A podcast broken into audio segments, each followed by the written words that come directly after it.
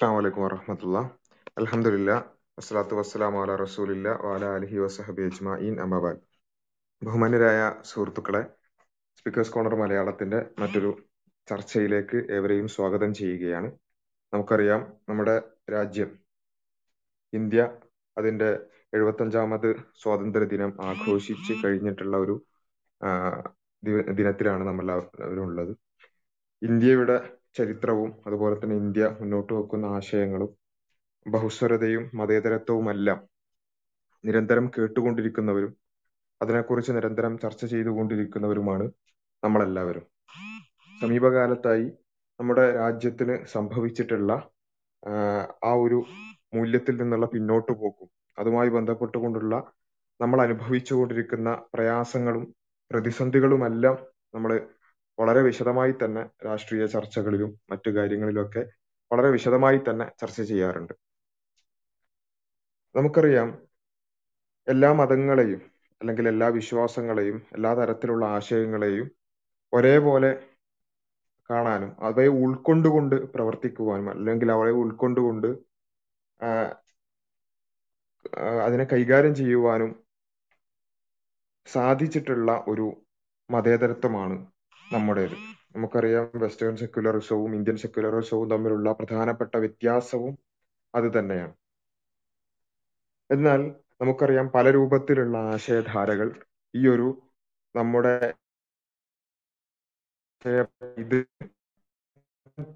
രൂപത്തിൽ പലതും നമ്മുടെ നാടിനെ നമ്മുടെ നാട്ടിലുള്ള മനുഷ്യരെ ബാധിച്ചു കൊണ്ടിരിക്കുന്നുണ്ട്. അതിൽ ഏറ്റവും പ്രധാനപ്പെട്ട ഒന്നാണ് മതങ്ങളെയോ അല്ലെങ്കിൽ മതവിശ്വാസികളെയോ ഉന്മൂലനം ചെയ്യണം എന്ന തരത്തിലേക്ക് വരെ ചിന്തിക്കുന്ന രൂപത്തിലുള്ള തീവ്രമായ നാസ്തിക വിശ്വാസങ്ങൾ. നമുക്കറിയാം നമ്മുടെ നാട്ടിൽ ദൈവമുള്ളവർ ഉണ്ട് എന്ന് വിശ്വ ദൈവമുണ്ട് എന്ന് വിശ്വസിക്കുന്നവരുണ്ട്. അതുപോലെ തന്നെ ദൈവം ഇല്ല എന്ന് വിശ്വസിക്കുന്നവരുമുണ്ട്. അവരുടെ വിശ്വാസങ്ങൾ എന്നതിനപ്പുറത്ത് അത് സമൂഹത്തെ ബാധിക്കുന്ന രൂപത്തിൽ വളരെ വലിയ പ്രയാസം സൃഷ്ടിക്കുന്ന തരത്തിലേക്ക് ചില ആളുകളുടെയെങ്കിലും ഞാൻ പറയുന്നത് എല്ലാ നിരീശ്വര വിശ്വാസികളും ഈ രൂപത്തിൽ ഒരു തീവ്രവാദികളാണ് എന്നല്ല. മറിച്ച് ഈ ഈ അടുത്തായി നമ്മൾ കണ്ടിട്ടുള്ള പ്രത്യേകിച്ചും രണ്ടായിരത്തി ഒന്ന് സെപ്റ്റംബർ പതിനൊന്നിന് ശേഷം പ്രത്യേകമായി ഉയർന്നു വന്നിട്ടുള്ള ന്യൂ എത്തീസം അല്ലെങ്കിൽ നവനാസ്തികത എന്ന് വിളി വിളിക്കപ്പെടുന്ന അത് അവർ പോലും ആ ആ തരത്തിൽ ക്ലെയിം ചെയ്യുന്ന ആ ഒരു വിഭാഗം നാസ്തികർ. അവർ നിരന്തരം സമൂഹത്തിൽ ഉണ്ടാക്കിക്കൊണ്ടിരിക്കുന്ന ഒരു വിഭാഗീയതയും അവർ അവരുടെ പ്രവർത്തനങ്ങൾ കൊണ്ടുണ്ടാകുന്ന വിഷമയമായിട്ടുള്ള ഒരു അന്തരീക്ഷവും അത് കൂടുതൽ ചർച്ച ചെയ്യപ്പെടേണ്ടതുണ്ട്.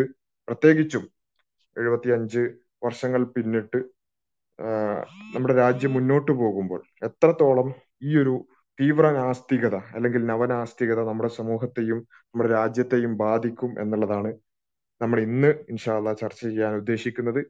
നമ്മൾ സാധാരണ പറയാറുള്ളത് പോലെ വളരെ സമയബന്ധിതമായി നമ്മുടെ ചർച്ചകൾ നടത്തുകയും അത് അവസാനിപ്പിക്കുകയും വേണം ഇൻഷാല്ല രണ്ട് മണിക്കൂറാണ് നമ്മൾ പൊതുവെ ചർച്ചകൾക്ക് വിനിയോഗിക്കാറുള്ളത്.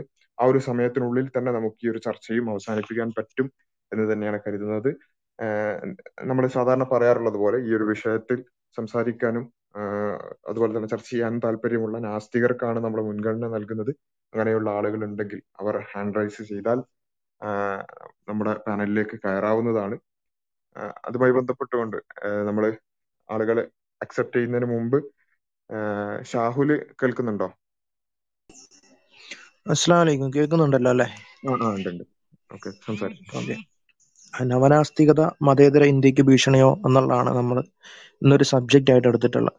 അപ്പോൾ ആദ്യം നവനാസ്തികത എന്ന് പറയുമ്പോൾ തന്നെ അതിനെ കുറച്ചുകൂടെ വ്യക്തമായി മനസ്സിലാക്കേണ്ടതുണ്ട്. അതായത് നമ്മൾ സാധാരണയായി പറയുന്ന ഒരുതരം നാസ്തിക ചിന്തയോ അല്ലെങ്കിൽ എന്തെങ്കിലും ഫിലോസഫിക്കലായിട്ടോ സയന്റിഫിക് ആയിട്ടോ നടത്തുന്ന ഒരു ഒരു ഒരു ആശയമല്ല ശരിക്കും നവനാസ്തികത എന്ന് പറയുന്നത്. നവനാസ്തികത എന്ന് പറയുന്ന ആ ഒരു പുതിയ ഒരു വേവ് ഉണ്ടായിട്ടുള്ളത് തന്നെ നയൻ ഇലവൻ സംഭവത്തിന് ശേഷമാണ്.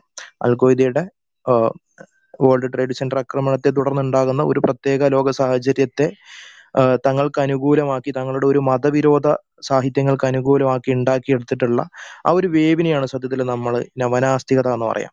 അപ്പൊ നവനാസ്തികത അല്ലെങ്കിൽ അതിന്റെ തരംഗങ്ങളുടെ ഒരു പ്രധാന കാരണക്കാരായി അറിയപ്പെടുന്ന നാല് ആളുകളാണുള്ളത് ഒന്ന് സാം ഹാരിസ് ആണ് അതുപോലെ Hitchens Richard Dawkins Daniel Dennett ഈ നാല് പേര് അവരുടെ കൃതികളൊക്കെയാണ് നമ്മൾ സാധാരണയായിട്ട് നവനാസ്തികതയുടെ ഒരു പ്രധാന ഹേതുവായിട്ട് പറയാറുള്ളത്. അപ്പോൾ ഈ ഒരു കൃതികളുടെ അതായത് ഡെനറ്റിന്റെ ബ്രേക്കിംഗ് ദി സ്പെൽ എന്നുള്ള ഒരു പുസ്തകം ഒഴിച്ചു നിർത്തി കഴിഞ്ഞാൽ പിന്നെയുള്ള ബാക്കിയുള്ള മൂന്ന് ചിന്തകരും അവരുടെ പ്രധാന പ്രവർത്തനങ്ങളും എഴുത്തുകളും പുസ്തകങ്ങളും എല്ലാം സത്യത്തിൽ അങ്ങേയറ്റത്തെ ഒരു മതവിരോധത്തിന്റെ ബൈ പ്രൊഡക്റ്റ് ആണെന്ന് പറയാം. സത്യത്തിൽ ഈ നവനാസ്തികതയെ സംബന്ധിച്ചിട്ടുള്ള ഒരുപാട് സാമൂഹ്യ പഠനങ്ങളുണ്ട്.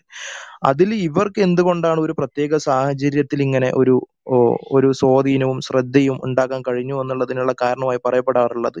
ഇവരുടെ ഈ ഗ്രന്ഥങ്ങളിൽ പ്രകടിപ്പിക്കുന്ന തീവ്രമായ മതവിരോധം അത് ചില റൈറ്റ് വിങ്ങുകളും അതുപോലെ മതവിരോധം ആഗ്രഹിക്കുന്ന അല്ല ചില പ്രത്യേക മതത്തിനെ അറ്റാക്ക് ചെയ്യുന്നതിൽ ഒരു ആത്മരതി കാണുന്ന ആളുകൾക്ക് അത് ഇഷ്ടപ്പെടുകയും അങ്ങനെ ഒരു ഒരു വർഗീയമായ ഒരു സ്വീകാര്യതയും ഉണ്ടാക്കുകയാണ് സത്യത്തിൽ ഈ നവനാസ്തികത ചെയ്തിട്ടുള്ളത്.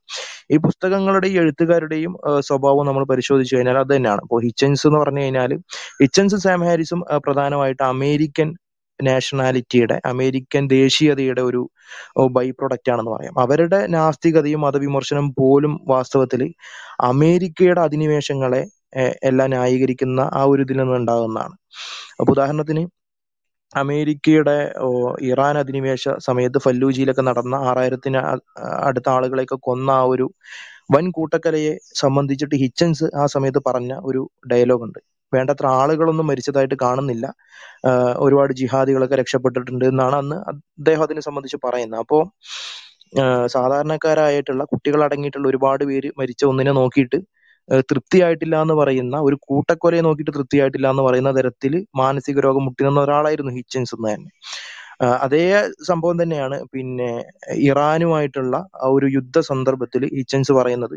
ഈ ഇറാൻ എന്ന് പറയുന്ന ഈ ഒരു രാഷ്ട്രം ഇന്ന് ഈ ഭൂമുഖത്ത് നിന്ന് അങ്ങോട്ട് ഇല്ലാതായി പോയി കഴിഞ്ഞാലും തന്റെ കണ്ണിൽ നിന്ന് ഒരു തുള്ളി കണ്ണുനീർ അതിനു വേണ്ടിയിട്ട് വരില്ല എന്ന് പറഞ്ഞ പറഞ്ഞാണ് ഹിച്ചൻസ് ആ സമയത്ത് പറഞ്ഞ അദ്ദേഹത്തിന്റെ ഒരു കോട്ടിംഗ് ആണ്. അപ്പം ആലോചിച്ച് നോക്കണം. ഏകദേശം എൺപത് മില്യണോ മറ്റോ ആളുകളുള്ള ഒരു രാഷ്ട്രമായിരുന്നു അന്ന് ഇറാൻ. അപ്പോൾ അങ്ങനെ മതത്തിന്റെ പേരിൽ അവരുടെ ആശയത്തിന്റെ പേരിലൊക്കെ അവരെ അങ്ങോട്ട് കൂട്ടക്കൊല നടത്തിയാൽ പോലും അതിലൊന്നും തനിക്കൊന്നും ഒരു സങ്കടമില്ല എന്ന് പറയുന്ന അത്തരം ഒരു മതവിരോധത്തിന്റെ ഒരു തീവ്രത. അതാണ് ശരിക്കും മിലിറ്റന്റ് എത്തീസം എന്ന് പറയുന്നത്. ആ ഒരു മിലിറ്റന്റ് എത്തീസത്തെ ഒരു മതവൽക്കരിക്കുകയാണ് സത്യത്തിൽ നവനാസ്തികത കൊണ്ടുണ്ടായത്. മതവൽക്കരിക്കുക എന്ന് പറയുമ്പോൾ അതിന് കുറച്ചുകൂടെ ഒരു സംഘടിതമായ ഒരു മതവിരോധ പ്രസ്ഥാനം എന്ന് വേണമെങ്കിൽ നമുക്ക് ചുരുക്കിയിട്ട് നവനാസ്തികതനെ പറയാം. ഈ ഒരു സ്വഭാവം തന്നെയാണ് നമ്മൾ സാം ഹാരിസിൽ എത്തുമ്പോഴും കാണുന്നത് മതങ്ങളാണ് എല്ലാ തിന്മകളുടെയും ഹേതു. അതുപോലെ religion is the religion poisons everything religion is the greatest evil അങ്ങനെ തുടങ്ങിയിട്ടുള്ള ഡയലോഗുകളൊക്കെ ഡോക്കിൻസിനാണെങ്കിലും സാം ഹാരിസിനാണെങ്കിലും ഹിച്ചൻസിനാണെങ്കിലും ഒക്കെ പൊതുവായി കാണുന്നതാണ്. നമുക്ക് പലപ്പോഴും ഇത് ആരാണ് ഇത് പറഞ്ഞതെന്നുള്ള അങ്ങോട്ട് ഇങ്ങോട്ടും മാറിപ്പോകും. കാരണം ഇവർ അങ്ങോട്ടും ഇങ്ങോട്ടും എല്ലാം തിരിച്ചും മറിച്ചും പറയുന്ന ഒരു സാധനമാണ്. അതായത് ഈ സകല പ്രശ്നങ്ങൾക്കും ഹേതു മതം മാത്രമാണെന്നും അത് വാസ്തവത്തിൽ കുറച്ചുകൂടെ നമ്മൾ തീർക്കേണ്ട ഒരു പ്രശ്നമാണ് ഇസ്ലാം എന്നൊക്കെയുള്ള ഡയലോഗുകൾ സാം ഹാരിസ് തന്നെ അദ്ദേഹം ഇറാ ഇറാനുമായിട്ടുള്ള അമേരിക്കൻ യുദ്ധ സമയത്ത് പറയുന്നുണ്ട് ഞങ്ങളുടെ യുദ്ധം കേവലം ടെററിസ്റ്റുകളുമായിട്ട് മാത്രമല്ല ഭീകരതയുമായിട്ട് മാത്രമല്ല മറിച്ച് ഇസ്ലാമുമായിട്ട് തന്നെയുള്ള ഒരു യുദ്ധത്തിലാണ് ഞങ്ങൾ എന്നാണ് അദ്ദേഹം ആ സന്ദർഭത്തിൽ പറയുന്നത്. അപ്പോൾ ഇങ്ങനെയുള്ള കൊട്ടേഷൻസ് ഇവരുടെ എല്ലാവരുടെയും നിന്ന് ഇഷ്ടം പോലെ ഈവൻ ഇത്തരം പൊളിറ്റിക്കൽ ആയിട്ടുള്ള കാര്യങ്ങളിലൊന്നും അധികമായിട്ടൊന്നും ഇടപെടാത്ത വ്യക്തിയാണ് മിസ്റ്റർ റിച്ചർഡ് ഡോക്കിൻസ്. എന്നാൽ അദ്ദേഹത്തിന്റെ പോലും ഇത്തരത്തിലുള്ള മതവിരോധങ്ങൾ നമുക്ക് പലപ്പോഴായിട്ട് വായിക്കാൻ കഴിയും. ഒരു തരത്തിലുള്ള സെനോഫോബിയ ആയിട്ടാണ് സത്യത്തിൽ ഡോക്കിൻസിന്റെ ഒക്കെ ആ വർത്തമാനങ്ങൾ കാണാൻ കഴിയും അതായത് ഒരു വിദേശീയരുടെ ഒരു അവരുടെ അവരോട് കാണിക്കുന്ന വിരോധം.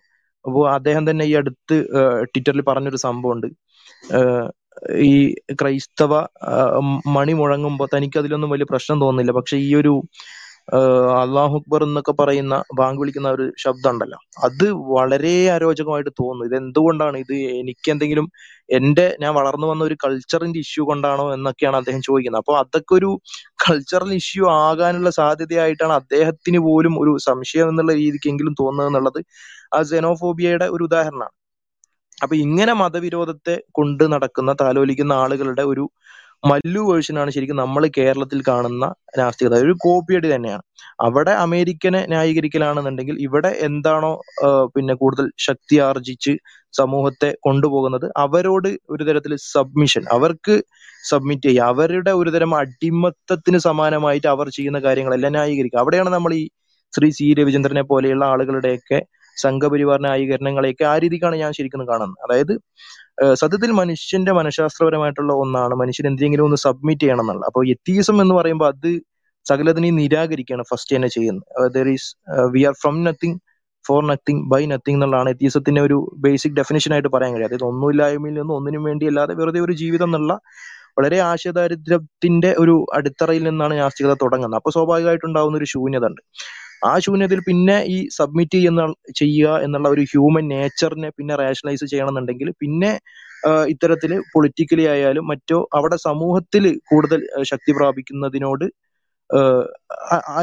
അനുസരണം പ്രാപിക്കുക എന്നുള്ളതാണ്. അപ്പൊ അവിടെയാണ് ഈ സംഘപരിവാർ ന്യായീക ന്യായീകരണങ്ങൾ വരുന്നത്. അപ്പൊ ഉദാഹരണത്തിന് ഇവിടെ പല ബില്ലുകൾ എൻ ആർ സി പോലുള്ള ബില്ലുകളൊക്കെ വന്ന സമയത്ത് പിന്നെ നമ്മുടെ രവിചന്ദ്രനൊക്കെ പറയുന്ന ഒരു കാര്യം അവർക്ക് പോകേണ്ടി വരുന്ന ക്യാമ്പുകൾ നല്ല അടിപൊളി മനോഹരമായിട്ട് നല്ല സൗകര്യങ്ങളുള്ള ക്യാമ്പുകളൊക്കെ ആയിരിക്കും. അതിലൊന്നും പ്രശ്നമില്ല എന്നൊക്കെ തരത്തിലാണ് സംസാരിക്കുന്നത്. അപ്പോൾ ഒരിക്കലും ഇതിന്റെ മനുഷ്യവിരുദ്ധ നിലപാടുകളെ കാണാതെയുള്ള അതുപോലെ മുസ്ലിങ്ങളുടെ റിയൽ ഇസ്ലാം എന്ന് പറയുന്നത് ഐസിസ് ആണ് എന്നൊക്കെ പറയുന്നത് ശരിക്കും കേസ് എടുക്കേണ്ട കാര്യമാണ്. കാരണം റിയൽ ഇസ്ലാം ഐസിസ് ആണെന്ന് പറഞ്ഞു കഴിഞ്ഞാൽ ഇവിടുത്തെ റിയൽ മുസ്ലിംസ് എല്ലാം ഐസിസിൽ പോവേണ്ടവരാണ് എന്ന് പറഞ്ഞ ഐസിസിന് പിന്നെ വളം വെച്ചു കൊടുക്കുന്ന തരത്തിലുള്ള വർത്തമാനങ്ങളാണ്. അപ്പൊ ഇങ്ങനെയുള്ള മതവിരോധം ഒരു ബഹുസ്വര സമൂഹത്തിന് ഒരു തരത്തിലും അംഗീകരിക്കാൻ കഴിയാത്ത അതിനകത്ത് പരസ്പരം വിദ്വേഷം ഉണ്ടാക്കുന്ന വിദ്വേഷ വർത്തമാനങ്ങൾ മാത്രം ആവർത്തിച്ച് പറഞ്ഞുകൊണ്ട് നടക്കുന്ന ഇപ്പൊ ക്ലബ് ഹൗസ് വന്നതിന് ശേഷം നമുക്കറിയാം.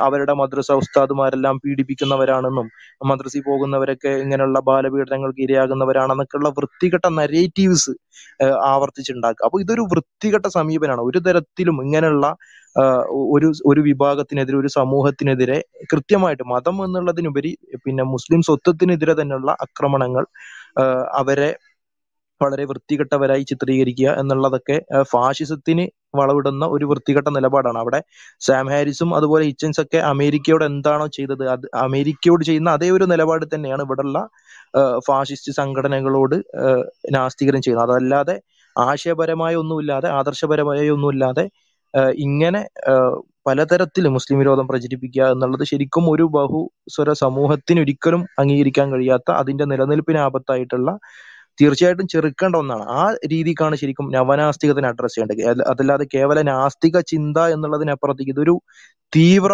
ഒരു മിലിറ്റന്റ് എത്തീസ്റ്റ് ഗ്രൂപ്പാണ് മത തീവ്രമായ ഒരു മതവിരോധം കൊണ്ടു നടക്കുന്ന ഒരു സംഘമാണ്. അപ്പോൾ ആ ഒരു സംഘം എന്നുള്ള രീതിക്ക് അഡ്രസ് ചെയ്യേണ്ട ഒന്നാണെന്നാണ് എത്തീസ ന്യൂ എത്തീസ്റ്റുകളെ സംബന്ധിച്ച് നമ്മൾ സംസാരിക്കുമ്പോൾ പ്രാഥമികമായി മനസ്സിലാക്കേണ്ടത്. ബാക്കി നമുക്ക് ചർച്ചയിൽ കൂട്ടിച്ചേർക്കാന്ന് വിചാരിക്കും ഓക്കെ. അതെ അപ്പോൾ ഇവിടെ നമ്മുടെ നവനാസ്തികതയുമായി ബന്ധപ്പെട്ടുകൊണ്ട് എങ്ങനെയാണ് അവർക്ക് തീവ്രമായ മതവിരോധം ഉണ്ടാകുന്നത് എന്നുള്ളതിന്റെ വളരെ ചുരുങ്ങിയ രൂപത്തിലുള്ളൊരു വിശദീകരണമാണ് കേട്ടിട്ടുള്ളത്. നമ്മൾ ഇതേ കാര്യം തന്നെ പിന്നെ ഇറാഖിൽ ബോംബിടുമ്പോഴും അല്ലെങ്കിൽ ഏതെങ്കിലും തരത്തിലുള്ള മുസ്ലിം ഭൂരിപക്ഷ രാജ്യങ്ങളെ പിന്നെ അതിനെ തന്നെ ഇല്ലായ്മ ചെയ്താലും അതിന് ഞങ്ങൾക്കൊരു വിഷയമായിട്ട് തോന്നില്ല എന്ന് പറയുന്ന ഒരു അവസ്ഥ. അതേപോലെ തന്നെ നേരത്തെ പറഞ്ഞതുപോലെ സാം ഹാരിസ് പറഞ്ഞ ഒരു കാര്യം മുസ്ലിങ്ങളെ കൊണ്ട് ഈ മുസ്ലിങ്ങൾ ഈ ലോകത്ത് ഉണ്ടാകുന്നത് കൊണ്ട് എന്ത് നേട്ടമാണ് ഈ പരിഷ്കൃത സമൂഹത്തിന് സമൂഹത്തിനുള്ളത് എന്നാണ് സാം ഹാരിസ് ചോദിക്കുന്നത്. നമ്മൾ മനസ്സിലാക്കേണ്ടതുണ്ട് ഈ മാനവികത അതുപോലെ തന്നെ വിശ്വമാനവികത അതുപോലെ തന്നെ അതിരുകളില്ലാത്ത മാനവികത എന്നെല്ലാം പറഞ്ഞു നടക്കുന്ന പിന്നെ ആളുകളിൽ നിന്നാണ് ഇത്തരം വാക്കുകൾ എന്നുള്ളത് കൂടി നമ്മൾ മനസ്സിലാക്കേണ്ടതുണ്ട് മുസ്ലിങ്ങൾ ഇവിടെ ഉണ്ടായത് കൊണ്ട് എന്ത് കാര്യമാണുള്ളത്? അവരെ കൊണ്ട് ഈ സമൂഹത്തിന് എന്ത് പിന്നെ എന്ത് ഉപകാരമാണ് കിട്ടാനുള്ളത് എന്നാണ് സാം ഹാരിസ് അദ്ദേഹത്തിന്റെ പോഡ്കാസ്റ്റിൽ ഒരിക്കൽ ചോദിച്ചത്. അപ്പോ ആ നിലയ്ക്ക് അതുകൊണ്ട് തന്നെ ഇനി നമുക്ക് പിന്നെ അദ്ദേഹം അതിനുശേഷം അദ്ദേഹം പറഞ്ഞു we don't want anymore Muslims എന്നാണ്. മുസ്ലിംസ് ആയിട്ടുള്ള ആളുകളെ ഇനി നമുക്ക് ഈ ലോകത്ത് ആവശ്യമില്ല എന്ന് വരെ പറയുന്ന അവസ്ഥയിലേക്ക് അത്രത്തോളം തീവ്രമായ നാസ്തികത തലയിൽ കയറി എന്തുകൊണ്ടാണത്? മത മതവിരോധം തലയിൽ കയറിയതാണ്. ഇസ്ലാമിനോടുള്ള പ്രത്യേകിച്ച് ഇസ്ലാമിനോടുള്ള വിരോധം തലയിൽ കയറിക്കൊണ്ട് ഈ രൂപത്തിലുള്ള തീവ്രമായ നാസ്തികത മുന്നോട്ട് വെക്കുന്ന ഒരു ആശയം ഇത്തരത്തിലുള്ള ഒരു ആശയം. നമുക്കറിയാം നമ്മുടെ പിന്നെ നാട്ടിൽ അല്ലെങ്കിൽ ഇന്ത്യയും അതുപോലെ തന്നെ പിന്നെ അത്തരത്തിലുള്ള മതേതര ബഹുസ്വരത മുന്നോട്ട് വെക്കുന്ന ബഹുസ്വരത മുന്നോട്ട് വെക്കുന്ന സമൂഹങ്ങളിൽ ഇത്തരം ആശയങ്ങൾ കടന്നു ചെല്ലുന്നതോടുകൂടി എന്താണ് ഉണ്ടാവുക എന്നുള്ളത് നമ്മൾ നേരിട്ട് കണ്ടുകൊണ്ടിരിക്കുകയാണ്. പിന്നെ സംഘപരിവാറിന്റെ പിന്നെ നറേറ്റീവ്സ് അതേപടി എടുത്ത് ഛർദ്ദിക്കുന്ന അവസ്ഥയിലേക്ക് കേരളത്തിലെ നാസ്തികരെ കൊണ്ടെന്ന് എത്തിച്ചത് നമ്മൾ വെറുതെ ഇങ്ങനെ ഒരു എന്താ പറയുക ആരോപണമായി പറയും. നമ്മൾ മുമ്പൊക്കെ ഫേസ്ബുക്കിലൊക്കെ അത് പറയുമ്പോൾ ചില ആൾക്കാരെങ്കിലും പറയും ഏയ് നിരീശ്വരവാദികൾ സംഘപരിവാറിന് വേണ്ടി സംസാരിക്കുക. അല്ലെങ്കിൽ സംഘപരിവാറുകാർ സംസാരിക്കുന്നത് പോലെ സംസാരിക്കുക. നിങ്ങൾ വെറുതെ പറയാണ്. നിങ്ങൾ നിരീശ്വരവാദികൾ എടുത്ത് എതിർത്തോളി. അത് നിങ്ങൾ പറയണ്ടെന്ന് പറയും. പക്ഷെ ക്ലബ് ഹൗസ് ഒക്കെ വന്നതോടുകൂടി അത് നേരിട്ട് കണ്ടുകൊണ്ടിരിക്കുന്ന ഒരു അവസ്ഥയാണ് ദിവസവും വൈകുന്നേരം ആയാൽ എന്താ പരിപാടിയും ചോദിച്ചാൽ ആ ക്ലബ് ഹൗസിൽ കയറണം. കുറച്ച് മുസ്ലിം വിരുദ്ധത ഛർദിച്ച് ഒന്ന് ഒന്ന് റിലാക്സ് ആവണം എന്നുള്ള അവസ്ഥയിലേക്ക് കേരളീയ നാസ്തികന്റെ പിന്നെ ദിനചര്യ മാറിയത് നമ്മൾ നേരിട്ട് കണ്ടതാണ്. അപ്പൊ അവിടെ പിന്നെ എന്താ പറയാ അത് കേട്ട് ആസ്വദിക്കാൻ സംഘപരിവാറും അതുപോലെ തന്നെ പിന്നെ കുരിശ് ഭീകരരുമെല്ലാം വന്നിരിക്കുന്ന ഒരവസ്ഥ. ഈ ഒരു അവസ്ഥയിലേക്ക് കേരളീയ നാസ്തികത അടക്കം മാറിയ ഒരു സവിശേഷമായ സാഹചര്യമാണ് നമുക്ക് ഇന്ന് കാണാൻ സാധിക്കുന്നത്. അപ്പൊ ആ ഒരു ഒരു ഒരു സാഹചര്യത്തെ കൂടി കണക്കിലെടുത്തുകൊണ്ട് എങ്ങനെയാണ് ഇത് ഒരു സമൂഹത്തെ ബാധിക്കുന്നത് എന്നുള്ള ഒരു വളരെ പിന്നെ ഗൗരവകരമായ ചർച്ചകളിലേക്കാണ് നമ്മൾ പോകുന്നത്. ഈ ഒരു വിഷയത്തിൽ സംസാരിക്കാൻ ആഗ്രഹിക്കുന്ന ആളുകൾ ഹാൻഡ് റൈസ് ചെയ്യണം. അതിനു മുമ്പ് ജൗഹർക്ക കേൾക്കുന്നുണ്ടോ? അസ്സാം വലൈക്കും ഞാൻ കൂടുതലായിട്ടൊന്നും ആഡ് ചെയ്യാൻ ഉദ്ദേശിക്കുന്നില്ല. ഞാൻ കുറച്ച് കാര്യങ്ങൾ മാത്രം ജസ്റ്റ് ഒന്ന് ഒന്ന് നോട്ട് ചെയ്ത് പറയാണ്. ഇവിടെ ഇപ്പൊ ഷാഹുൽ പറഞ്ഞതുപോലെ ഇവിടെ എല്ലാ എല്ലാ മുസ്ലിങ്ങളെയും ഇപ്പൊ കഴിഞ്ഞ കഴിഞ്ഞ കുറച്ച് ദിവസങ്ങളായിട്ട് ആദ്യമായിട്ട് പറയുകയാണെങ്കിൽ ക്ലബ് ഹൗസിൽ ഉണ്ടായ കുറച്ച് റീസെന്റ് ഉണ്ടായ കുറച്ച് ഇത്തരം ആളുകളിൽ നിന്നുള്ള ഒരു ഒരു ഒരു ഒരു എന്താ പറയാ ഒരു റെസ്പോൺസ് എന്നുള്ളത്. ഇവിടെ പിന്നെ നമ്മൾ കണ്ടതാണ് ഇപ്പോ ഇവിടെ നടക്കുന്ന ചർച്ചകളിൽ ഒരു തൊണ്ണൂറ്റി അഞ്ച് ശതമാനം. തൊണ്ണൂറ്റി ഒമ്പത് എന്ന് പറഞ്ഞു കഴിഞ്ഞാൽ ഇപ്പൊ അവരോട് ഇൻജസ്റ്റിസ് ആയതുകൊണ്ടാണ് ഒരു നാല് ശതമാനം ഞാൻ അങ്ങോട്ട് കുറച്ചത്.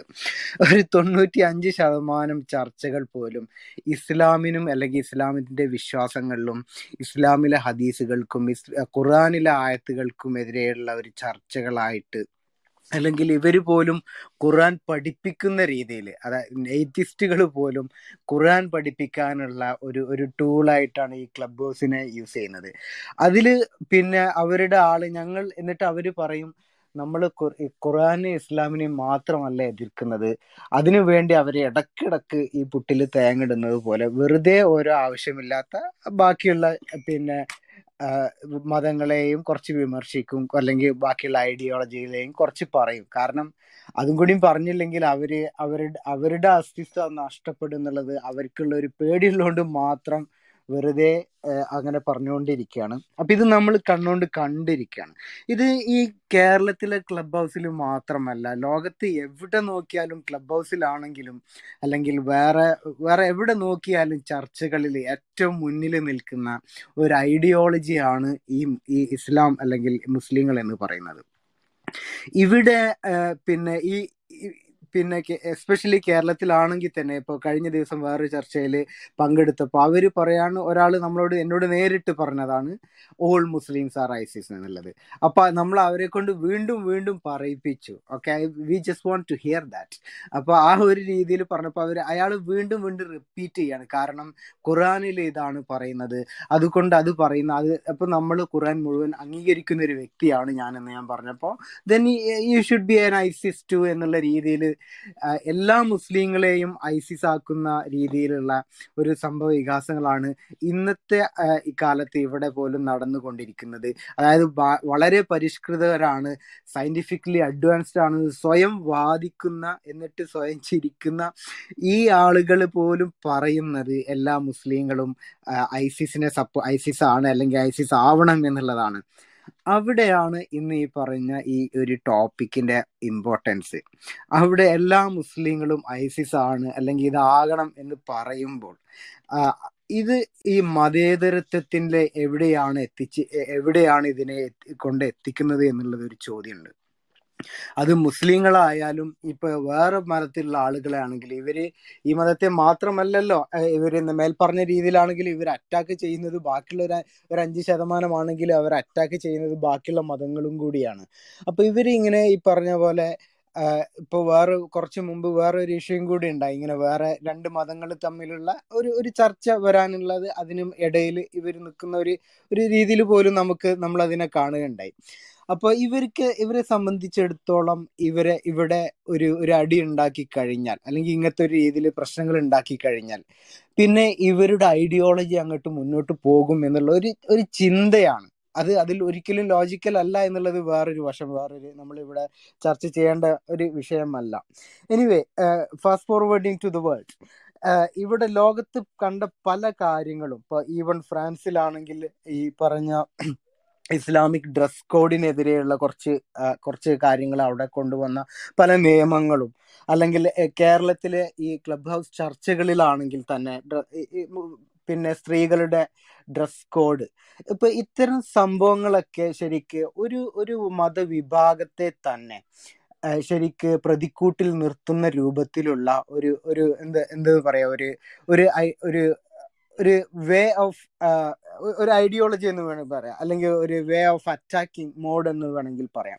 ഈ ഒരു രീതിയിൽ ഒരു മത മതത്തിനെ മാത്രം ഒരു പ്രതിക്കൂട്ടിൽ നിർത്തിക്കൊണ്ടിട്ട് ഇവരെന്താ പറയുന്നത്? ഇവർ ഐഡിയോളജി ഞങ്ങൾക്ക് മതത്തിൽ വിശ്വാസമില്ല. എല്ലാ മതങ്ങളെയും ഞങ്ങൾ എതിർക്കുന്നു എന്നൊക്കെ പറഞ്ഞുകൊണ്ട് ഞങ്ങൾ ഒന്നിലും ഞങ്ങൾ നല്ലതിനെ മാത്രമാണ് എന്നുള്ള ഒരു വെള്ള പൂശിക്കൊണ്ട് ഇസ്ലാമിനെ മാത്രം എതിർക്കുന്ന ഒരു ഒരു സ്ഥിരം സ്വഭാവമാണ് ഇവർക്കുള്ളത്. അത് ഇവരുടെ മാത്രം ഈ കേരളത്തിൽ മാത്രമല്ല ലോകത്ത് എവിടെ നോക്കിയാലും ഇപ്പം ഷാഹുലൊക്കെ പറഞ്ഞ പോലെ സാം ഹാരിസിന്റെതാണെങ്കിലും ഈ പറഞ്ഞ പോലെ റിച്ചാർഡ് ഡോക്കിൻസിന്റെ ആണെങ്കിലും എല്ലാവരും ചെയ്യുന്നത്. ഇവരുടെ ഗോഡ് ഡെലിവിഷന്റെ ആ ഡോക്യുമെന്ററിയിൽ വെച്ചിട്ട് പിന്നെ റിച്ചാർഡ് ഡോക്കിൻസ് എന്താണ് ചെയ്തത്? ഇസ്ലാമിനെയാണ് അദ്ദേഹം അറ്റാക്ക് ചെയ്തത്. ക്രിസ്ത്യാനിറ്റിയെ അദ്ദേഹം വളരെ കുറച്ച് ഒന്ന് ഓക്കെ ദിസ് ആൻഡ് ദാറ്റ് എന്ന് പറഞ്ഞിട്ട് വെറുതെ ഒന്നിങ്ങനെ തലോടി പോയി എന്നുള്ളതല്ലാതെ ഇസ്ലാമിനെയാണ് അദ്ദേഹം അറ്റാക്ക് ചെയ്യുന്നത്. മുസ്ലിങ്ങളെ സംബന്ധിച്ചിടത്തോളം ഈ അറ്റാക്കുകളെല്ലാം നമ്മൾ രണ്ട് കൈ നീട്ടി സ്വീകരിക്കുക. It's not a big deal for us കാരണം അത് ഇസ്ലാമിന്റെ വളർച്ചയ്ക്ക് മാത്രം കാരണമാകുന്ന ഒരു സത്യമാണ്. എനിവേ ഞാൻ ഒന്ന് ഒന്ന് ചുരുക്കുകയാണ്.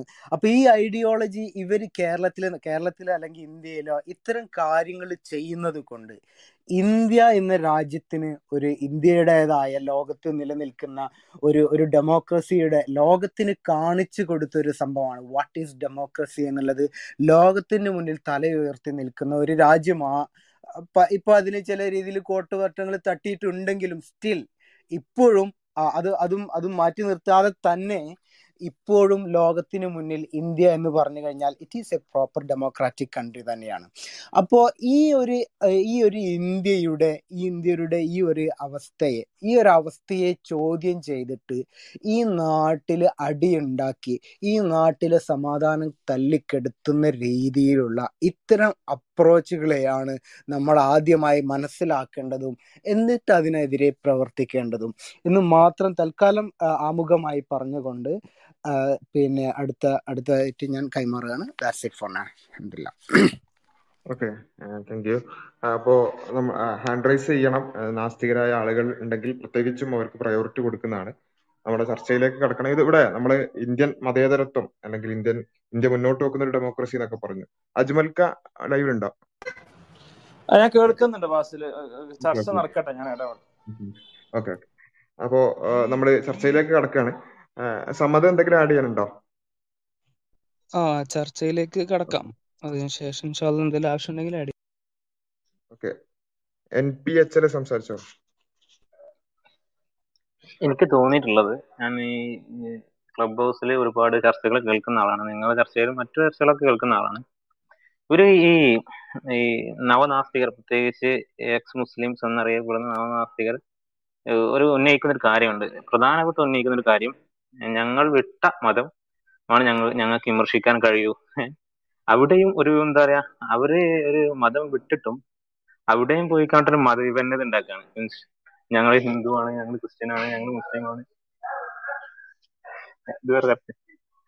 ഞങ്ങൾ ഞങ്ങൾ മുസ്ലിം ആണ് എന്നുള്ള ആ ഒരു ഒരു ഒരു ഡിഫറൻസ് അവിടെയും സൃഷ്ടിച്ച് ഞങ്ങൾ അതിനെ മാത്രം വിമർശിക്കാൻ പാടുള്ളൂ. അല്ലെങ്കിൽ ഞങ്ങൾ അതിനെ ഒരു മതേതരത്തെ തകർക്കുന്ന രീതിയിലാവും എന്നൊക്കെ പറഞ്ഞാണ്ട് ഒരു മൂടുപടം എടുത്തിരുന്നതാണ് ഞാൻ കണ്ടിട്ടുള്ളത്. ഇപ്പോ ഏതൊരു ഏരിയയിൽ ഈ ഏതൊരു അവരുടെ ഏത് ആളുടെ ചർച്ച എടുത്ത് നോക്കിയാലും അവിടെ ഉന്നയിക്കുന്നത് വളരെ വളച്ചൊടിച്ച് ആൾക്കാരെ തെറ്റിദ്ധരിപ്പിച്ച് എവിടെയും ഇസ്ലാമിനെതിരെ ഉന്നയിക്കാൻ പറ്റുന്ന ഒരു വാളായിട്ട് മാറ്റാൻ അവർക്ക് നല്ലപോലെ കഴിയുന്നുണ്ട്. അതിന് അവർക്ക് ഏത് തരത്തിലുള്ള റീച്ചും കിട്ടാൻ ഈ സംഘപരിവാര ഉം, രംഗങ്ങളും മറ്റും അവരെ സഹായിക്കുന്നുള്ളതായിട്ട് എനിക്ക് തോന്നിയിട്ടുണ്ട്. എല്ലാവരും ഒരുമിച്ച് നിന്ന് ഒരു ഈ അജണ്ട നടപ്പാക്കാൻ കൂടെ നിൽക്കുന്നതായി തോന്നിയിട്ടുണ്ട്. ഓക്കെ അതിൽ ഏറ്റവും പിന്നെ രസകരമായ കാര്യം എന്താ ചോദിച്ചാൽ ഈ ഞങ്ങൾ വിട്ട മതം മാത്രമേ ഞങ്ങൾക്ക് വിമർശിക്കാൻ പറ്റുള്ളൂ എന്നുള്ളത് പിന്നെ ഇസ്ലാം വിട്ട ആളുകൾക്ക് മാത്രമേ അത് ബാധകമാകുന്നുള്ളൂ എന്നുള്ളതാണ്. എക്സ് മുസ്ലിങ്ങളായി പറയുന്ന അല്ലെങ്കിൽ ഇസ്ലാം വിട്ടു എന്ന് പറയുന്ന ആളുകൾ അവർ ഇസ്ലാമിനെ മാത്രം വിമർശിക്കുന്നു. എന്നാൽ മറ്റു മതങ്ങൾ വിട്ടിട്ടുള്ള പിന്നെ നാസ്തികരായ ആളുകൾ അവരും ഇസ്ലാമിനെ തന്നെ വിമർശിക്കുന്നു എന്നുള്ള വളരെ പിന്നെ രസകരമായ ഒരു കാഴ്ചയാണ്. ആ ഒരു ന്യായം പോലും എത്രത്തോളം പിന്നെ അവർക്ക് ശരിയായി കാണിക്കാൻ സാധിക്കുന്നു എന്നുള്ളതാണ് അതിൽ ഏറ്റവും രസകരമായിട്ട് എനിക്ക് തോന്നിയിട്ടുള്ളത്. ഷാഹുൽ എന്താ ആഡ് ആ അതെ. പിന്നെ അല്ല വിട്ടത് മാത്രമാണ് വിമർശിക്കുള്ളൂ എന്നുള്ളൊരു സംഭവം. ഈ ജബ്ബാർ മാഷുമായി ബന്ധപ്പെടുത്തിയിട്ടൊക്കെയാണ് സാധാരണ പറഞ്ഞു കേൾക്കൽ അതായത് എന്തുകൊണ്ട് അവർ ശാസ്ത്ര വിഷയങ്ങൾ പറയുന്നില്ലായിരിക്കുമ്പോൾ അവർ അത് വിട്ട ആളല്ലേ? അപ്പൊ അതല്ലേ അവർക്ക് പറയാൻ പറ്റും ഇപ്പൊ എനിക്ക് പലപ്പോഴും തോന്നാറില്ല ഇവർക്ക് എന്താ ഈ ബുദ്ധിയും പഠിക്കാനുള്ള കഴിവൊന്നുമില്ല. ഇവർ പണ്ടപ്പോഴും മദ്രസയിൽ പോയി അന്ന് അവസാനിപ്പിച്ചാണോ പഠിക്കാനുള്ള കഴിവ് എന്ന് തോന്നിപ്പോകും. കാരണം അതിനുശേഷം ഇപ്പൊ നമ്മളൊക്കെ നാസ്തികത വിട്ടിട്ടാണോ നാസ്തികതനെ വിമർശിക്കുന്നത് അത് മനസ്സിലാക്കാനുള്ള ബുദ്ധിയുള്ള ശേഷിയിലെ ആളുകൾക്ക് എല്ലാം പഠിക്കാൻ കഴിയും എല്ലാത്തിനെയും വിമർശിക്കാൻ കഴിയും എല്ലാത്തിനെയും അതുപോലെയൊക്കെ ചെയ്യാൻ കഴിയും. അപ്പോ അങ്ങനെയുള്ള ഇതൊന്നും ഇല്ലാതെ ഇത് ഞങ്ങൾ വിട്ടു. അതുകൊണ്ട് ഞങ്ങളുടെ ഏരിയ ഇതാണ് എന്ന് പറയുന്നത് അതിനപ്പുറത്തേക്കുള്ള ബുദ്ധിയൊന്നും ഉപയോഗിക്കാനുള്ള കഴിവ് അവർക്കില്ല. അവർ പിന്നെ ബുദ്ധി എന്ന് പറയുന്നത് തന്നെ പണ്ട് എപ്പോഴോ ഈ മതത്തിന് പഠിച്ചതോടെ തീർന്നുപോയി പിന്നെ അതിനിങ്ങനെ തിരിച്ചു പറയാൻ മാത്രമേ അവർക്ക് കഴിയുന്നുള്ളൂ. അതിനപ്പുറത്തേക്ക് വേറെ ഒന്നിനും പറ്റാതാവുന്നു എന്നുള്ള ഒരു ഒരു ഐഡിയ ആണ് അവർ ശരിക്കും പ്രൊമോട്ട് ചെയ്യുന്നത്. അപ്പൊ അത് തന്നെ ഒരു ബാലിശമായിട്ടുള്ള ഒരു യുക്തിയാണെന്നാണ് പലപ്പോഴും തോന്നിയിട്ടുള്ളത്. ഓക്കെ. അടുത്തത് എൻ പി എച്ച് എന്തെങ്കിലും ആഡ് ചെയ്യണ്ടോ? അല്ലെങ്കിൽ ക്രിസിലേക്ക് പോവാം. ഞാൻ ഇതിനു മുൻപ് ഒരു ഒരു ചർച്ചയിൽ കേട്ടിട്ടുണ്ട്. ഇപ്പോ ഒരു ഇതര മതസ്ഥൻ മുസ്ലിം അല്ലാത്തൊരു വ്യക്തി അവർ വിട്ടുപോകുന്ന ഈ ചർച്ചയിലാണ് ഈ എക്സ് മുസ്ലിം ചർച്ചയിലാണ്. അവർ വിട്ടുപോകുന്ന മതത്തെ കുറിച്ചൊരു വാചാലനായി.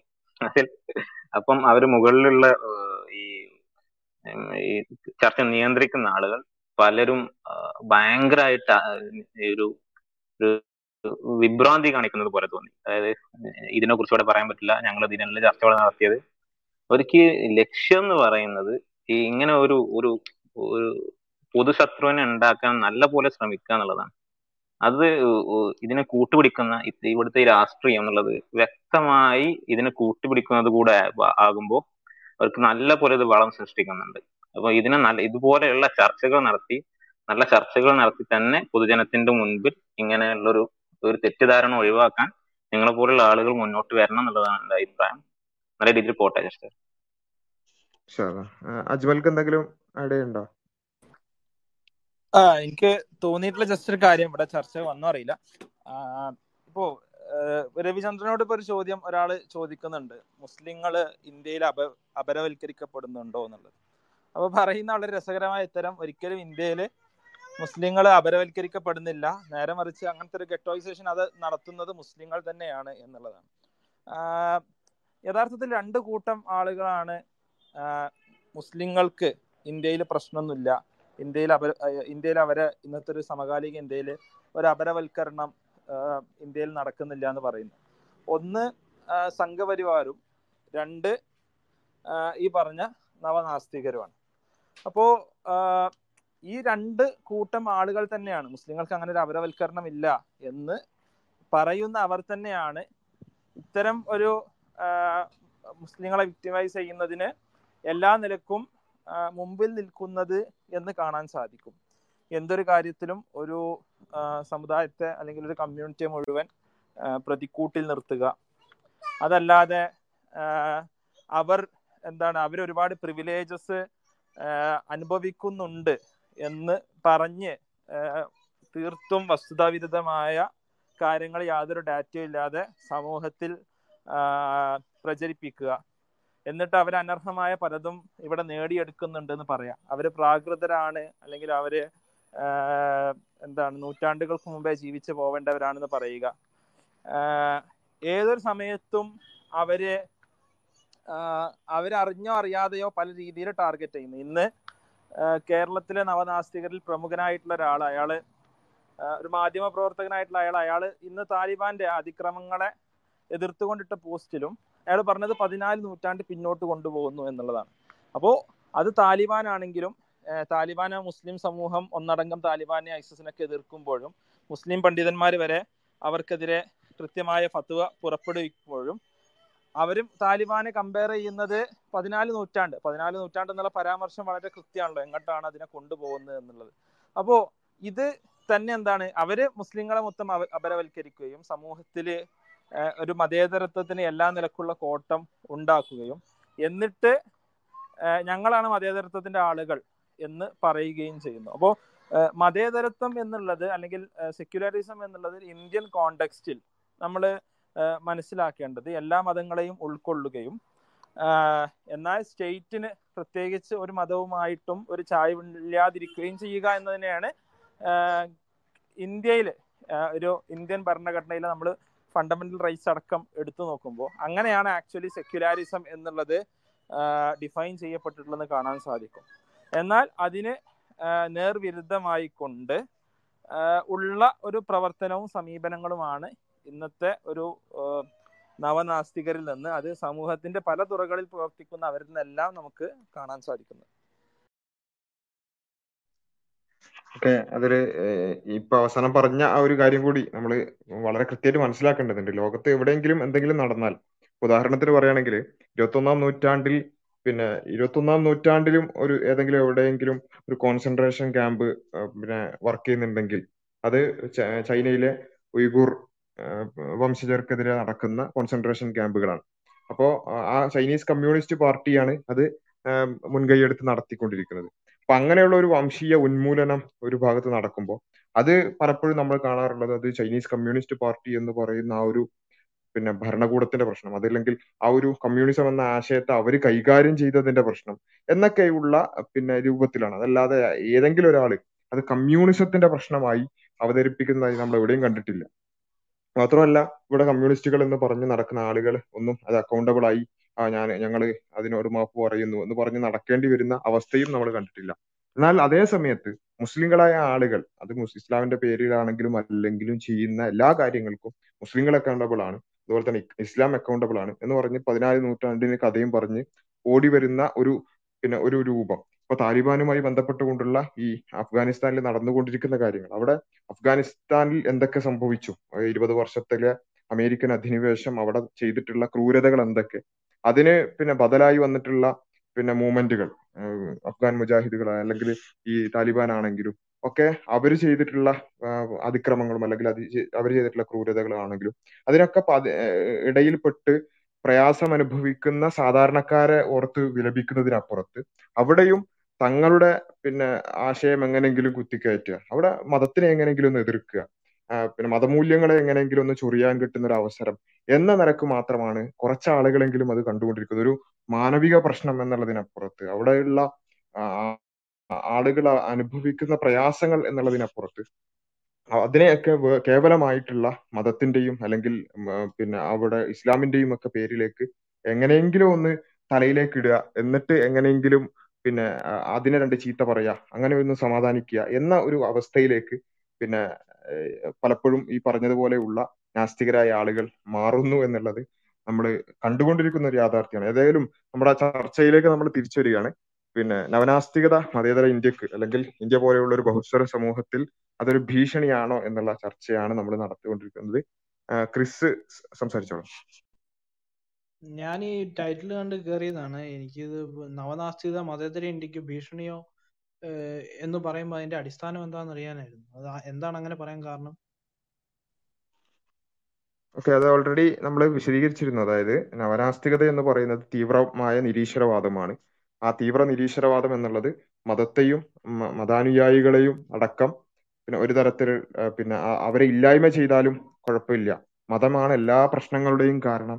എന്നുള്ള ഒരു അടിസ്ഥാനത്തിൽ നിന്നുകൊണ്ടാണ് നവനാസ്തികത മുന്നോട്ട് പോയിക്കൊണ്ടിരിക്കുന്നത്.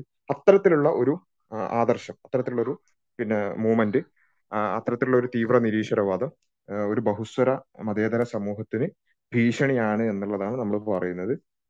അത് അതിനോട് താങ്കൾക്ക് പ്രതികരിക്കുക അല്ലെങ്കിൽ ആ വിഷയത്തിൽ എന്തെങ്കിലും പറയാനുണ്ടെങ്കിൽ പറയാം അല്ലെങ്കിൽ അടുത്ത ആളിലേക്ക് അല്ല ഈ വിശ്വാസികളായിട്ടുള്ള ആൾക്കാരെ ഉന്മൂലനം ചെയ്യണമെന്നും ഒക്കെ എന്തോ സാം ഹാരിസിന്റെ എന്തോ ഒരു കോട്ട് ഇവിടെ ഉദ്ധരിച്ചുകൊണ്ട് പറയുന്നത് കേട്ടു. പക്ഷെ എനിക്ക് തോന്നുന്നില്ല അദ്ദേഹം അത് ഞാൻ അത് കേട്ടിട്ടില്ല. എനിക്ക് നിങ്ങൾ പറയുന്നത് വെച്ച് നോക്കുമ്പോൾ അദ്ദേഹം ഉദ്ദേശിക്കുന്ന മുസ്ലിങ്ങളെ ഇല്ലാതാക്കണമെന്ന് ഉദ്ദേശിച്ച മുസ്ലിങ്ങളെ മനുഷ്യരെ ഇല്ലാതാക്കണമെന്നല്ലായിരിക്കും മുസ്ലിങ്ങൾ ഇസ്ലാം എന്ന ആശയം പേർന്ന് ഇസ്ലാം എന്ന് പറയുന്ന ആശയത്തിന്റെ ഒരു ഉന്മൂലനമായിരിക്കും അദ്ദേഹം ഉദ്ദേശിച്ചത്. അല്ലാതെ ഈ മുസ്ലിങ്ങളെ ഇല്ലാതാക്കണമെന്ന് അദ്ദേഹം ഉദ്ദേശിക്കേണ്ട കാര്യമായിട്ട് എനിക്ക് തോന്നുന്നില്ല. ക്രിസ് ഒരു മിനിറ്റ്. ഞാനൊന്ന് ഇടപെടുന്നതിന് സോറി നമ്മൾ പിന്നെ ഊഹത്തിൽ സംസാരിക്കേണ്ട ആവശ്യമില്ലല്ലോ. നമ്മൾ ഓൾറെഡി അത് നേരെ നമുക്ക് ലഭ്യമായിരിക്കെ.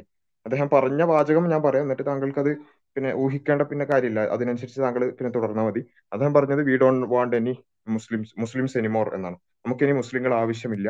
ഒരു പരിഷ്കൃത സമൂഹത്തിൽ മുസ്ലിങ്ങളെ കൊണ്ട് യാതൊരു കാര്യവുമില്ല. എന്നാണ് അദ്ദേഹം പറഞ്ഞതിന്റെ ചുരുക്കം. അത് വെച്ചിട്ട് താങ്കൾ തുടർന്നോളൂ. അദ്ദേഹം അങ്ങനെ പറഞ്ഞതിന്റെ ഉദ്ദേ അദ്ദേഹം അത് എക്സ്പ്ലെയിൻ ചെയ്തിട്ടുണ്ടോ? അതോ അങ്ങനെ പറഞ്ഞ ആ സ്റ്റേറ്റ്മെന്റ് അത്രേ ഉള്ളൂ? നിർത്തിയിട്ടുള്ളൂ അത്രേ പറഞ്ഞിട്ടുള്ളൂ അദ്ദേഹം ഒരുപാട് കാര്യങ്ങൾ പറയും അദ്ദേഹം പിന്നെ ഇമിഗ്രേഷനുമായിട്ട് ബന്ധപ്പെട്ടു അങ്ങനെയുള്ള ഒരുപാട് കാര്യങ്ങൾ സംസാരിക്കുന്നതിന്റെ ഇടയിൽ പറഞ്ഞ കാര്യമാണ്. അതിന്റെ അപ്പുറം എന്തായാലും ഒറ്റ വാചകമായിട്ട് ഒരാൾ പോഡ്കാസ്റ്റ് നിർത്തൂലല്ലോ. അത് പിന്നെ ഒരുപാട് കാര്യങ്ങൾ പറഞ്ഞിട്ടുണ്ട്. പിന്നെ ഇതാണ് അദ്ദേഹം പറഞ്ഞ ആശയം ഇതാണ് എന്നാണ് ഞാൻ പറഞ്ഞത്.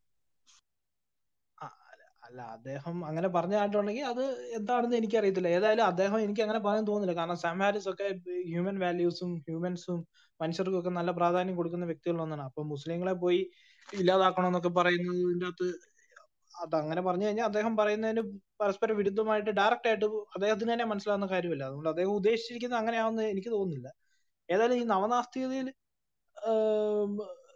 മതേതര ഇന്ത്യയ്ക്ക് ഭീഷണി എന്ന് പറയുന്ന ഇത് ആരാ ഈ വിസ്ല ഈ മതവിശ്വാസികളെയൊക്കെ ഇല്ലാതാക്കണമെന്ന് പറഞ്ഞെന്ന് പറഞ്ഞതിന്റെ എനിക്കിപ്പോഴും അത് മനസ്സിലാവുന്നില്ല. അത് അതിന്റെ അടിസ്ഥാനം എന്താ? നിങ്ങൾ നേരത്തെ എന്തോ പറഞ്ഞായിരുന്നല്ലോ? അല്ല എന്താ താങ്കൾക്ക് മനസ്സിലാത്തതെന്നാണ് ഞങ്ങൾക്ക് മനസ്സിലാവാത്തത് ഞങ്ങൾ പറഞ്ഞത് വളരെ ക്ലിയർ ആണല്ലോ. മതവിശ്വാസികളെ പോലും ഇല്ല അല്ലെങ്കിൽ മതം എന്ന് പറയുന്നത് തന്നെ ഒരു വലിയൊരു തിന്മയാണ്. അതുകൊണ്ട് അതിനെ ഇല്ലായ്മ ചെയ്യണം. അതിന്റെ ഭാഗമായി വേണമെങ്കിൽ മതവിശ്വാസികളെ തന്നെ ഇല്ലായ്മ ചെയ്താലും കുഴപ്പമില്ല എന്ന് വരെ പറയുന്ന ഒരു മിനിറ്റ് ഞാൻ ഞാൻ ക്ലിയർ ആക്കട്ടെ. അതായത് പിന്നെ ഇപ്പോ സാം ഹാരിസ് പറഞ്ഞത് ഇനി നമുക്ക് കൂടുതൽ ഇപ്പൊ ഉള്ളത് തന്നെ ധാരാളമാണ്. ഇനി നമുക്ക് കൂടുതൽ മുസ്ലിങ്ങളെ വേണ്ടെന്നാണ് പറഞ്ഞത്. അതുപോലെ തന്നെ നേരത്തെ ഹിച്ചിൻസ് ഒക്കെ പറഞ്ഞ ഒരു ഒരു മുസ്ലിം ഭൂരിപക്ഷ രാഷ്ട്രത്തെ ചൂണ്ടിക്കാണിച്ചുകൊണ്ട് ആ രാഷ്ട്രത്തെ തന്നെ തുടച്ചു നീക്കിയാൽ തന്നെ എനിക്ക് എന്റെ കണ്ണിൽ നിന്ന് ഒരു തുള്ളി കണ്ണുനീര് വരില്ല എന്ന് പറയുന്ന രൂപത്തിലേക്ക് തീവ്രമായ നിരീശ്വരവാദം. അതിനെക്കുറിച്ചാണ് നമ്മൾ ചർച്ച ചെയ്യുന്നത്. അങ്ങനെയുള്ള ഒരു നിരീശ്വരവാദം എന്താ പറയാ നിരീശ്വരവാദം എന്ന് പറഞ്ഞാൽ ദൈവത്തെ നിഷേധിക്കലാണ്. അങ്ങനെ ദൈവത്തെ നിഷേധിക്കുന്നത് കൊണ്ട് അങ്ങനെ കേവലമായ ഒരു നിരീശ്വരവാദം കൊണ്ട് ഉള്ള പ്രശ്നത്തെക്കാൾ അതിനെ ആശയപരമായിട്ടുള്ള പ്രശ്നങ്ങളാണ് ഉള്ളത്. പക്ഷെ ഒരു സമൂഹത്തെ ബാധിക്കുന്ന രൂപത്തിലേക്ക് നിങ്ങളുടെ നിരീശ്വരവാദം എത്തുമ്പോൾ മറ്റുള്ളവരുടെ ജീവിതത്തെയും അല്ലെങ്കിൽ പിന്നെ ഒരു ബാധിക്കുന്ന രൂപത്തിലേക്ക് നിരീശ്വരവാദം പോകുന്നതിനെ കുറിച്ചാണ് നമ്മൾ ചർച്ച ചെയ്യുന്നത്. അതാണ് നവനാസ്തികത അത് അത് നമ്മളിവിടെ ഒരുപാട് കാര്യങ്ങൾ ഉദ്ധരിച്ചല്ലോ. അതിനെക്കുറിച്ച് താങ്കൾക്ക് പറയാനുണ്ടെങ്കിൽ പറയാം അല്ലെങ്കിൽ അടുത്ത ആളിലേക്ക്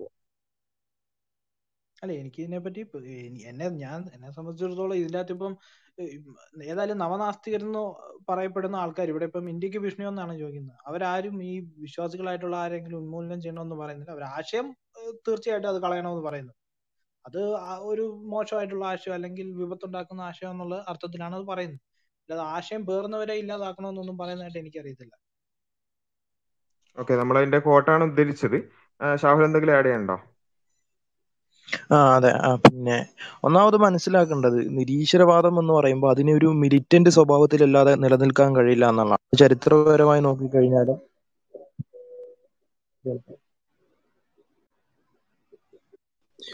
സോറി ഞാൻ പറഞ്ഞു കേൾ- കേൾക്കാവോ കേൾക്കുന്നില്ല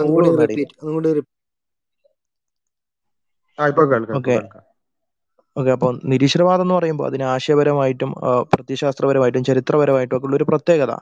അത് സംതിങ് എഗെയിൻസ്റ്റ് ഫോർ എന്നുള്ളതാണ് അതായത് അത് ഒരു എതിർപ്പ് യുക്തി മാത്രമാണ്. അതല്ലാതെ എന്തെങ്കിലും ഒന്ന് സ്ഥാപിക്കാനോ എന്ത് എന്തിനെങ്കിലും വേണ്ടിയുള്ള ഒന്നല്ല. ഞാൻ പറയുന്നത് കേൾക്കുന്നുണ്ടല്ലോ അല്ലേ? ഓക്കെ. അപ്പോൾ അത് അതിന്റെ ഭാഗമായിട്ടുണ്ടാവുന്ന ഒരു പ്രശ്നമാണ് ഈ ഒരു എതിർപ്പിനെ മാത്രം കൊണ്ടു പ്രശ്നമാണ് അന്ധമായിട്ടുള്ള മതവിരോധം എന്ന് പറയുന്നത്. അത് നമുക്ക് ചരിത്രപരമായിട്ട് തന്നെ ഇപ്പോൾ നാസ്തികത ഒരു രാഷ്ട്രത്തിന്റെ ഭാഗമായി ആദ്യമായിട്ട് വരുന്ന അൽബേനിയയിലാണ് അൽബേനിയയിൽ തന്നെ എത്രത്തോളം മതവിരുദ്ധാത്മകമായിട്ടുള്ള തീവ്രമായിട്ടുള്ള മതവിരുദ്ധ നാസ്തിക ചിന്തകളെ അടിച്ചേൽപ്പിക്കാൻ ശ്രമിച്ചു എന്നുള്ളത് നമുക്ക് എല്ലാവർക്കും അറിയാവുന്നതാണ്. മതഗ്രന്ഥങ്ങളെ ഇല്ലായ്മ ചെയ്യാൻ അതുപോലെ റിലീജിയൻ പ്രാക്ടീസ് ചെയ്യുന്നതിനെ ഇല്ലായ്മ ചെയ്യാൻ അതുപോലെ തന്നെ പബ്ലിക് ആയിട്ടുള്ള മതസ്ഥാപനങ്ങളെ തകർത്തുകൊണ്ട് അതൊക്കെ ചൈനയിലും റഷ്യയിലും അങ്ങനെ നാസ്തികതയ്ക്ക് എവിടെയെല്ലാം അധികാരം കിട്ടിയിട്ടുണ്ടോ അവിടെയൊക്കെ ചെയ്തിട്ടുള്ള കാര്യം അതാണ്. അപ്പോ ഫ്രീഡം എന്ന് പറയുന്നത് ഏറ്റവും അടിസ്ഥാനപരമായിട്ട് വ്യക്തികൾക്ക് വേണ്ട ഒന്നാണ്. നമുക്ക് അഭിപ്രായ വ്യത്യാസങ്ങളും ആശയങ്ങളും ഒക്കെ ഉണ്ട്. അത് വേറൊരു കാര്യമാണ്. അങ്ങനെയാണ് ചർച്ച ചെയ്യേണ്ടത്. അതല്ലാതെ അങ്ങനെ ഒരു എതിർപ്പുണ്ട് എന്നുള്ളത് കൊണ്ട് ആ എതിർപ്പിന്റെ ഒരു ഒരു ഒരു ഇതുകൊണ്ട് സകലത്തിന് ഇല്ലായ്മ ചെയ്യാൻ. ഇപ്പോ നാസ്തികതയുടെ ഒരു സ്വഭാവം എന്ന് പറയുമ്പോൾ അധികാരം എവിടെയൊക്കെ കിട്ടിയിട്ടുണ്ടോ അവിടെ എല്ലാം ഈ മതവിരുദ്ധ യുക്തി അവർ പ്രയോഗവൽക്കരിച്ചിട്ടുണ്ട് എന്നുള്ളതാണ്. അവിടെയാണ് ഇപ്പൊ ചൈനയിൽ ഉയ്ഗൂർ മുസ്ലിങ്ങളുടെ കാര്യം പറഞ്ഞു. ഷിൽജാങ് പ്രവിശ്യയിലൊക്കെ നടന്നുകൊണ്ടിരിക്കുന്ന അത് ഈ ഒരു നാസ്തികതയുടെ സ്വാഭാവിക പ്രതിഫലനാണ്. കാരണം അവരെ സംബന്ധിച്ചിടത്തോളം this is the greatest evil അതാണ് ഏറ്റവും മോശമായിട്ടുള്ള കാര്യം അതാണ് എല്ലാത്തിനും പോയിസൺ ചെയ്യുന്നത്. അങ്ങനെ പരമമായ എല്ലാ തിന്മയും അതിലാണ് എന്നുള്ളൊരു നരേറ്റീവിലാണ് എത്തീസും ന്യൂ എത്തീസും നിലനിൽക്കുന്നത്. അപ്പൊ പിന്നെ എന്താ ചെയ്യാൻ കഴിയുക? അതിന് ഇല്ലായ്മ ചെയ്യണം. അപ്പൊ ഭരണം കിട്ടുമ്പോൾ എന്ത് ചെയ്യും? ഇല്ലായ്മ ചെയ്യാൻ വേണ്ടിയിട്ടുള്ള കാര്യങ്ങൾ ചെയ്യും. തന്നെയാണ് ചൈനയിൽ ചെയ്തുകൊണ്ടിരിക്കുന്നത്. റഷ്യയിൽ ചെയ്തത് അൽബേനിയയിൽ ചെയ്തത്. അപ്പോൾ ഇതൊരു പൊതു സ്വഭാവമാണെന്നുള്ളതാണ്. നമ്മൾ മതഭൂരിപക്ഷമുള്ള ഒരുപാട് രാഷ്ട്രങ്ങൾ കാണുന്നു ഒരുപാട് നിലനിൽക്കുന്നു. ചരിത്രത്തിൽ ഒരുപാട് ഉണ്ടായിട്ടുണ്ട് എല്ലാം ഉണ്ടായിട്ടുണ്ട്. അവിടെ ഒന്നും നമ്മൾ ഇങ്ങനെ ഒരു സ്വഭാവം ഒരു മതത്തിന്റെ ഭാഗമായിട്ട് കാണുന്നില്ല. അങ്ങനെ അവർ എതിർപ്പുണ്ട് എന്നുള്ളത് കൊണ്ട് തന്നെ മൊത്തത്തിൽ അങ്ങടെ ഇല്ലായ്മ ചെയ്തുകൊണ്ട് ഒരു ഏകപക്ഷീയമായിട്ടുള്ള ആശയത്തെയും പ്രത്യശാസ്ത്രം അടിച്ചേൽപ്പിക്കുക എന്ന് പറയുന്ന ആ ഒരു സംഭവം. പക്ഷെ നാസ്തികതയുടെ കാര്യത്തിൽ നോക്കിക്കഴിഞ്ഞാൽ അവർ എവിടെയൊക്കെ ഭരണത്തിൽ വരുന്നുണ്ടോ അവിടെ എല്ലാം ചെയ്യുന്ന ഇതാണ് എന്നുള്ളതാണ്. അപ്പൊ അവിടെ നിന്ന് തന്നെ ആ ഒരു മിലിറ്റന്റ് ആകുന്നതിന്റെ ആ ഒരു പ്രശ്നം വ്യക്തമാണ്. ഓക്കെ. ഒരു പോയിന്റും കൂടി ആഡ് ചെയ്യുന്നുണ്ട് ബാസിൽ. പിന്നെ ക്രിസ് ഒരു ചോദ്യ രൂപത്തിൽ ഒന്ന് അവതരിപ്പിക്കണം ഇപ്പൊ ഷാഹുൽ പറഞ്ഞൊരു സംഭവം. ഇവിടെ ഇപ്പോ ക്രിസ് പറഞ്ഞതിന്റെ ഒരു ആകത്തുക എന്ന് പറയുന്നത് എനിക്ക് മനസ്സിലായത് പിന്നെ ഇസ്ലാം അല്ലെങ്കിൽ ഇസ്ലാം സേ ഫോർ എക്സാമ്പിൾ ഇസ്ലാം ആണെന്ന് വിചാരിക്കുക. ഇസ്ലാമിന്റെ കേസിലാണെങ്കിൽ മതത്തിനെതിരെ മുസ്ലിങ്ങൾക്കെതിരെ അല്ല അല്ലെങ്കിൽ മതത്തിനെതിരെയാണെന്നാണ് പറഞ്ഞു വരുന്നത്. അല്ലെങ്കിൽ മുസ്ലിംസിനെതിരെ എതിരെയല്ല ഇസ്ലാമിനെതിരെയാണ്. അതായത് ആളുകൾ എല്ലാം മതം വിട്ടിട്ട് നിങ്ങളുടെ ഒരു ഐഡിയോളജി പ്രകാരം ഇസ്ലാമിലുള്ള മുസ്ലിങ്ങളെല്ലാം ഇസ്ലാം മതം വിട്ടിട്ട് മാറി നിൽക്കുകയും ആ ഇസ്ലാം എന്നുള്ള ആ ഒരു ആ ഒരു ഐഡിയോളജിയെ ഒഴിവാക്കിയിട്ട് നിങ്ങൾ പറയുന്ന ഐഡിയോളജിയിലേക്ക് വരണം എന്നുള്ളതാണ് നിങ്ങൾക്ക് വേണ്ടത്. അപ്പോൾ അങ്ങനെയെങ്കിൽ ക്രിസ്റ്റിനോടുള്ള ചോദ്യം ഇതാണ്. നിങ്ങൾ എങ്ങനെയാണ് ഈ മുസ്ലിങ്ങളെ ഇസ്ലാമിൽ നിന്നും വേർപ്പെടുത്തുക? എങ്ങനെയാണ് വാട്ട്സ് യുവർ പ്ലാൻ അല്ല ഈ ഇവരെ വേർപെടുത്തുക എന്ന് പറഞ്ഞാൽ ആ ആശയം അങ്ങോട്ട് മാറ്റുക എന്ന് ഉദ്ദേശിക്കുന്നത്. ഈ ഇപ്പൊ ഈ ഇത് ഈ ഇസ്ലാം മുസ്ലിം എന്ന് പറഞ്ഞാൽ ഇസ്ലാം ഇസ്ലാമിന്റെ ഐഡിയോളജി പിന്തുടരുന്നു എന്നല്ല അർത്ഥം. അവരെ ആ ഒരു ഐഡിയോളജി പിന്തുടരുന്നതിൽ നിന്ന് അവരെ ആശയപരമായിട്ട് അതെങ്ങനെയാണെന്നാണ് ചോദിച്ചത്? അതെങ്ങനെയാണെന്നാണ് ചോദിച്ചത്? അതിന് കൂടുതലായിട്ട് എഡ്യൂക്കേഷൻ നടത്തുക ഇങ്ങനെ ഡിബേറ്റ് നടത്തുക ഇതൊക്കെ തന്നെ വഴി. അവിടെയാണ് ഡിബേറ്റ് നടത്തി കഴിഞ്ഞാൽ ഇപ്പൊ ഞാൻ കഴിഞ്ഞ ദിവസം ഒരു ഡിബേറ്റ് നടത്തിയതാണ്. ഒരു ഒരു എക്സാമ്പിൾ ആയിട്ട് പറയുകയാണ് ഇപ്പോൾ അത് ഡൈവേർട്ട് ചെയ്യാൻ വേണ്ടിയിട്ടല്ല ഒരൊറ്റ എക്സാമ്പിൾ പറയുകയാണ് നമ്മുടെ സ്ലേവറിയുമായിട്ട് ബന്ധപ്പെട്ടത്. And when I think in slavery it is ഇസ്ലാമിന്റെ സ്ലേവറി സിസ്റ്റത്തിൽ ഇപ്പോൾ ആ ഒരു നമുക്ക് ഇന്നത്തെ അവൈലബിൾ ആയിട്ടുള്ള ഒരു ഒരു ഇപ്പൊ നമ്മുടെ ഒരു ഒരു കോൺസെപ്റ്റ് അതുമായിട്ട് വലിയൊരു ടോപ്പിക് ഒരു ഡിസ്കഷൻ തന്നെ ഉണ്ടായി. അതിൽ അവസാനം എത്തി നിന്നത് എന്താന്ന് വെച്ച് കഴിഞ്ഞാൽ ഈ പ്രിസണേഴ്സ് ഓഫ് വാറിന്റെ ഒരു കോൺസെപ്റ്റ് ആണ്. അപ്പൊ ഇസ്ലാം ശരിക്കും ആയിരത്തി നാനൂറ് വർഷം മുമ്പ് മുന്നോട്ട് വെച്ച ആ concept of prisoners of war എന്നുള്ളത് ഇന്ന് ട്വന്റി ഫസ്റ്റ് സെഞ്ചുറിയിൽ ഉള്ള കോൺസെപ്റ്റ് ഓഫ് ആ ഒരു കോൺസെപ്റ്റിനെ വെച്ച് കമ്പയർ നോക്കി കഴിഞ്ഞാൽ ഇസ്ലാമിന്റെ കോൺസെപ്റ്റ് ഈസ് ഫാർ ബെറ്റർ ഈ ഒരു രീതിയിൽ ഇസ്ലാമിനെ എന്നെ സംബന്ധിച്ചിടത്തോളം അല്ലെങ്കിൽ മുസ്ലിങ്ങളെ സംബന്ധിച്ചിടത്തോളം ഇത് നോക്കുകയാണെങ്കിൽ Islam is far better than any case ഇപ്പൊ നിങ്ങൾ ഏത് കേസ് എടുത്തു കഴിഞ്ഞാൽ നിങ്ങൾക്ക് നിങ്ങൾ പറയുന്നുണ്ട് ഇപ്പോൾ ഇന്നത്തെ അന്നത്തെ ആ ഒരു സിസ്റ്റം തെറ്റായിരുന്നു എന്ന് പറയുന്നുണ്ട്. പക്ഷെ നമ്മൾ അതിനെ ലോജിക്കലി അനലൈസ് ചെയ്യുമ്പോൾ മുസ്ലിങ്ങളെ സംബന്ധിച്ചിടത്തോളം it is far better and ഇസ്ലാം ഈ പറയുന്ന ഇൻട്രസ്റ്റ് എന്നുള്ള ഒരു സാമൂഹ്യ തിന്മയ്ക്കെതിരെ നിൽക്കുന്നു. അല്ലെങ്കിൽ സ്ത്രീകളുടെ ഒരു വിപണനത്തിനെതിരെ ഇസ്ലാം എതിരെ നിൽക്കുന്നു. അതുപോലെ പിന്നെ സമൂഹത്തിലെ ഒരു കുടുംബത്തെ നശിപ്പിക്കുന്ന രീതിയിലുള്ള ഒരു പ്രോസ്റ്റിറ്റ്യൂഷൻ ആ ഒരു സീ അല്ലെങ്കിൽ അല്ലെങ്കിൽ കുടുംബത്തെ നശിപ്പിക്കുന്ന വേറെ രീതിയിലുള്ള girl friend boy friend system അത്തരം കാര്യങ്ങൾക്ക് എല്ലാം പല ഒത്തിരി സാമൂഹ്യ തിന്മകളുണ്ട്. ഇതിലെല്ലാം ഇസ്ലാം ഇസ്ലാം മാറി നിന്ന് ഇസ്ലാം എതിരെ നിൽക്കുകയാണ്. അപ്പോൾ ഒരു ഒരു ദൈവം എന്നുള്ള ഒരു സങ്കല്പത്തിനപ്പുറം ഇസ്ലാം നൽകുന്നത് ഒരു സമൂഹത്തിന് നല്ലൊരു ജീവിതമാണ്. ഇപ്പൊ ദൈവം ഇല്ല എന്ന് തന്നെ വിചാരിക്കുക പക്ഷെ ഇസ്ലാം ഫോളോ ചെയ്യുന്നതോടുകൂടി ആ ജീവി ആ ജീവിക്കുന്ന ആ ഒരു മനുഷ്യനും ആ ഒരു സമൂഹത്തിനും ഇസ്ലാം പ്രൊവൈഡ് ചെയ്യുന്നത് എ ബെറ്റർ ലൈഫ് സ്റ്റൈലാണ് അപ്പൊ ഏത് രീതിയിൽ എടുത്തു നോക്കിയാലും ഒരു മുസ്ലിം എന്നുള്ള രീതിയിൽ അതിനെ നോക്കുകയാണെങ്കിൽ ഇറ്റ്സ് ഓൾവേസ് ബെറ്റർ അപ്പൊ അങ്ങനെ ചിന്തിക്കുന്ന ഒരാളുടെ മനസ്സിൽ നിന്നും നിങ്ങൾ പറയുന്ന ഈ ഒരു ദൈവമില്ലാത്ത കോൺസെപ്റ്റാണ് ആണ് ബെറ്റർ എന്ന് നിങ്ങൾ അടിച്ചേൽപ്പിക്കാൻ ശ്രമിക്കുകയാണെങ്കിൽ എങ്ങനെയാണ് നിങ്ങൾ ആ ഒരു മുസ്ലിമിനെ കൺവിൻസ് ചെയ്യുക? നിങ്ങൾ പറഞ്ഞില്ലേ വിദ്യാഭ്യാസം കൊടുക്കുക എന്ന് പറഞ്ഞില്ലേ? How will you convince the wrong is right that's a question അല്ല ഈ ഈ ഇപ്പം ഗേൾ ഫ്രണ്ട് ബോയ് ഫ്രണ്ട് എന്നൊക്കെ പറഞ്ഞ ഒരു സിസ്റ്റം പറഞ്ഞല്ലോ അതെന്തോ മോശമാണ്. അതൊക്കെ ശരിക്കും ഒരു മിനിറ്റ് ക്രിസ് ക്രിസ് ഒരു മിനിറ്റ് അത്തരത്തിലുള്ള ഓരോന്നിലേക്ക് പോയാലും നമ്മൾ അത് ഓരോന്ന് ചർച്ച ചെയ്യേണ്ടി വരും. ഇപ്പൊ സ്ലേവർ എടുത്താൽ അത് ചർച്ച ചെയ്യേണ്ടി വരും. അതിനും അപ്പുറത്ത് ആ പറഞ്ഞ പോയിന്റ് മനസ്സിലാക്കുക. ഇതൊക്കെ ശരിയാണെന്ന് വിശ്വസിക്കുന്ന ഒരാളെ നിങ്ങൾ എന്ത് എന്ത് പറഞ്ഞ് കൺവിൻസ് ആക്കും? അല്ലെങ്കിൽ എന്താണ് നിങ്ങൾ ചെയ്യാൻ ഉദ്ദേശിക്കുന്നത് എന്നുള്ള ആ ഒരു പോയിന്റ് പറയാം. നമ്മൾ ഓരോന്നിലേക്ക് കയറി ചെന്നാൽ കുറെ പറയാനുണ്ടാവും. അതുകൊണ്ടാണ്.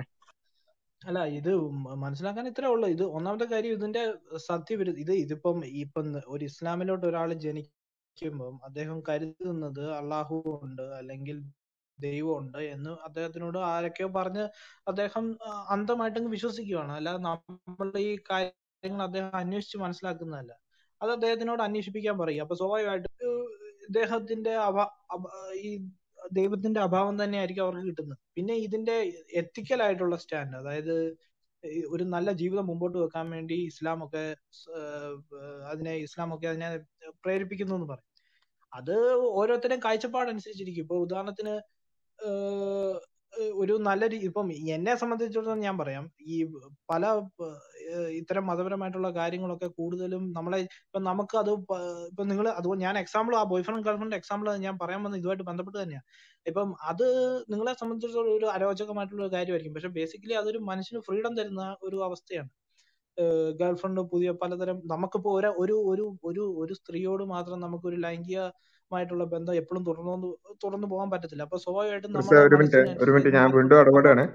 നമുക്ക് ഓരോ വിഷയത്തിലേക്ക് പോവാതെ ഒരു ഒരു മനുഷ്യൻ നിങ്ങൾ പറഞ്ഞ ഈ ലോജിക് നിങ്ങൾ പറയുന്ന വെച്ചാൽ നിങ്ങൾക്ക് അത് ശരിയായിട്ട് തോന്നുന്നു ഞങ്ങൾക്ക് ഇത് ശരിയായിട്ട് തോന്നുന്നു. അങ്ങനെ ശരി ഈ ഇസ്ലാമിന്റെതാണ് ശരിയായിട്ട് തോന്നുന്ന ഒരാളെ നിങ്ങൾ എന്ത് പറഞ്ഞുകൊണ്ടാണ് ആ മതത്തിൽ നിന്ന് വേർപെടുത്താൻ ഉദ്ദേശിക്കുന്നത്?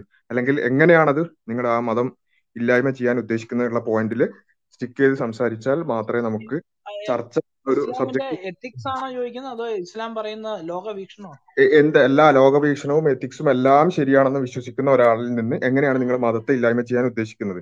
അത് പറഞ്ഞാൽ മതി. ഇസ്ലാമിന്റെ ലോകവീക്ഷണം കാണിക്കാൻ വേണ്ടി സയന്റിഫിക് ആയിട്ടുള്ള കാര്യങ്ങൾ പറഞ്ഞാൽ മതി. എത്തിക്സ് കാണിക്കാൻ വേണ്ടി അതിനേക്കാളും ബെറ്റർ ആയിട്ടുള്ള എത്തിക്സ് പരമായിട്ടുള്ള അവസ്ഥ കാണിക്കണം. അത് അത് എല്ലാ വിഷയവും അത് അതനുസരിച്ച് ഇപ്പം പറഞ്ഞ പോലെ തന്നെ എല്ലാ വിഷയവും എടുത്തെടുത്ത് പറയാം. പറഞ്ഞു കൊടുക്കണം. ക്രിസ് ഒരൊറ്റ സെക്കൻഡ് ഞാൻ ഒന്നുകൂടി ക്ലാരിഫൈ ചെയ്യാണ്. ഇവിടെ ചോദ്യം ഞാനിവിടെ ഇസ്ലാമിലെ സ്ലേവറി ഡിസ്കസ് ചെയ്യാനോ അല്ലെങ്കിൽ girl friend boy friend discuss ചെയ്യാനോ അല്ല ഉദ്ദേശിച്ചത്. ഇവിടെ നമ്മളെ സംബന്ധിച്ചിടത്തോളം നിങ്ങൾ പറഞ്ഞില്ല സയന്റിഫിക് ആയിട്ടാണ് ഇത് ഇത് ഇത് കൺവിൻസ് ചെയ്യേണ്ടത് എന്നുള്ളത്.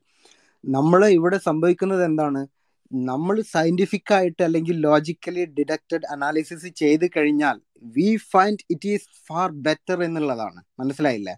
അത് നമുക്ക് ലോജിക്കിന്റെ ബേസിലാണ് നമ്മൾ ഡിഡക്ട് ചെയ്യുന്നത്. ഇത് ഏതാണെങ്കിലും നിങ്ങൾ ഗേൾ ഫ്രണ്ട് ബോയ് ഫ്രണ്ട് മാത്രം എടുക്കണ്ട? ഏത് എടുത്തു കഴിഞ്ഞാലും ഓക്കെ നമുക്ക് ഇറ്റ് ഈസ് ബെറ്റർ എന്നുള്ളത് is been proofed okay for for us അപ്പോ ഇവിടെ ക്വസ്റ്റ്യൻ നിങ്ങൾ ആ ഓരോ ഇൻഡിവിജ്വൽ കേസ് എടുക്കുന്നതിന് പകരം എന്റെ ക്വസ്റ്റ്യൻ ഇതാണ് ഇതെല്ലാം സത്യമാണെന്ന് പൂർണമായി ലോജിക്കലിന്റെ ബേസിൽ സയന്റിഫിക്കലി നമുക്ക് പ്രൂവ് ചെയ്ത ഒരു മുസ്ലിമിനോട് നിങ്ങൾ നിങ്ങളുടെ ശരി തെറ്റാണ് എന്നാണ് നിങ്ങൾ പ്രൂവ് ചെയ്യേണ്ടത്. മനസ്സിലായത് നമുക്കിതെല്ലാം ശരിയാണ്. അപ്പൊ ആ ശരി എങ്ങനെയാണ് നിങ്ങൾ ലോജിക്കലി ശരിയായി വരുന്ന ഒരു ശരി നിങ്ങൾ എങ്ങനെയാണ് തെറ്റാണെന്ന് പറയാന്നുള്ളതാണ് ചോദ്യം. ലോജിക്കലി ശരിയായി വന്നെങ്കിൽ എനിക്കൊന്നും പറയാൻ പറ്റില്ല. ഞാൻ പറയുന്ന ലോജിക്കലി ശരിയായി വന്നിട്ടുണ്ടോ എന്നുള്ളതാണല്ലോ ചോദ്യം. ലോജിക്കലി അത് ഞങ്ങൾക്കത് ശരിയാണ്. അതാണ് വിഷയം. ഞങ്ങൾക്കത് ശരിയാണ്. ആ നിങ്ങൾ പരിശോധിക്കും. ആ പരിശോധിക്കുന്നതിനപ്പുറത്ത് നിങ്ങൾ നിങ്ങൾ മതം ഇല്ലായ്മ ചെയ്യാന്ന് പറഞ്ഞല്ലോ. മതത്തില്ലാതാക്കലാണ് ലക്ഷ്യം എന്ന് പറഞ്ഞു. അപ്പോൾ ഞങ്ങളെ സംബന്ധിച്ചിടത്തോളം ലോജിക്കലി അത് ഞങ്ങൾക്ക് തെറ്റായിട്ട് അനുഭവപ്പെടുന്നില്ല. ഞങ്ങൾക്ക് അത് ശരിയായിട്ട് തന്നെ കൂടുതൽ പഠിക്കുമ്പോഴൊക്കെ ഞങ്ങൾക്ക് അത് ശരിയായിട്ട് മനസ്സിലാകും. അപ്പൊ നിങ്ങൾ മതം മതം ഇല്ലാതാക്കാൻ എന്താണ് നിങ്ങൾക്ക് ചെയ്യാനുള്ളത്? എന്നതാണ് മതമില്ലാതാക്കാൻ മതം ഇല്ലാതാക്കാൻ ഈ അടിച്ചേൽപ്പിച്ചുകൊണ്ടല്ല ഇല്ലാതാക്കുന്നത്. ഈ രീതിയിലുള്ള ഇല്ലാതാക്കലിനെ ഉദ്ദേശിക്കുന്നത്. ഈ പറഞ്ഞുകൊണ്ട് തന്നെ ഡെമോക്രാറ്റിക് പ്രോസസ്സിലൂടെയുള്ള ഇല്ലാതാക്കലിനെ പറ്റിയാ പറയുന്നത്. അത് ഇപ്പൊ നിങ്ങളുടെ നിങ്ങൾക്ക് തന്നെ ഇഷ്ടപ്പെടുന്ന രീതിയിൽ തന്നെ ഇല്ലാതാക്കാനാ ഉദ്ദേശിക്കുന്നത്. അതെങ്ങനെ എന്നുള്ളതാണ് ഇവിടെ ആരംഭം മുതൽ ചോദിച്ചുകൊണ്ടിരിക്കുന്നത് സുഹൃത്തെ. നിങ്ങൾ ചർച്ച ചർച്ച ചെയ്തുകൊണ്ട് തന്നെ അങ്ങോട്ടും ഇങ്ങോട്ടും പരസ്പരം ഡയലോഗ് എക്സ്ചേഞ്ച് ചെയ്തുകൊണ്ട് ഇവിടെ അങ്ങോട്ടും ഇങ്ങോട്ടും ഉള്ള ചർച്ച കാലങ്ങളായി നടക്കുന്നുണ്ട്. ഇപ്പൊ നമ്മുടെ ഈ ഗ്രൂപ്പിൽ തന്നെ കാലങ്ങളായി നടക്കുന്നുണ്ട്. അവിടെ എല്ലാം നമ്മൾ കാണുന്ന ഒരു കാര്യം എത്തീസം ഒരു യൂസ്ലെസ് ആൻഡ് ബേസ്ലെസ് ഫിലോസഫി ആണെന്നുള്ളതാണ്. ഇപ്പൊ ഇവിടെ നിങ്ങൾ സയൻസിന്റെ കാര്യം പറഞ്ഞു. നമുക്ക് സയന്റിഫിക് ആയിട്ട് അല്ലെങ്കിൽ യുക്തിപരമായിട്ട് റാഷണലി അല്ലെങ്കിൽ ഫിലോസഫിക്കലി ദൈവാസ്തികത സ്ഥാപിക്കാൻ കഴിയും. എവിടെയെങ്കിലും നാസ്തികത സ്ഥാപിക്കാൻ കഴിയും എന്നുള്ള ക്ലെയിം പോലും നിങ്ങളെ കൊണ്ട് പറയാൻ കഴിയില്ല. അപ്പോൾ ആ തരത്തിൽ ഒരു അന്ധവിശ്വാസം മാത്രമായിട്ടുള്ള ഒന്നാണ് നാസ്തികത. അത് വെച്ചിട്ട് നിങ്ങൾ പറയാണ് ഈ അന്ധവിശ്വാസം കൊണ്ട് നിങ്ങൾക്ക് പ്രൂവ് ചെയ്ത് തരാൻ കഴിയും. എങ്ങനെ നിങ്ങൾ പ്രൂവ് ഇപ്പൊ ഇവിടെ എല്ലാവരുടെയും മുമ്പിൽ വെച്ചിട്ട് എത്തീസം ആണ് റൈറ്റ് വേ എന്നുള്ളത് നിങ്ങൾക്ക് ഒന്ന് പ്രൂവ് ചെയ്യാൻ കഴിയും. ജസ്റ്റ് വൺ ആർഗ്യുമെന്റ് പറഞ്ഞാൽ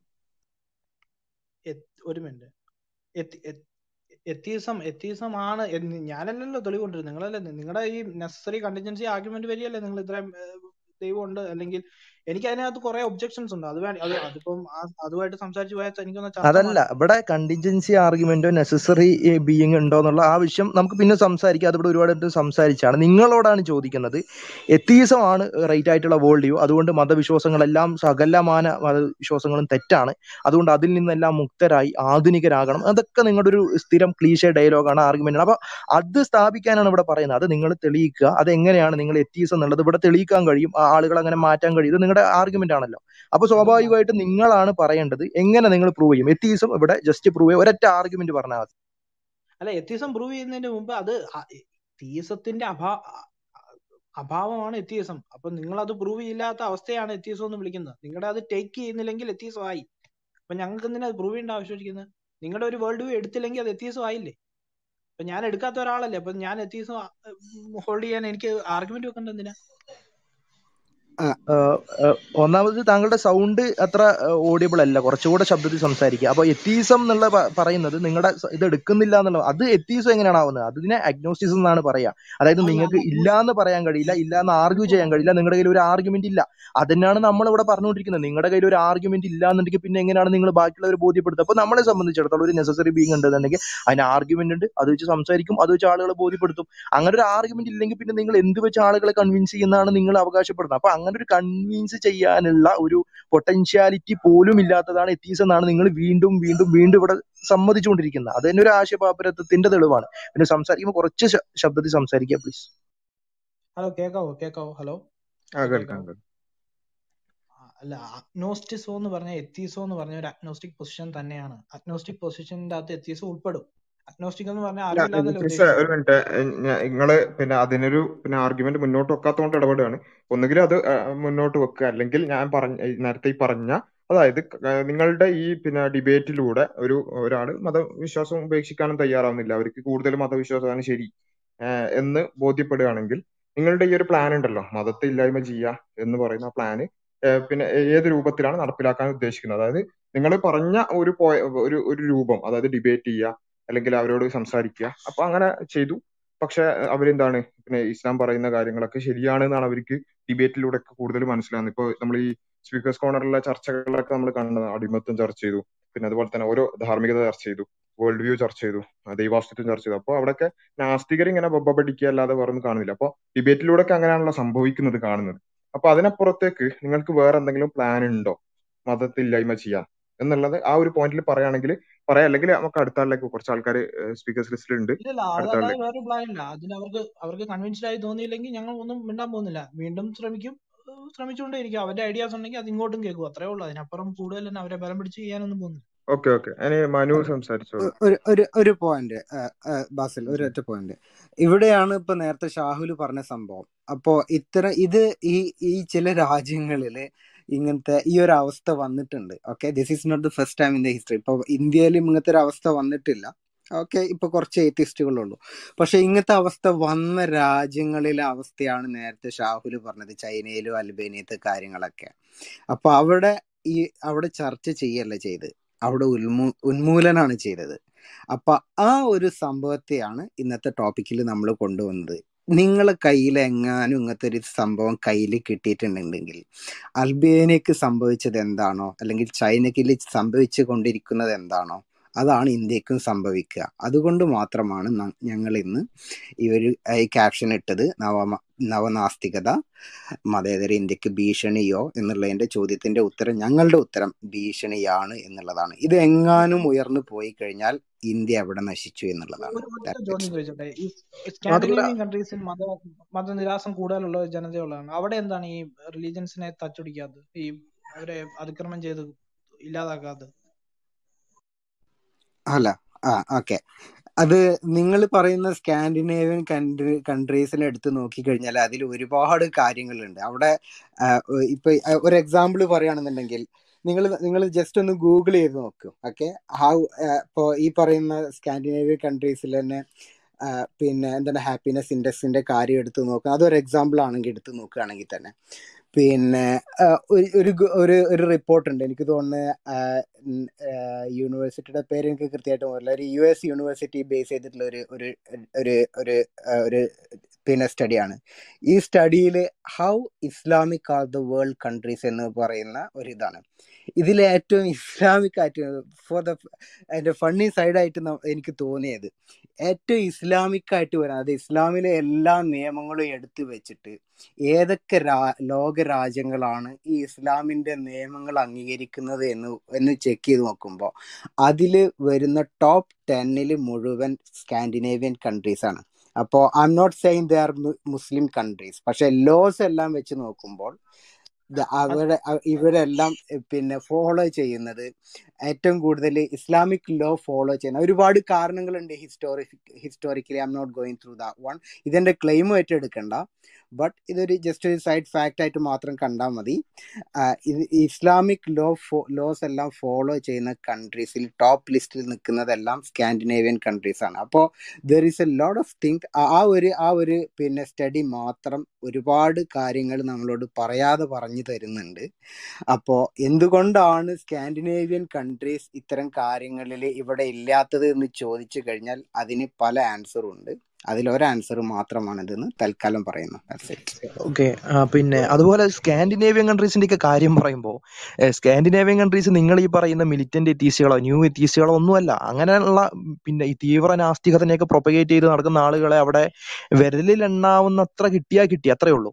അത്ര മാത്രം നാസ്തികര് കുറവാണ് അവിടെ അവിടത്തെ ഒരു അവസ്ഥ എന്ന് പറഞ്ഞു കഴിഞ്ഞാൽ ഇറിലീജിയസ് ആണ് എന്നുള്ള ഒരു ഇതാണുള്ളത്. അപ്പോഴും ദൈവാസ്തിത്വത്തെ അംഗീകരിക്കുന്ന ആളുകളാണ് എണ്ണത്തിൽ കൂടുതൽ. അതുപോലെ തന്നെ ചർച്ചുമായിട്ട് റിലേറ്റഡ് ആയിട്ട് തന്നെ ജീവിത വ്യവഹാരങ്ങളെ കൊണ്ടുപോകുന്ന ആളുകളാണ് കൂടുതൽ. അങ്ങനെയുള്ള പിന്നെ പഠനങ്ങൾ ഒരുപാടുണ്ട്. അപ്പോൾ അതൊന്നും നാസ്തികതയോ മിലിറ്റന്റ് എത്തീസത്തെയോ സപ്പോർട്ട് ചെയ്യുന്നതല്ല. മിലിറ്റന്റ് എത്തീസ് എന്ന് പറയുമ്പോൾ സംഘടിതമായിട്ട് ന്യൂ എത്തീസ് എന്നൊക്കെ പറയുമ്പോൾ സംഘടിതമായിട്ടുള്ള ഒരു മതവിരോധത്തെ കൊണ്ടുനടക്കലാണ് അങ്ങനെ ഒരു മതവിരോധവും സാധനമൊന്നും അവിടെയുള്ള നാട്ടുകാരുടെ ഇടയിൽ തെരഞ്ഞു നോക്കി കഴിഞ്ഞാൽ കിട്ടൂല. അപ്പോൾ അത് വേറെയാണ്. ഇത് വേറെയാണ്. ന്യൂ എത്തീസുമാണ് നമ്മളിവിടെ കൗണ്ടർ ചെയ്തിരിക്കുന്ന സാധനം.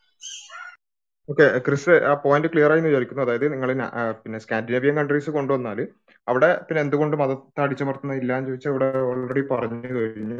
അവിടെ ഈ തരത്തിലുള്ള മിലിറ്റന്റ് എത്തീസ് അല്ല ഈവൻ എത്തീസം പോലും അല്ല അവിടെ ആയിട്ടുള്ള മറിച്ച് മതം അവർ അവരുടെ ജീവിതത്തിൽ ഇടപെടുന്നത് കുറവായിട്ടാണ് പിന്നെ ക്രിസ്ത്യൻസിലൊക്കെ കാണപ്പെടുന്നത് എന്നുള്ളതൊരു യാഥാർത്ഥ്യമാണ്. അപ്പൊ അതിനപ്പുറത്തേക്ക് ഒരു മിനിറ്റ് ഒരു മിനിറ്റ്. ഞാൻ ഞാനൊന്ന് ഈ പോയിന്റ് ഒന്ന് ഒരു മിനിറ്റ്. ഈ പോയിന്റ് ഒന്ന് കൺക്ലൂഡ് ചെയ്തിട്ട് ഞങ്ങൾ സംസാരിച്ചോളൂ. അപ്പൊ അവിടെ എത്തീസം എന്നുള്ളതിനപ്പുറത്ത് ഒരു മതം ഇടപെടാത്ത ഒരു അവസ്ഥ ക്രിസ്ത്യൻസിന്റെ ഇടയിൽ ഉണ്ട് എന്നുള്ളത് മാത്രമേ ഉള്ളൂ. എന്നാൽ നമുക്ക് നോക്കാൻ പറ്റും എന്ത്? ഈ ഭൗതികവാദ പ്രത്യയശാസ്ത്രങ്ങൾ അല്ലെങ്കിൽ എത്തീസം അത് പിന്നെ നേരിട്ട് ഭര- ഭരണത്തിൽ വന്നിട്ടുള്ള അല്ലെങ്കിൽ അതിന് മുൻകൈ കിട്ടിയിട്ടുള്ള ഭരണങ്ങൾ.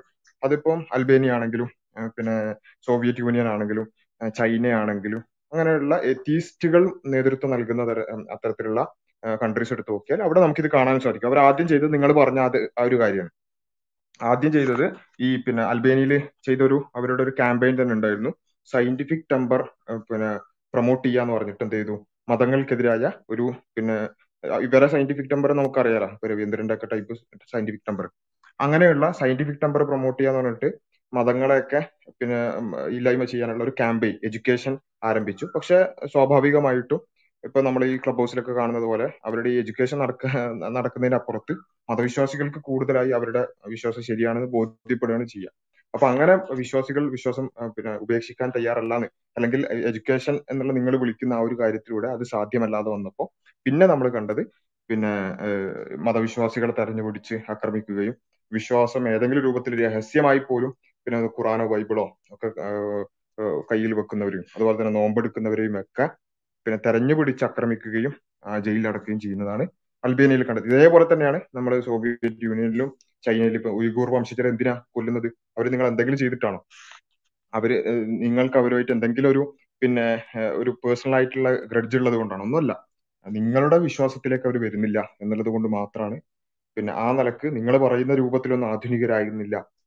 മറിച്ച് അവർ വിശ്വാസവുമായി മുന്നോട്ട് പോകുന്നു എന്നുള്ളത് കൊണ്ട് മാത്രമാണ് ഉയ്ഗുർ വംശജരെയും വംശഹത്യ ചെയ്യാൻ ശ്രമിക്കുന്നത്. അപ്പൊ എത്തീസ്റ്റുകൾക്ക് പിന്നെ അധികാരം ലഭിക്കുന്ന അത് ഏത് പ്രത്യയശാസ്ത്രമാണെങ്കിലും എത്തീസത്തിന് ഭൗതികവാദത്തിന് പല തരത്തിലുള്ള പ്രത്യയശാസ്ത്രങ്ങളുണ്ട്. അത് ഏതാണെങ്കിലും അതങ്ങനെ തന്നെയാണ് നമ്മൾ കണ്ടിട്ടുള്ളത് എന്നുള്ളതാണ്. അവിടെ സ്കാൻഡിനേവിയ എന്ന് പോലെയുള്ള ആളുകളിൽ മതം അത്ര ഇടപെടാത്ത രാജ്യങ്ങളെ അവിടെ കൊണ്ടുവരുന്നതിൽ അർത്ഥമില്ല എന്നുള്ളത് കൂടി മനസ്സിലാക്കുക. ഞാനൊരു കാര്യം ചോദിച്ചു ഞാൻ വിഷയത്തിൽ നിന്ന് മാറ്റുമല്ല എന്നാലും ഒരു ഒറ്റ കാര്യം ചോദിച്ചോട്ടെ. ഈ എന്തുകൊണ്ടാണ് ഈ ഇസ്ലാമിക രാജ്യത്ത് മറ്റു മതങ്ങളെ അനുവദിക്കാത്തത്? ഞാൻ വിഷയത്തിൽ നിന്ന് മാറ്റുന്നല്ല എന്നാലും ഒന്ന് അറിയണം. നിങ്ങളുടെ അതിന്റെ അകത്ത് വാദം ഏ- ഏത് ഏത് രാജ്യ ഏത് രാജ്യത്താണ് മറ്റു മതസ്ഥരെ അനുവദിക്കാത്തത്? അല്ല ഇസ്ലാമിക രാജ്യത്ത് പൊതുവെ അനു അനുവദിക്കത്തില്ലല്ലോ. അതാ ഞാൻ ചോദിച്ചത് സൗദി സൗദിയിലാണോ? അല്ലെങ്കിൽ യു എയിലാണോ ഖത്തറിലാണോ? അവിടെയൊക്കെ ഉള്ള പിന്നെ നിങ്ങൾ ഒന്ന് പിന്നെ നിങ്ങൾ കേരളത്തിലാണെങ്കിൽ ഒന്ന് അയൽ അയൽപ്പക്കത്തേക്കൊന്ന് ഇറങ്ങി നോക്കുക. എന്നിട്ട് എത്ര പിന്നെ മുസ്ലിങ്ങളല്ലാത്ത വീടുകളിലൊന്ന് കയറി നോക്കുക ഖത്തറിൽ എത്ര ആൾക്കാരുണ്ട് യു എയിൽ എത്ര ആൾക്കാരുണ്ട് സൗദിയിൽ എത്ര ആൾക്കാരുണ്ട് എന്നുള്ള ഒന്ന് ഒരു പത്ത് വീട്ടിൽ കയറിയാൽ അതിന്റെ ലിസ്റ്റ് മതം അനുസരിച്ച് അതെ അതെ മതം അനുസരിച്ച് ജീവിക്കാൻ തന്നെയാണ് അവരെ. പിന്നെ അല്ലാതെ പിന്നെ അവിടെ നിങ്ങൾ പോയിട്ടുള്ള നിങ്ങളുടെ അയൽവാസിയായ രമേശൻ അവിടെ പോയിട്ട് പിന്നെ ഒരു മുസ്ലിം ആയതായിട്ട് അറിയോ? ഇല്ലല്ലോ. അവരൊക്കെ മതവിശ്വാസം അനുസരിച്ച് അവിടെ മതം അനുഷ്ഠിക്കാൻ അവർ ഹിന്ദു മതമോ ക്രിസ്ത്യൻ മതമോ ജൂത മതമോ ഇത്തരം മതങ്ങൾ അനുഷ്ഠിക്കാൻ അവർ സമ്മതിക്കുമെന്നാണ് ഞാൻ ചോദിച്ചത്. അതെ അവർ ഹിന്ദു ആയിട്ട് തന്നെയല്ല ജീവിക്കുന്നത്. നിങ്ങൾ പിന്നെ നിങ്ങളുടെ അയൽവാസികളായ ഖത്തറിലും യു എയിലും സൗദിയിലും പിന്നെ അങ്ങനെയുള്ള ഉള്ള ഒമാനിലും എല്ലാവരും ഉള്ള എല്ലായിടത്തും പോയ നിങ്ങളുടെ ഹിന്ദു സുഹൃത്തുക്കളോടും ക്രൈസ്തവ സുഹൃത്തുക്കളോടും ഒക്കെ ചോദിച്ചു നോക്കുക അവരൊക്കെ അവിടെ പോയിട്ട് മുസ്ലിം ആയിട്ട് ചർച്ചോ അങ്ങനെ വല്ലതും ഉണ്ടോ? ആ ഓക്കേ ഓക്കേ ഉണ്ട് ഒക്കെ ഉണ്ട്. ഓക്കെ. അപ്പോ അത് അത് ഇത്രയും പിന്നെ ബാലിശമായ ചോദ്യങ്ങൾ തന്നെ ഗൾഫ് കൺട്രീസിൽ ഓക്കെ ഓക്കെ. യു എയിൽ യു എയിൽ പിന്നെ ഒരു യു എയിൽ ഒരു പിന്നെ ടെമ്പിൾ ഉള്ള കാര്യം നിങ്ങൾക്ക് അറിയോ അത് ഞാൻ അറിഞ്ഞു അത് ഞാൻ അറിഞ്ഞു. ആ ബാക്കിയുള്ള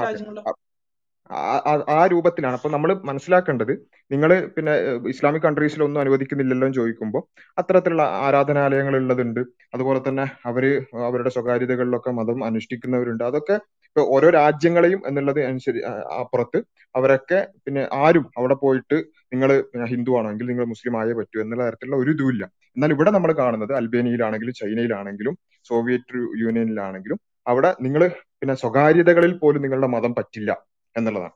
നിങ്ങൾ പിന്നെ ഞങ്ങൾ പറയുന്ന ഈ നാസ്തികതയിലേക്ക് വന്നേ പറ്റൂ. സ്വകാര്യതകളിൽ പോലും ഒരു ഖുറാനോ ബൈബിളോ കയ്യിൽ വെക്കാൻ പോലും പാടില്ല.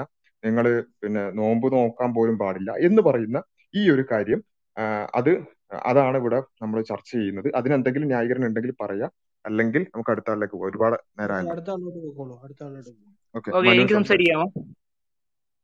മനു ആയിരുന്നു അതിന് മുമ്പ്. മനു സംസാരിച്ചിട്ട് രമേശ് പിന്നെ ഗ്രിഗറി.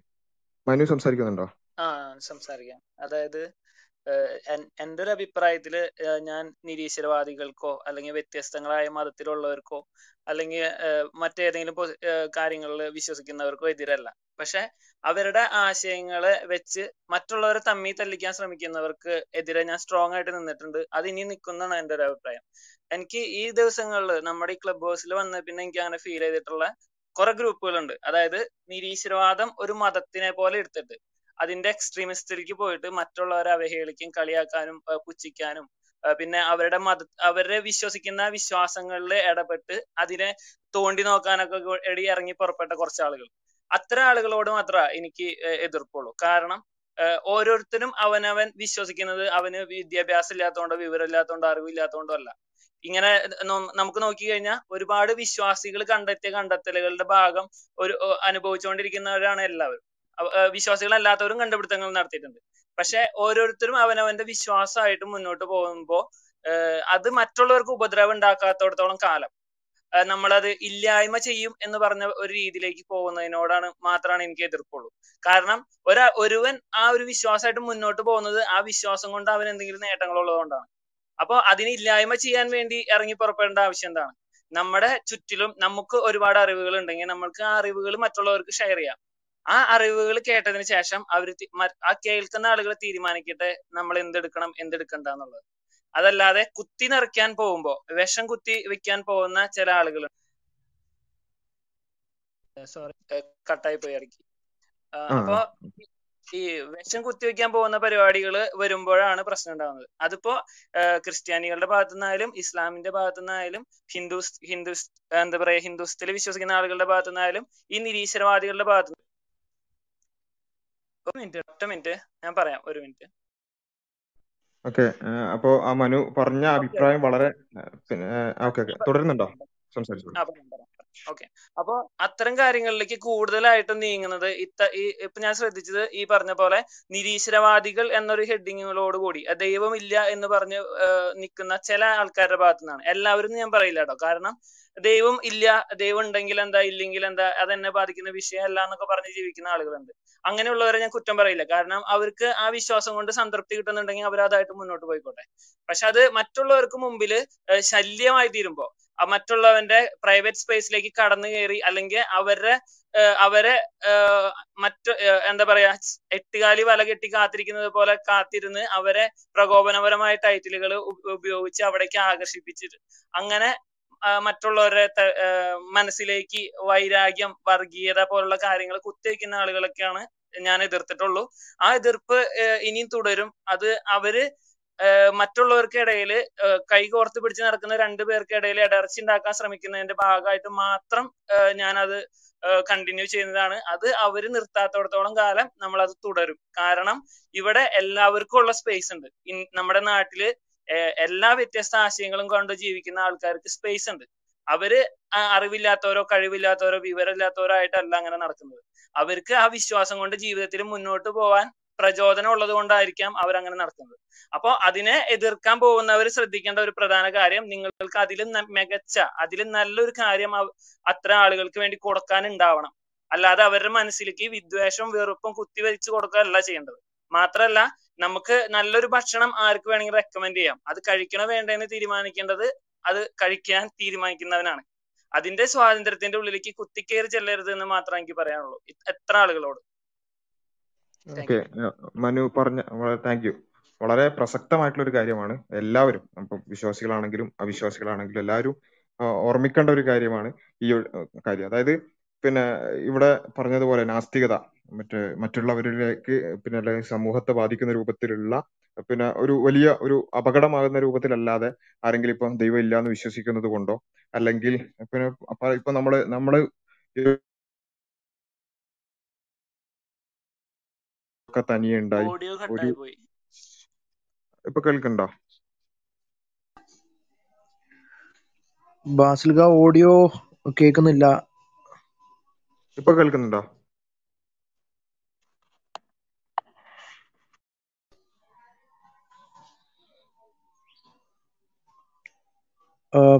എനിക്ക് തോന്നുന്നു പുറത്തു പുറത്ത് പോയിട്ട് വന്നു കഴിഞ്ഞാൽ ശരിയാവും തോന്നുന്നുണ്ട്.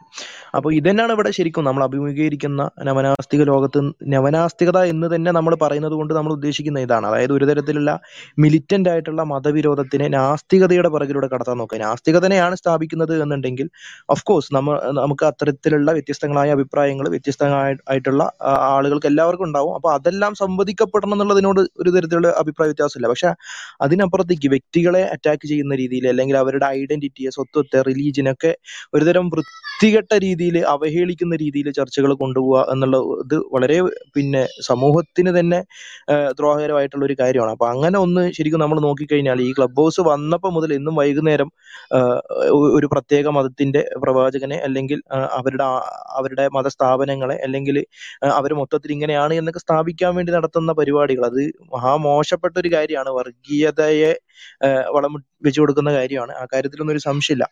അപ്പോ അത് തീർച്ചയായിട്ടും ശ്രദ്ധിക്കേണ്ടതാണ്. ബാസിലിക്ക തിരിച്ചു വന്നിട്ടുണ്ട് അദ്ദേഹം സംസാരിക്കും. ഓക്കെ. ഇപ്പൊ കേൾക്കുന്നുണ്ടോ? കേൾക്കുന്നുണ്ട്. ഓക്കെ. ഓക്കെ.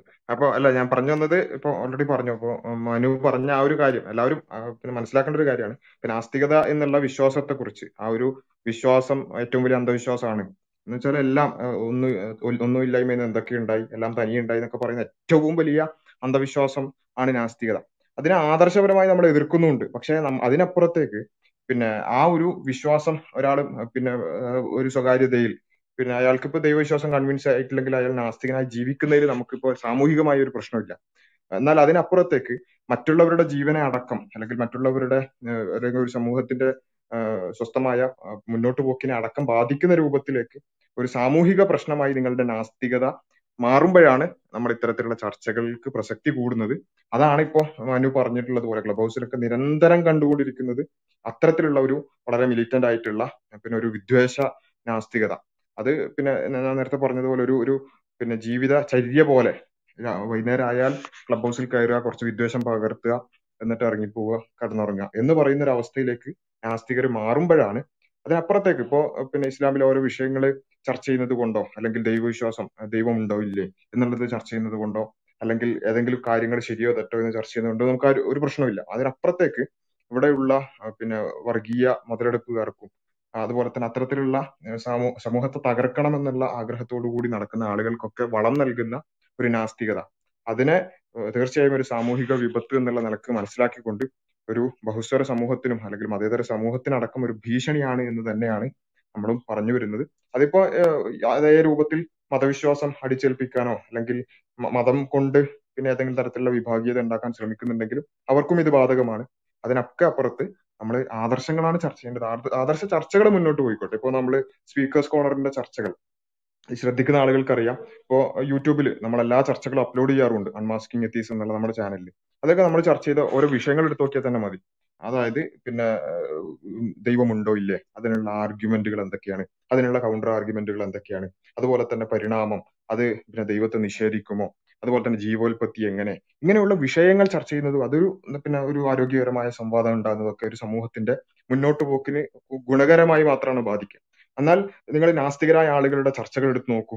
പിന്നെ പിന്നെ നമുക്ക് ഇപ്പൊ എന്താ പറയാ ഇത്തരത്തിലുള്ള ഒരു വളരെ മാന്യമായി നടക്കുന്ന ചർച്ചയിൽ പിന്നെ പറയാൻ പോലും പറ്റാത്ത രൂപത്തിലുള്ള വളരെ വൃത്തികെട്ട ഭാഷകൾ വളരെ വൃത്തികെട്ട ടൈറ്റിലുകളൊക്കെ ഇട്ടിട്ട് എന്താ അതിന്റെ ആവശ്യം എന്താ? കുറച്ച് ആളുകൾ കയറണം. എന്ന് വെച്ചാൽ പിന്നെ മുസ്ലിങ്ങളായ ആളുകൾ കാണുമ്പോൾ അവർക്ക് കുറച്ച് വിഷമാകണം അവർക്ക് കുറച്ച് മനസ്സിന് വിഷമം തോന്നണം.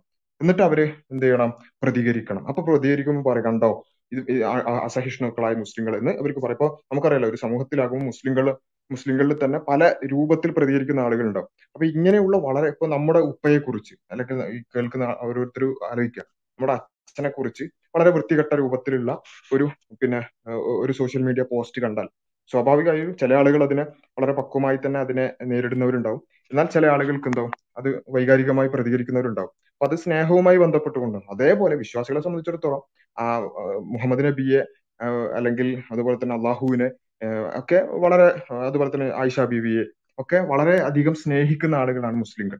അപ്പൊ അവർക്ക് ഈ ഇത്തരത്തിലുള്ള പിന്നെ ആ സ്നേഹം ശരിയോ തെറ്റോ അല്ലെങ്കിൽ എന്ന് നിങ്ങൾക്ക് ഒരിക്കലും പറയാൻ പറ്റൂല. അത് ഓരോ സബ്ജക്റ്റീവ് ആയിട്ടുള്ള ഒരു കാര്യമാണ്. അപ്പോൾ ആ സ്നേഹമുള്ള മുസ്ലിങ്ങളെ എന്ത് ചെയ്യുക? പ്രകോപിപ്പിക്കുക. എന്നിട്ട് അവരെ കൊണ്ട് എന്തെങ്കിലുമൊക്കെ ഒന്ന് പറയിപ്പിക്കുക. എന്നിട്ട് കണ്ടോ ഇതാണ് മുസ്ലിങ്ങൾ എന്ന് പറയാം അതുകൊണ്ട് തന്നെ ഇവിടെ മുസ്ലിങ്ങൾക്കെതിരെ വരുന്ന ബില്ലുകളോ അല്ലെങ്കിൽ മുസ്ലിങ്ങൾക്ക് എതിരെ വരുന്ന ഇപ്പോഴത്തെ രാഷ്ട്രീയ മുന്നേറ്റങ്ങൾ ഉണ്ടല്ലോ അപ്പോൾ വിഭാഗീയ പൊളിറ്റിക്സിനെയൊക്കെ അത് വെച്ചിട്ട് ന്യായീകരിക്കുക. ഹിന്ദുത്വ പൊളിറ്റിക്സിനെ അടക്കം അത് വെച്ചിട്ട് വെളുപ്പിക്കുന്ന ഒരു അവസ്ഥയാണ് നമ്മൾ ക്ലബ് ഹൗസിലൊക്കെ കണ്ടുകൊണ്ടിരിക്കുന്നത്.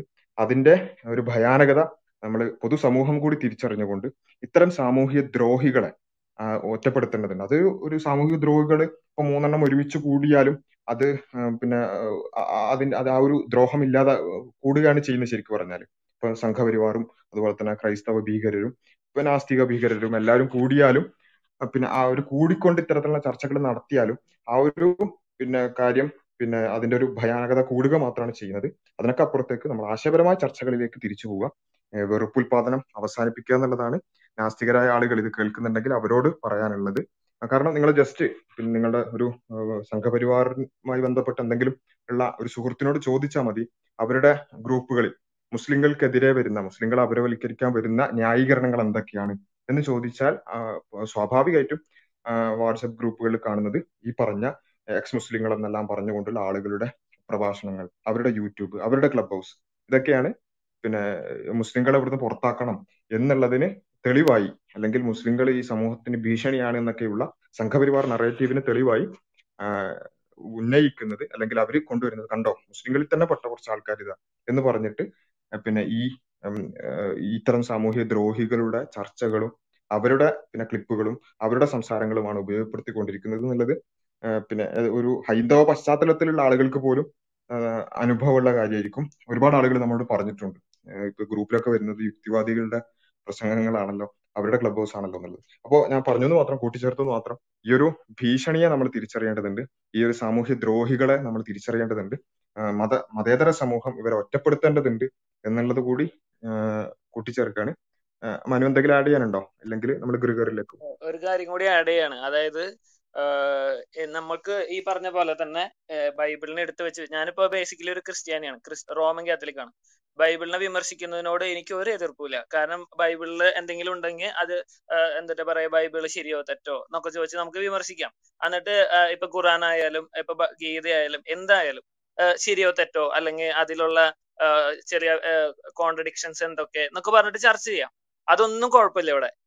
പക്ഷെ അതേസമയം എന്താ പറയാ യേശു സോംബിയാണോ? യേശുവിന് എത്ര പിതാക്കന്മാരുണ്ട്? അല്ലെങ്കിൽ എത്ര അച്ഛന്മാരുണ്ട്? പിന്നെ മുഹമ്മദിന്റെ മനോരോഗം എന്തായിരുന്നു? ഗീത മറ്റേ മലമുകളിലേക്ക് വരുന്ന എന്താ പറയാ മലമുകളിലെ ബ്രഹ്മചാരി യുവതികളെ പേടിക്കുന്നു. ഇതിന്റെ ഉദ്ദേശം ഇതിനെ കുറിച്ച് ഒരു അവയർനെസ് കൊടുക്കുക എന്നുള്ളതല്ല അതിന്റെ ഉദ്ദേശം. മറ്റുള്ളവരെ തമ്മിൽ തമ്മി തല്ലിച്ച് അതിന്റെ ചോര കുടിച്ച് രസിക്കുക എന്നുള്ളതാണ് അതിന്റെ ഉദ്ദേശം. അങ്ങനെ ചോര കുടിക്കാൻ വ്യാമോഹമായിട്ട് നടക്കുന്നവരെ കേരളത്തിലല്ല ഇത് ഇരുന്ന് പറയുന്നത് എന്നുള്ളതാണ് അതിലും വലിയ രസം. കേരളത്തിലാണെങ്കിൽ പണ്ടേ മലയാളികൾ ഒറ്റക്കെട്ടായിട്ട് നിന്ന് അതിനെ തുരത്തി ഓടിപ്പിക്കും. കാരണം ഇവിടെ എല്ലാ വൈവിധ്യങ്ങളും ഉൾക്കൊള്ളാൻ കെൽപ്പുള്ള നാടാണ് നമ്മുടെ കേരളം അല്ലെങ്കിൽ നമ്മുടെ നാട്. അപ്പോ ആ ആ നാട്ടിലേക്ക് ഇമാതിരിയുള്ള പരിപാടികളും കൊണ്ടുവരുന്ന ആളുകളെ നമ്മൾ തിരിച്ചറിയണം. അവരെ അവരെ നമ്മുടെ കൂടെ കൂട്ടത്തിൽ നിർത്താതെ ഒറ്റപ്പെടുത്തി നിർത്തണം. അവർക്കെതിരെ പോരാടണം. കാരണം നമുക്ക് എല്ലാവർക്കും ഇവിടെ സമാധാനം സന്തോഷമായിട്ട് ജീവിക്കണം. എല്ലാ ആഘോഷങ്ങളെയും ഉൾക്കൊണ്ടുകൊണ്ട് എല്ലാ വൈവിധ്യങ്ങളും ഉൾക്കൊണ്ടുകൊണ്ട് വളരെ മര്യാദയ്ക്ക് സമാധാനമായിട്ട് ജീവിക്കാനുള്ള ഒരു അന്തരീക്ഷം ഇവിടെ നിലവിലുണ്ട്. അത് അതിലെ വ്യത്യാസങ്ങൾ വരുമ്പോ ഇപ്പൊ മതത്തിലായാലും മറ്റു പല കാര്യങ്ങളിലും പ്രശ്നങ്ങളുണ്ട്. അത് ഈ പ്രശ്നങ്ങൾ ഉണ്ടാക്കുന്നത് വ്യക്തികളാണ്.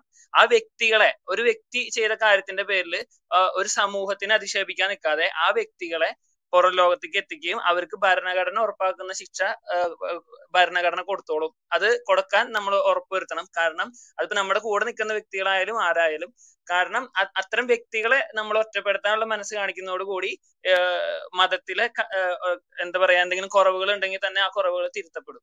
അപ്പോ ഒരു മതങ്ങളും ഇവിടെ ഭരണഘടനയ്ക്ക് മുകളിലൊന്നുമല്ല. അതെല്ലാവർക്കും അറിയാം.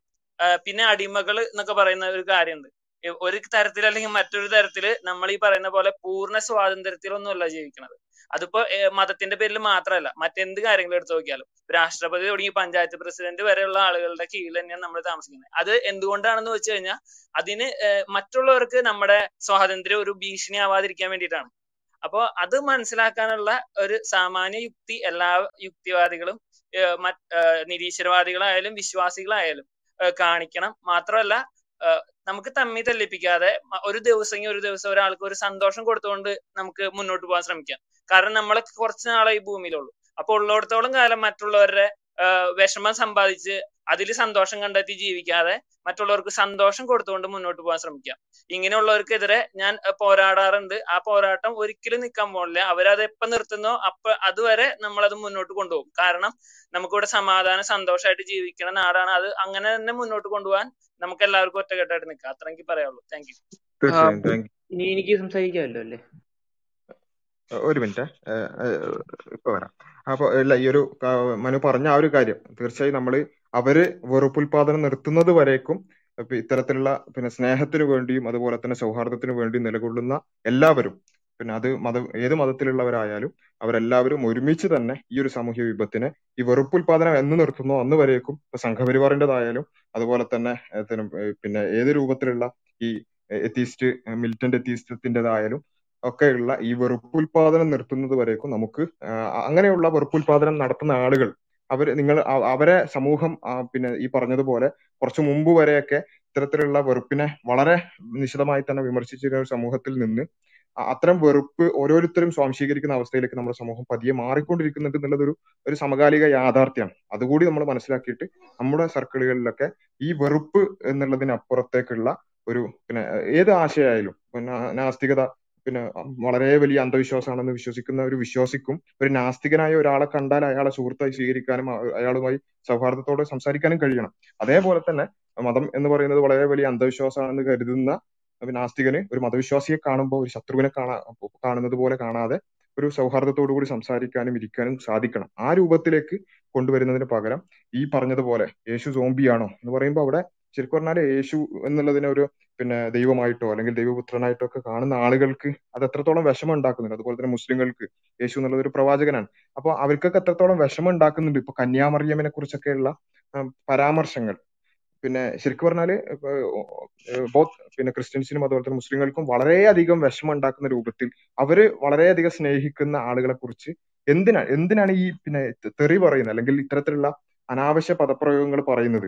അത് വളരെ പിന്നെ എന്താ പറയാ ദൈവപുത്രൻ എന്ന് പറഞ്ഞൊരു സംഭവം ഉണ്ടാവുമോ? അല്ലെങ്കിൽ ദൈവം എന്ന് പറഞ്ഞ സംഭവം ഉണ്ടാവുമോ? എന്നുള്ളതൊക്കെ വളരെ അക്കാദമികമായി നമുക്ക് അല്ലെങ്കിൽ വളരെ മാന്യമായ ചർച്ചകൾ നടത്താം. പക്ഷെ അതിനപ്പുറത്തേക്കുള്ള ഈ പിന്നെ വെറുപ്പുണ്ടാക്കുക ആളുകളെ ഇവരുടെ ആവശ്യം എന്ന് പറയുന്നത് ഒരു ക്ലബ് ഹൗസിന്റെ ഒക്കെ ഒരു രീതി മനസ്സിലാക്കിയിട്ട് ആളുകളെ കിട്ടണമെങ്കിൽ ഇങ്ങനെയുള്ള കുറച്ച് പിന്നെ വൾഗറായ ടൈറ്റിലുകൾ ഇടണം എന്നുള്ളതാണ്.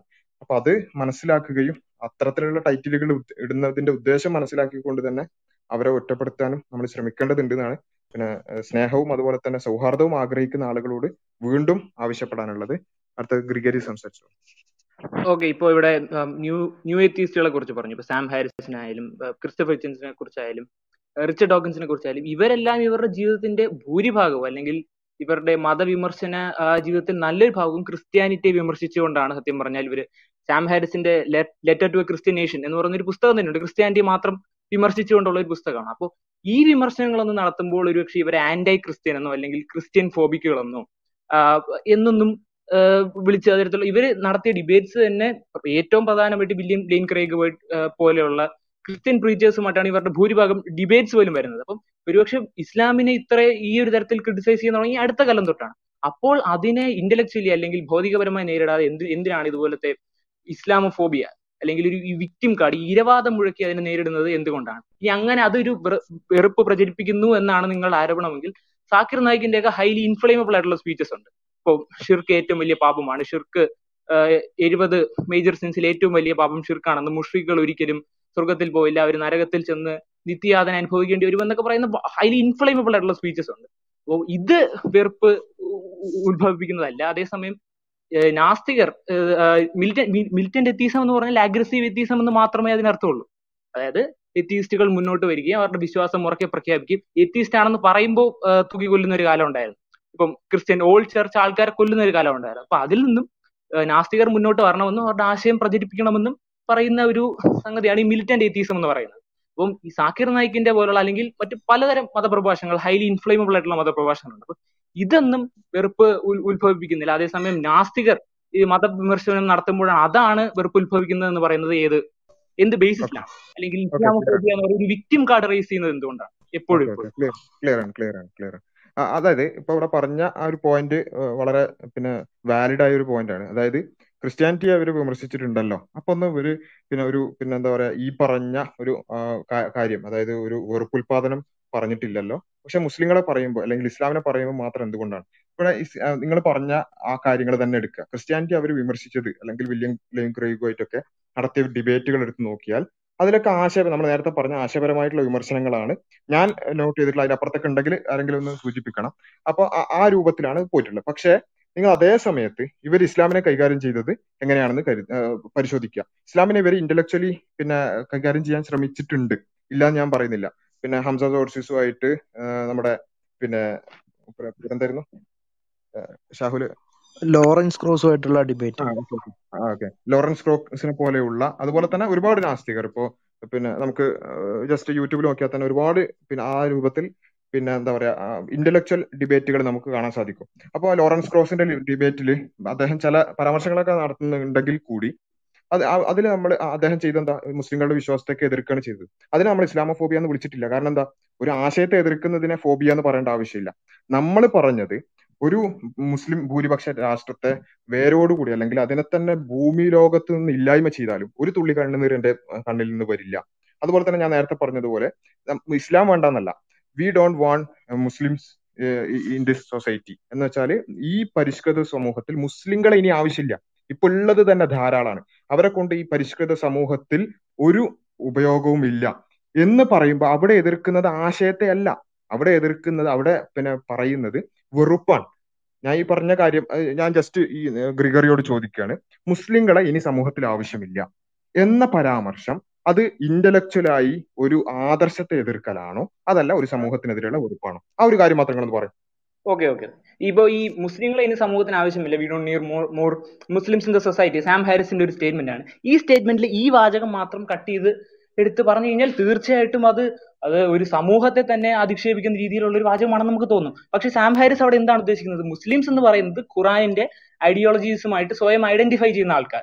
അങ്ങനെയുള്ള ഈ അതുമായി സ്വയം ഐഡന്റിഫൈ ചെയ്യുന്ന ആൾക്കാർ ഇനിയും ഇനിയും വരേണ്ട ആവശ്യമില്ല. അതിന്റെ ബാക്കി വാചകം എന്താണ്? ഞാനിപ്പോ അല്ല താങ്കൾ അദ്ദേഹത്തിന് അതിന്റെ തഫ്സീർ ഇറക്കേണ്ട ആവശ്യമില്ലല്ലോ. എക്സിജസിസ് അല്ലല്ലോ വേണ്ടത്. താങ്കൾ അദ്ദേഹം ഉദ്ദേശിച്ചത് അങ്ങനെ ആയിരിക്കാം എന്ന് കാര്യമില്ല. പല പല ഇന്റർവ്യൂസിലും we need more moderate Muslims in the world അല്ല അങ്ങനെയല്ല. ഇവിടെ പറഞ്ഞ ഒരു സ്റ്റേറ്റ്മെന്റിന്റെ ബാക്കി സ്റ്റേറ്റ്മെന്റ് ഗ്രിഗറി പറഞ്ഞു മനസ്സിലായോ? ഇവിടെ പറഞ്ഞ ബാസിൽ പറഞ്ഞൊരു സ്റ്റേറ്റ്മെന്റിന് we don't want any Muslims any more ഞാൻ പറഞ്ഞല്ലോ അതിന് അത് മാത്രമായി കട്ട് ചെയ്ത് ഇങ്ങനെ ഒന്ന് പൂർത്തീകരിക്കാവോ? സാം ഹാരിസ് പറയുന്നുണ്ട് we need more moderate Muslims in the world അതായത് ലിബറൽ ആയിട്ടുള്ള ആവശ്യമുണ്ട്. അത് മാത്രമല്ല ഞാൻ ഞാൻ പറഞ്ഞു ഒരു മിനിറ്റ് ഒരു മിനിറ്റ് ഒരു മിനിറ്റ് പിന്നെ സാം ഹാരിസ് പറയുന്നത് മോഡറേറ്റ് മുസ്ലിം എന്ന് വെച്ചാൽ ഇവരുടെ ഇദ്ദേഹം പറയുന്ന രൂപത്തിലുള്ള ലിബറൽ ലിബറലിസം അംഗീകരിക്കുന്ന മുസ്ലിങ്ങൾ ഉണ്ടായ കുഴപ്പമില്ല. എന്നാൽ ഞാൻ പറയുന്നത് അങ്ങനെയല്ല. സാം ഹാരിസ് വിചാരിക്കുന്നത് പോലെ നടക്കുന്നില്ല.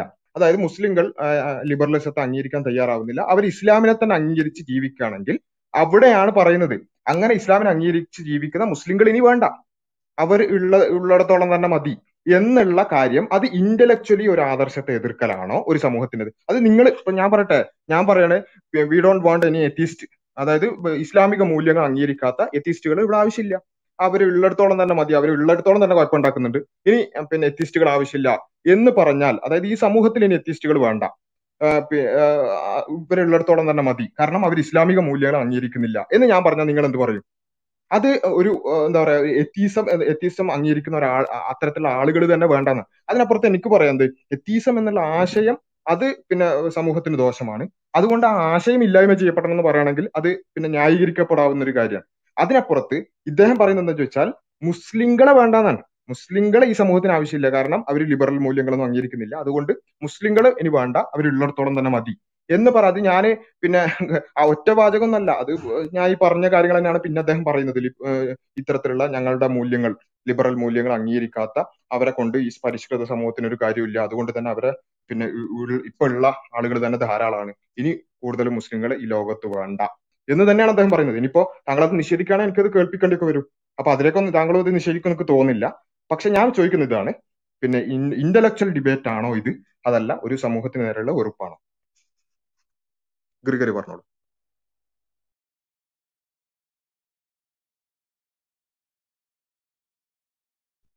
ഹലോ കേൾക്കുന്നില്ല?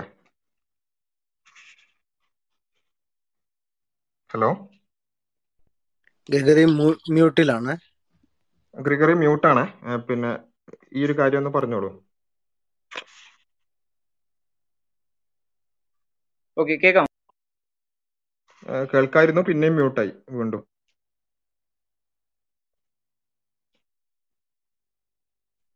ഓക്കെ അദ്ദേഹം തിരിച്ചു ആ സംസാരിച്ചോളൂ.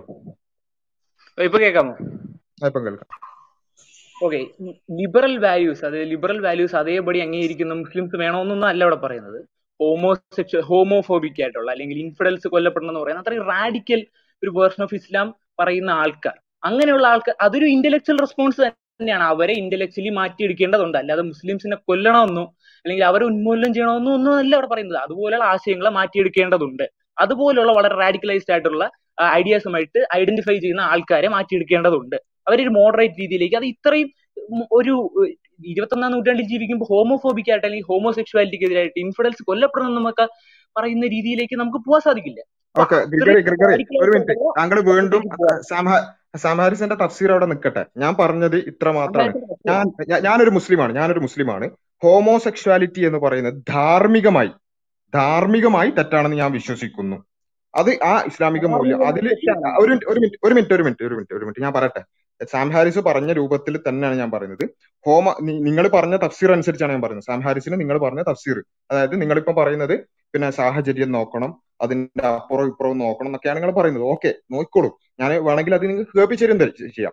സാം ഹാരിസ് പറഞ്ഞ വാചകങ്ങൾ കേൾപ്പിച്ചു തരും ചെയ്യാം. നിങ്ങൾ ഈ പറയുന്ന രൂപത്തിലൊന്നും അദ്ദേഹം പറഞ്ഞിട്ടൊന്നുമില്ല. അദ്ദേഹം പറയുന്നത് പിന്നെ ഈ പറഞ്ഞ പിന്നെ ലിബറൽ മൂല്യങ്ങളൊന്നും അംഗീകരിക്കാത്ത അതായത് നിങ്ങളുടെ ധാർമ്മികതക്ക് നിങ്ങൾ വെക്കുന്ന പിന്നെ ഒരു അളവ് അളവുകോലാണ് ലിബറലിസം ഞങ്ങൾ വെക്കുന്ന ഒരു അളവുകോൽ ഇസ്ലാം.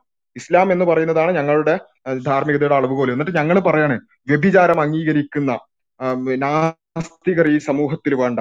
അവർ സമൂഹത്തിന് ദോഷമാണ്. കാരണം ഞങ്ങൾക്ക് വ്യഭിചാരം ധാർമ്മികമായി തെറ്റാണ്. ആ തെറ്റായ കാര്യം അംഗീകരിക്കുന്നവരാണ് നിങ്ങൾ. അതുകൊണ്ട് ഞാൻ പറയുന്നത് വ്യഭിചാരം അംഗീകരിക്കുന്ന നാസ്തികർ ഇനി ഇവിടെ വേണ്ട എന്ന് പറഞ്ഞാൽ അതായത് അങ്ങനെയുള്ള ആളുകൾ നാസ്തികർ ഇനി ഈ സമൂഹത്തിൽ വേണ്ട എന്ന് പറഞ്ഞാൽ ആ നാസ്തികർ വേണ്ട എന്നുള്ളത് ഒരു വെറുപ്പാണ്. എന്നാൽ എനിക്ക് പറയുന്നത് വ്യഭിചാരം പോലെയുള്ള തെറ്റുകൾ ഈ സമൂഹത്തിൽ ഉണ്ടാകുന്നത് ദോഷമാണ്. അതിനെ ആശയപരമായി നമ്മൾ നേരിടേണ്ടതുണ്ട്. അതിനെ ഇല്ലായ്മ ചെയ്യേണ്ടത്. ആ ഒരു ആ ഒരു പ്രവണതയെ ഇല്ലായ്മ ചെയ്യേണ്ടതുണ്ട് എന്ന് പറയണമെങ്കിൽ ഓക്കെ. പക്ഷെ ഇവിടെ ചെയ്യുന്നത് എന്താണ്? ആളുകൾ തന്നെ വേണ്ട എന്ന് പറയുകയാണ്. അവിടെയാണ് ഞാൻ ചോദിക്കുന്നത്. ഞാൻ ധാർമ്മികമായി ഹോമോസെക്ഷുവാലിറ്റി എന്ന് പറയുന്നത് തെറ്റാണെന്ന് വിശ്വസിക്കുന്ന ഒരാളാണ്. ഞാൻ നിങ്ങൾ പറയുന്ന ലിബറലിസം അംഗീകരിക്കാൻ തയ്യാറല്ല. ഞാൻ തയ്യാറ നിങ്ങളുടെ മൂല്യവ്യവസ്ഥ അംഗീകരിക്കാൻ ഞാൻ തയ്യാറല്ല. അങ്ങനെ നിങ്ങളുടെ മൂല്യവ്യവസ്ഥ അംഗീകരിക്കാൻ തയ്യാറല്ലാത്ത എന്നെ സാം ഹാരിസിന്റെ ഭാഷയിൽ എന്താണ് ചെയ്യണം എന്നാണ് പറഞ്ഞത്. എന്നെ വേണമെന്നാണോ വേണ്ടെന്നാണോ പറഞ്ഞത്? ഈ സമൂഹത്തിൽ ഈ ലോകത്ത് ഞാൻ ഉണ്ടാവണം എന്നാണോ ഇല്ല ഞാൻ ഞാൻ ഉണ്ടാവണം എന്നാണോ ഇല്ല ഇല്ലാതാവണം എന്നാണോ പറഞ്ഞത്? അത് നിങ്ങൾ പറയും. സാം ഹാരിസ് പറഞ്ഞതനുസരിച്ച് ഇവരെ ഉന്മൂലനം ചെയ്യണമെന്നും ഇവരെ കൊല്ലണമെന്നും താങ്കൾ ഇല്ലായ്മ ചെയ്യണം എന്ന് പറഞ്ഞാൽ താങ്കളെ കൊല്ലണമെന്നാണ് അതിന്റെ അർത്ഥം അല്ല നിങ്ങളുടെ ആ രീതിയിലുള്ള ചിന്താഗതി ഒരു- സമൂഹം ഇനി ഈ സമൂഹത്തിൽ വേണ്ട. ഐഡന്റിഫൈ ചെയ്യുന്ന ആൾക്കാർ അങ്ങനത്തെ ചിന്താഗതിയുമായി സ്വയം ഐഡന്റിഫൈ ചെയ്യുന്ന ആൾക്കാർ ആവശ്യമില്ല. അവരെ മാറ്റിയെടുക്കേണ്ടതുണ്ട്. അവരെ മാറ്റിയെടുക്കുന്ന കാര്യം പറഞ്ഞിട്ടില്ല. സ- ഹാരിസ് സാം ഹാരിസ് മാറ്റിയെടുക്കുന്ന കാര്യം പറഞ്ഞിട്ടില്ല. ഗ്രിഗറി ഗ്രിഗറിയുടെ തഫ്സീർ പിന്നെ എവിടുന്നാണ് താങ്കൾ കൊണ്ടുവരുന്ന തഫ്സീർ എന്ന് എനിക്കറിയില്ല. സാം ഹാരിസ് മാറ്റിയെടുക്കുന്ന കാര്യത്തിനെ പറ്റി പറഞ്ഞിട്ടേ ഇല്ല ഞാൻ ഈ പറഞ്ഞ പ്രശ്ന ഇതിൽ. അദ്ദേഹം പറഞ്ഞ കാര്യം ഇതാണ്. ഇനി ഞാൻ പറയട്ടെ ഞാൻ പറയട്ടെ ഞാൻ പറയട്ടെ. ഞാൻ പറയട്ടെ ഞാൻ പറയട്ടെ. അതായത് മാറ്റിയെടുക്കുന്ന കാര്യങ്ങൾ പറഞ്ഞു. നിങ്ങൾ എങ്ങനെ മാറ്റിയെടുക്കുക? പിന്നെ ഈ പറഞ്ഞതുപോലെ നിങ്ങൾ എഡ്യൂക്കേറ്റ് ചെയ്യാനുള്ള ചെയ്യുക. അതായത് ഹോമോസെക്ഷുവാലിറ്റി ഒക്കെ ശരിയാണെന്ന് എഡ്യൂക്കേറ്റ് ചെയ്യാണ് ചെയ്യുക. ഞാൻ പറയുന്നു ഞാനൊരു മുസ്ലിമാണ്. എനിക്ക് ലിബറൽ മൂല്യം അംഗീകരിക്കാൻ തയ്യാറല്ല. ഞാൻ ഹോമോസെക്ഷുവാലിറ്റി മോറലി തെറ്റാണെന്ന് വിശ്വസിക്കുന്ന ഒരാളാണ്. അപ്പൊ അങ്ങനെയുള്ള ആ എന്നെ പോലെയുള്ള മുസ്ലിങ്ങൾ ഇനി ലോകത്ത് ആവശ്യമില്ല എന്നാണ് പറഞ്ഞത്. ലോകത്തിന് ആവശ്യമില്ല എന്നാണ് പറഞ്ഞത്. അങ്ങനെ ആവശ്യമില്ല എന്ന് പറയുന്നത് പിന്നെ ഓക്കെ പറഞ്ഞോളൂ. ഇതുപോലുള്ള ആശയങ്ങളെ അതുമായി സ്വയം ഐഡന്റിഫൈ ചെയ്യുന്നവരെ മാറ്റിയെടുക്കുമ്പോൾ അങ്ങനെയുള്ള ആൾക്കാർ ഇല്ലാതാവുക തന്നെയല്ലേ ചെയ്യുന്നത്? അങ്ങനെയുള്ള ഐഡിയാസിനോട് സ്വയം ഐഡന്റിഫൈ ചെയ്യുന്ന ആൾക്കാർ ഇല്ലാതാവുക തന്നെയല്ലേ ചെയ്യുന്നത്. താങ്കളുടെ ഒരു പറഞ്ഞത്. മുസ്ലിങ്ങളെ ഇനി ആവശ്യമില്ല. പോലും സംസാരിക്കാൻ ശരിയല്ലേ?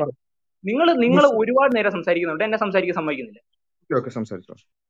അങ്ങനെയുള്ള ആൾക്കാരെ മാറ്റിയെടുക്കുമ്പോൾ പുതിയ ഐഡിയാസുമായി അവരെ ഐഡന്റിഫൈ ചെയ്യാൻ സ്വയം പഠിപ്പിക്കുമ്പോൾ അങ്ങനെയുള്ള ഈ വളരെ റിട്രോഗ്രസീവ് ആയിട്ടുള്ള വളരെ ഹോമോഫോബിക് ആയിട്ടുള്ള ഇതുപോലെയുള്ള ആശയങ്ങളുമായി സ്വയം ഐഡന്റിഫൈ ചെയ്യുന്ന ആൾക്കാർ ഇല്ലാതാവുക തന്നെയല്ലേ ചെയ്യുന്നത്. അല്ലാതെ ഒരു മനുഷ്യൻ എന്ന നിലയിൽ അവരുടെ അവർ കൊല്ലണമെന്നോ അവരുടെ തല വെട്ടണമെന്നോ എന്നാണോ അതിന്റെ അർത്ഥം? സാം സാം ഹാരിസിന്റെ പല പല സ്പീച്ചസ് ഞാൻ നിങ്ങൾക്ക് കേൾപ്പിച്ചുതരാം മോഡറേറ്റ് മുസ്ലിംസിന് ഇനിയും ആവശ്യമുണ്ട്. യു എസ് മുസ്ലിം ബാൻ ഇട്ടപ്പോൾ തന്നെ അദ്ദേഹം അതിനെതിരെ പ്രതികരിച്ച ആളാണ്. അങ്ങനെ പാടില്ല. മുസ്ലിം നമ്മൾ സൊസൈറ്റിയിൽ എടുക്കേണ്ടതായിട്ടുണ്ട്. ബെൻ ബെൻ ബിൽ മാഹറുമായിട്ടുള്ള ആ ഷോയ്ക്കകത്ത് അദ്ദേഹം കൃത്യമായിട്ട് പറയുന്ന കാര്യമാണ്. Okay okay. ഓക്കെ അതൊന്ന് ഞാൻ പറയട്ടെ. ഈ മോഡറേറ്റ് മുസ്ലിങ്ങൾ കുഴപ്പമില്ല എന്ന് പറയുന്നത് വലിയൊരു കാര്യമായിട്ട് പറയുന്നതിൽ നിങ്ങൾക്ക് തന്നെ അത് അതിന്റെ ഒരു പ്രശ്നം നിങ്ങൾക്ക് മനസ്സിലാകുന്നില്ലേ മോഡറേറ്റ് മുസ്ലിം എന്ന് പിന്നെ സാം ഹാരിസ് പറയുന്നത് എന്താ? ലിബറൽ ആശയങ്ങൾ അംഗീകരിക്കുന്ന മുസ്ലിങ്ങൾ. അല്ല. ഒരു മിനിറ്റ് ഒരു മിനിറ്റ്. ഞാൻ ഞാൻ ഒരു തീർക്കട്ടെ താങ്കളല്ലേ പറഞ്ഞത്? പറഞ്ഞതിന്റെ ഇടയിൽ ലിബറൽ ആശയങ്ങൾ അല്ലെങ്കിൽ പിന്നെ മോഡേണിറ്റി അംഗീകരിക്കുന്ന മുസ്ലിങ്ങൾ. അവരെ കൊണ്ട് കുഴപ്പമില്ല എന്നാണ് പിന്നെ സാം ഹാരിസ് പറയുന്നത്. ഞാൻ പറയുന്നത് നിങ്ങളുടെ മൂല്യവ്യവസ്ഥയായ ലിബറലിസം അംഗീകരിക്കാത്ത മുസ്ലിങ്ങൾ അവരെ കുറിച്ചാണ് സാം ഹാരിസ് പറഞ്ഞത്. അവരെ ഇനി സമൂഹത്തിൽ ആവശ്യമില്ല. അവരെ പിന്നെ ഇനി കൂടുതലായി സമൂഹത്തിന് ആവശ്യമില്ല. അവരുള്ളത് തന്നെ ധാരാളം മതി. എന്ന് ഞാൻ ഞാൻ ചോദിക്കട്ടെ ഞാൻ അതേപോലെ തിരിച്ചു ചോദിച്ചല്ലോ. ഞങ്ങ നമുക്ക് ഇനി നാസ്തികരായ ആളുകളെ സമൂഹത്തിന് ആവശ്യമില്ല. അല്ലെങ്കിൽ ഞാൻ പറയാണ് പിന്നെ പോട്ടെ മോഡറേറ്റ് എത്തിയിസ്റ്റുകളെ കുഴപ്പമില്ല. അതായത് ഇസ്ലാമിക മൂല്യങ്ങളൊക്കെ പിന്നെ അംഗീകരിക്കുന്ന അനാസ്തികരെ കുഴപ്പമില്ല എന്ന് ഞാൻ പറഞ്ഞ അങ്ങനെ ഉണ്ടാവും അതായത് ഞാൻ പറയുന്നത് മുസ്ലിം ഇസ്ലാമിക മൂല്യങ്ങൾ ഇപ്പൊ വ്യഭിചാരം തെറ്റാണ്. അതുപോലെ തന്നെ ഹോമോസെക്ഷാലിറ്റി തെറ്റാണ്. എന്നെല്ലാമുള്ള കുറച്ച് ധാർമ്മികമായ ചട്ടക്കൂടുകളൊക്കെ അംഗീകരിക്കുന്ന മോഡറേറ്റ് എത്തിസ്റ്റുകൾ എന്ന് ഞാൻ പേരിടുകയാണ് മോഡറേറ്റ് എത്തിസ്റ്റുകൾ മോഡറേറ്റ് എത്തിസ്റ്റുകൾ കുഴപ്പമില്ല. ബാക്കിയുള്ള പിന്നെ ഇങ്ങനെയൊന്നും അംഗീകരിക്ക എന്റെ മൂല്യവ്യവസ്ഥ അംഗീകരിക്കാത്ത അതായത് ഞാൻ മുന്നോട്ട് ഞാൻ വിശ്വസിക്കുന്ന മൂല്യവ്യവസ്ഥ അംഗീകരിക്കാത്ത നാസ്തികർ അവർ ഈ സമൂഹത്തിൽ ഇനി കൂടുതൽ വേണ്ട. അവർ ഉള്ളിടത്തോളം തന്നെ മതി. അവരെ കൊണ്ട് ഈ സമൂഹത്തിന് ഒരു ആവശ്യമില്ല എന്ന് പറഞ്ഞാൽ അത് നിങ്ങൾ എങ്ങനെ കൈകാര്യം ചെയ്യും? അല്ലെങ്കിൽ അതിനെ നിങ്ങൾ എങ്ങനെയാണ് കാണുന്നത്? ഉത്തരം പറയാമോ? ഉത്തരം ഇടപെടരുത് പ്ലീസ് ഞാൻ പറഞ്ഞു തീർക്കുന്നത് ഓക്കെ ഇതിന്റെ തുടക്കം മുതൽ ഇതുവരെ താങ്കൾ ഒരുപക്ഷെ അത് തന്നെയാണ് പറഞ്ഞുകൊണ്ടിരുന്നത്. അതായത് ഇതിനെ ഓപ്പൺ ആയിട്ട് ക്രിട്ടിസൈസ് ചെയ്യുന്ന ആൾക്കാരെ നമുക്ക് നമുക്ക് ആവശ്യമില്ല. അതേസമയം അവരുടെ വിശ്വാസം ഒരു പ്രൈവറ്റ് ആയിട്ട് അത് ദൈവത്തിൽ വിശ്വസിക്കുന്നില്ല. ഒരു ഒരു മോഡറേറ്റ്ലി നമ്മളെ ക്രിട്ടിസൈസ് ചെയ്യാതെ നമ്മളെ ഡയറക്ട്ലി അറ്റാക്ക് ചെയ്ത് പോവാണെങ്കിൽ കുഴപ്പമില്ല. അല്ലാത്തത് പ്രശ്നമാണ്. താങ്കൾക്ക് അങ്ങനെ പറയാനുള്ള അവകാശമുണ്ട്. താങ്കൾക്ക് ഇന്റലക്ച്വലി അവരെ മാറ്റിയെടുക്കണമെന്നും അവരുടെ ഈ ഓപ്പൺ അതായത് മിലിറ്റന്റ് ആയിട്ടുള്ള ഒരു മോഡിൽ നിന്നും അവരുടെ പ്രൈവറ്റ്ലി അത് പ്രാക്ടീസ് ചെയ്യുന്ന രീതിയിലേക്ക് പോകണം എന്നും ആണ് താങ്കൾ ഇതുവരെ പറഞ്ഞത്. അങ്ങനെ പറയാനുള്ള അവകാശം താങ്കൾക്കുണ്ട്. അതുപോലെ ആ അവകാശം സാം ഹാരിസിനും ഉണ്ട്. ഈ ഹോമോഫോബിയ പരത്തുന്ന അല്ലെങ്കിൽ ഇതുപോലെ എക്സ്ട്രീം ആയിട്ട് എക്സ്ട്രീം ആയിട്ട് ഇതുപോലത്തുള്ള സ്പീച്ചസ് നടത്തുന്ന ഐഡിയസിൽ ബിലീവ് ചെയ്യുന്ന ആൾക്കാരെ മാറ്റിയെടുക്കേണ്ടതുണ്ട്. അങ്ങനെയുള്ള ബിലീഫ്സ് അങ്ങനെയുള്ള ബിലീഫ്സുമായി സ്വയം ഐഡന്റിഫൈ ചെയ്യുന്ന ആൾക്കാരെ നമുക്ക് ആവശ്യമില്ല. അവരെ ഈ മോഡറേറ്റ് എന്ന് പറഞ്ഞാൽ ലിബറൽ വാല്യൂസിന് അംഗീകരിക്കുന്ന ആൾക്കാരൊന്നുമില്ല. അവർ ഓക്കെ അവർ ഹോമോസെക്ഷുവാലിറ്റി അക്സെപ്റ്റ് ചെയ്യണ്ട. പക്ഷേ ഹോമോഫോബിക്കുള്ള സ്പീച്ചസ് നടത്താതിരിക്കാനുള്ള അല്ലെങ്കിൽ അവർ ഇൻഫിഡലിറ്റി അക്സെപ്റ്റ് ചെയ്യണ്ട. പക്ഷേ ഇൻഫിഡൽസിനെ കൊല്ലണം എന്ന് പറയാതിരിക്കാനുള്ള ആ ഒരു രീതിയിലേക്ക് അവർ മാറ്റിയെടുക്കേണ്ട ആവശ്യമുണ്ട്. അത് സമൂഹത്തിന്റെ ആവശ്യമാണ്. ഇരുപത്തൊന്നാം നൂറ്റാണ്ടിൽ ഇരുന്നുകൊണ്ട് ഹോമോസെക്ഷുവാലിറ്റി നമ്മൾ ഹോമോഫോബിയ പറയാൻ പറ്റില്ല സുഹൃത്തെ. പറ്റില്ല. നിങ്ങൾക്ക് ഹെട്രോസെക്ഷൽ ആയിരിക്കാനുള്ള അവകാശം ഉള്ളതുപോലെ തന്നെ മറ്റൊരാൾക്ക് ഹോമോഫോ ഒരു ഹോമോസെക്ഷൽ ആയിട്ടിരിക്കാനുള്ള അവകാശമുണ്ട്. അത് മനസ്സിലാക്കലാണ്. അത് മനസ്സിലാക്കലാണ്. മിലിറ്റന്റ് എത്തീസം അല്ലെങ്കിൽ സാം ഹാരിസ് ഇവിടെ പറയുന്നത് കൊണ്ട് ഉദ്ദേശിക്കുന്നത്. താങ്കൾക്ക് അങ്ങനെ പറയാനുള്ള അവകാശമുണ്ട്? മോഡറേറ്റ് ആയിട്ടുള്ള എത്തീസം ഈ മിലിറ്റന്റ് എത്തീസം പാടില്ല ഒരു മോഡറേറ്റ്ലി ഒരു പ്രൈവറ്റ്ലി താങ്കൾക്ക് അങ്ങനെ പറയാനുള്ള അവകാശമുണ്ട്. താങ്കൾ വേറെ ഐഡിയയിൽ വിശ്വസിക്കുന്ന ആളാണ്. പക്ഷെ അതിന്റെ അർത്ഥം എത്തീസ്റ്റുകളെല്ലാം കൊല്ലണമെന്ന് താങ്കൾ പറഞ്ഞതാണ് ഇത്രേ എനിക്ക് പറയാനുള്ളൂ. Okay okay. അതന്നെയാണ് ഞാനും പറഞ്ഞത്. ഞാൻ ഒരു മിനിറ്റ് സാഹുലിലേക്ക് വരാം. പിന്നെ പിന്നെ ഞാൻ അതന്നെയാണ് പറഞ്ഞത് ഞാനിവിടെ പറഞ്ഞെന്ന് പറഞ്ഞത് പിന്നെ നിങ്ങളെ വിമർശിക്കാത്ത എത്തിസ്റ്റുകൾ കുഴപ്പമില്ല എന്നാണ് ഞാൻ പറഞ്ഞത്. ഞാൻ അങ്ങനെയല്ല പറഞ്ഞത്. ഞാൻ പറഞ്ഞത് ഈ സമൂഹത്തിൽ ദ്രോഹം ഉണ്ടാക്കുന്ന രൂപത്തിൽ പിന്നെ ഈ വെറുപ്പ് പ്രസാരണം ചെയ്യുന്ന എത്തിസ്റ്റുകളെ കുറിച്ചാണ് ഞാൻ പറഞ്ഞത്. അപ്പൊ അത് പിന്നെ ഒരു സമൂഹത്തിന്റെ കാര്യം. അല്ലാതെ ഞാൻ പറഞ്ഞത് എന്റെ മൂല്യങ്ങൾ അംഗീകരിക്കുന്നവർ എന്നല്ല എന്റെ മൂല്യം ഇപ്പൊ വ്യഭിചാരം തെറ്റാണ് ഹോമോസെക്ഷാലിറ്റി തെറ്റാണ് എന്ന് പറയുന്ന മോറൽ വാല്യൂസ് അംഗീകരിക്കണം എന്നുള്ള കാര്യമല്ല. പക്ഷെ സാം ഹാരിസ് ഇവിടെ പറഞ്ഞത് ലിബറൽ മൂല്യങ്ങൾ അംഗീകരിക്കാത്തത് കൊണ്ട് തന്നെ മുസ്ലിങ്ങൾ വേണ്ടെന്നാണ്. മുസ്ലിങ്ങളെ ഈ സമൂഹത്തിൽ ആവശ്യമില്ല. അത് ഞാൻ ഇത് ഒറ്റ ഇത് മാത്രമല്ല മറിച്ച് ഒരുപാട് കാര്യങ്ങൾ പിന്നെ ഞാൻ ഒറ്റ ഇത് വെച്ച് ചോദിച്ചുകൊണ്ട് അത് മാത്രമാണെന്നല്ല ഒരുപാട് തരത്തിലുള്ള ഈ ഇത്തരം കാര്യങ്ങൾ നമുക്ക് പിന്നെ സാം ഹാരിസും റിച്ചാർഡ് ഡോക്കിൻസും ക്രിസ്റ്റഫർ ഒക്കെ പറഞ്ഞായിട്ട് കാണാൻ സാധിക്കും. ഷാഹുൽ ആഡ് ചെയ്തോളൂ. ഓക്കെ അപ്പോ ഹാരിസിന്റെ ഇഷ്യൂ എന്ന് പറയുമ്പോൾ ഈ പറഞ്ഞ പോലെ ഇത് മാത്രമൊന്നുമല്ല. പിന്നെ ഇദ്ദേഹം പറയുന്നത് മൂല്യത്തോടുള്ള പ്രശ്നം കൊണ്ടാണ് അങ്ങനെ പറയുന്നത് മൂല്യത്തോടുള്ള പ്രശ്നം കൊണ്ടാണെന്നുണ്ടെങ്കിൽ ഒരു മസ്ജിദ് ഉണ്ടാകുന്നതിനോട് ഹാരിസിന് എന്താണ് പ്രശ്നം എന്ന് മനസ്സിലാവുന്നില്ല. അതായത് ഈ വേൾഡ് പിന്നെ ട്രേഡ് സെന്ററിന് അടുത്തുള്ള ഒരു പ്രദേശത്ത് സീറോ ഗ്രൗണ്ട് സെന്റർ എന്നോ മറ്റോ ആണ് അതിനെ പറയാം. അവിടെ അഹമ്മദിയ മുസ്ലിങ്ങളുടെ ഒരു മസ്ജിദ് ഉണ്ടാകുന്നതിനെതിരെ ശക്തിയുക്തം രംഗത്ത് വന്ന ആളാണ് സാം ഹാരിസ്. അതിനെതിരെയുള്ള നിയമ നടപടികൾ എല്ലാം അനുകൂലിച്ച് സംസാരിച്ച വ്യക്തിയാണ് സാം ഹാരിസ്. അപ്പോ അത് കേവലം മൂല്യമായിട്ട് ബന്ധപ്പെട്ടുള്ള കാര്യമല്ല. എന്നിട്ട് അദ്ദേഹം പറയുന്നത് ഇവിടെ ഒരു മസ്ജിദ് വന്നു കഴിഞ്ഞാൽ അത് നമ്മുടെയൊക്കെ മുഖത്ത് കിട്ടുന്ന ഒരു അടിയായിട്ടാണ് ഭാവിയിൽ വ്യാഖ്യാനിക്കപ്പെടുക. ലിബറൽ മൂല്യങ്ങളുടെ അപജയത്തിന്റെ തെളിവായിട്ട് അതിനെ പറയപ്പെടും. ജിഹാദികളുടെ വിജയമായിട്ട് അത് പറയപ്പെടും. അത് പാടില്ല എന്ന് പറഞ്ഞിട്ട് ഒരു ജസ്റ്റ് ഒരു പള്ളിയോട് പോലും വിരോധം കാണിക്കുന്ന ആളെയൊക്കെ എങ്ങനെയാണ് നിങ്ങൾ ഈ മൂല്യത്തോട് മാത്രമുള്ള പ്രശ്നമാണെന്ന് പറഞ്ഞ് വ്യാഖ്യാനിക്കുന്നതെന്ന് എനിക്കറിയില്ല. ഇനി മൂല്യം ഇനി നമുക്ക് വിടാം. ഈ പിന്നെ ഇതെന്താ പ്രശ്നം എന്നുണ്ടെങ്കിൽ ഗ്രിഗറി ഇവിടെ ചെയ്യുന്നത് ഗ്രിഗറിയുടെ ഒരു തഫ്സീർ അങ്ങോട്ട് കുത്തിക്കയറ്റി അതുമായിട്ടൊന്ന് എഡിറ്റ് ഒക്കെ ചെയ്തിട്ട് ആ ഇപ്പോ ശരിയായില്ല? അതായത് പിന്നെ മൂല്യമായിട്ട് മാത്രമാണ് അദ്ദേഹം പറഞ്ഞതെന്നുള്ളത് അതല്ലല്ലോ പിന്നെ സാം ഹാരിസ് പറഞ്ഞു ഇപ്പൊ പെട്രോളിനോടൊക്കെ വിരോധം കാണിക്കണമെങ്കിൽ പെട്രോൾ എന്തോ എന്തെങ്കിലും മൂല്യ സാധനമാണോ അപ്പൊ സാം ഹാരിസിന്റെ ഒരു പ്രശസ്തമായിട്ടുള്ള ഒരു നിലപാട് തന്നെ അദ്ദേഹം അത് എൻഡ് ഓഫ് ഇതിലാണെന്നുകൊണ്ട് അദ്ദേഹം പറയുന്നുണ്ട്. നമ്മൾ പെട്രോളിന് ബദൽ ആയിട്ടുള്ള ഊർജ സംവിധാനങ്ങളെയൊക്കെ കണ്ടെത്തണം. അതെന്തിനാണ് കണ്ടെത്തുന്നത് ചോദിച്ചു കഴിഞ്ഞാൽ മുസ്ലിം രാഷ്ട്രങ്ങളെ സമ്പന്നമാക്കി നിർത്തുന്നത് ഈ പെട്രോളാണ് അപ്പൊ അതിന് ബദലായിട്ടുള്ള ഒരു ഊർജ സ്രോതസ്സിനെ നമ്മൾ കണ്ടെത്തി കഴിഞ്ഞാൽ സ്വാഭാവികമായിട്ട് മുസ്ലിങ്ങൾ ദാരിദ്ര്യം വന്ന് കുത്തുവാളയെടുത്ത് അവരുടെ കയ്യിൽ നിന്ന് ഇതൊക്കെ പോയി കിട്ടും. അപ്പോ അങ്ങനെ മുസ്ലിങ്ങൾ ദാരിദ്ര്യം വന്ന് കുത്തുവാളയെടുക്കുന്നതിന് വേണ്ടി സയൻസിന് ഉപയോഗിക്കണം. അതിനുവേണ്ടി നമ്മൾ കണ്ടെത്തണം എന്നൊക്കെ പറയുന്നത് വെറും മൂല്യം മാത്രമാണെന്നൊക്കെ പറയുന്നത് എത്ര വലിയ ബാലിശമാണെന്ന് ഒന്ന് ചിന്തിച്ചു നോക്കുക അതുപോലെയാണ് ഹിച്ചൻസിന്റെ ഡോക്കിൻസിന്റെ ഇതൊക്കെ വളരെ വ്യക്തമായിട്ട് നമ്മൾ ഒരു സാധനം എടുത്തിട്ടല്ലോ നോക്കുക അവരുടെ നിലപാടുകൾ അവർ എല്ലായിടത്തും പറഞ്ഞിട്ടുള്ള കാര്യങ്ങൾ അവരുടെ ഒരു പൊതുവായിട്ട് ഈ ഈ ഒരു വിഷയത്തെ അവർ എങ്ങനെയാണ് സമീപിക്കുന്നത്? ഇതൊക്കെ നോക്കിക്കഴിഞ്ഞാൽ കോമൺ സെൻസ് ഉള്ള ബുദ്ധിയുള്ള ആളുകൾക്കെല്ലാം വളരെ വ്യക്തമായി മനസ്സിലാവുന്ന കാര്യമാണ് അവർ എന്ത് വിരോധവും വെറുപ്പും വെച്ചിട്ടാണ് ഈ പറഞ്ഞുകൊണ്ട് നടക്കുന്നത് എന്നുള്ളത്. അത് ക്ലിയർ ആണ് ക്രിസ്റ്റൽ ക്ലിയർ ആണ്. കേവലം മൂല്യത്തിന്റെ വിഷയമല്ല ഇവിടെ. പള്ളിയോടും പെട്രോളിനോടൊന്നും മൂല്യത്തിന്റെ പ്രശ്നം കാണിക്കേണ്ട ആവശ്യമില്ല. മുസ്ലിം വിരുദ്ധത തന്നെയാണ് ഹാരിസിന്റെ ഹിച്ചൻസിന്റെ ഒക്കെ പ്രശ്നം. ഓക്കെ. ആ ഓക്കെ ഓക്കെ. ഈ ഹാരിസ് ഞാൻ പറഞ്ഞു അദ്ദേഹം ഇത്രയും ലെറ്റർ ടു ക്രിസ്ത്യൻ നേഷൻ എന്ന് പറഞ്ഞ പുസ്തകം എഴുതിയിട്ടുണ്ട്. ഇത്രയും ക്രിസ്ത്യൻസിനെ ഇത്രയും വലിയ രീതിയിൽ വിമർശിച്ചിട്ടുണ്ട്. അവരുടെ പ്രിൻസിപ്പിൾസിനെ എല്ലാം വിമർശിച്ചിട്ടുണ്ട്. അത് നിങ്ങൾക്ക് പ്രശ്നമില്ല. സാക്കിർ നായിക് സാക്കിർ നായിക്കിന്റെ ഹൈലി ഇൻഫ്ലേമബിൾ ആയിട്ടുള്ളത് അതായത് പാകിസ്ഥാനിൽ മുസ്ലിങ്ങളുടെ ടാക്സ് കൊണ്ട് ഒരു അമ്പലം പണിയാൻ പാടില്ല. കാരണം അത് ഷിർക്കാണ് അങ്ങ് ഷിർക്ക് അത് ചെയ്യുന്നവർ പോലും നരകത്തിലേക്ക് പോകുന്നൊക്കെ പറയുന്നത് ഹൈലി ഇൻഫ്ലേമബിൾ ആയിട്ടുള്ള പച്ചയായിട്ടുള്ള വെറുപ്പ് തന്നെയാണ് സുഹൃത്തെ. നിങ്ങൾക്ക് നിങ്ങൾക്ക് അതിനൊന്നും പ്രശ്നമില്ല. സാം ഹാരിസ് ഞാൻ പറഞ്ഞിട്ടുണ്ട്. മോഡറേറ്റ് മുസ്ലിംസ് വേണമെന്ന് അദ്ദേഹം പറഞ്ഞിട്ടുണ്ട്. ഇതുപോലുള്ള ഇതുപോലെ വൺ ലൈനേഴ്സ് എടുത്തിട്ട് അതിനെ വേറെ രീതിയിൽ വ്യാഖ്യാനിക്കുക അത് മസ്ജിദിനെതിരെ പറയാനുള്ള അവകാശം അദ്ദേഹത്തിനുണ്ട്. അല്ലേ? പിന്നെ ഒരു ഒരു ഇടത്ത് പിന്നെ സാം ഹാരിസിന് മസ്ജിദിന് എതിരെ പറയാനുള്ള എല്ലാ അവകാശമുണ്ട്. പക്ഷെ ഇവിടെ ടാക്സ് എടുത്തിട്ട് അത് ചെയ്യുന്നതിനെതിരെ നായിക്ക് പറയുമ്പോൾ അത് വലിയ പ്രശ്നമാണ്. ഇവിടെ ടാക്സും ഇല്ല ഒന്നുമില്ല സ്വന്തം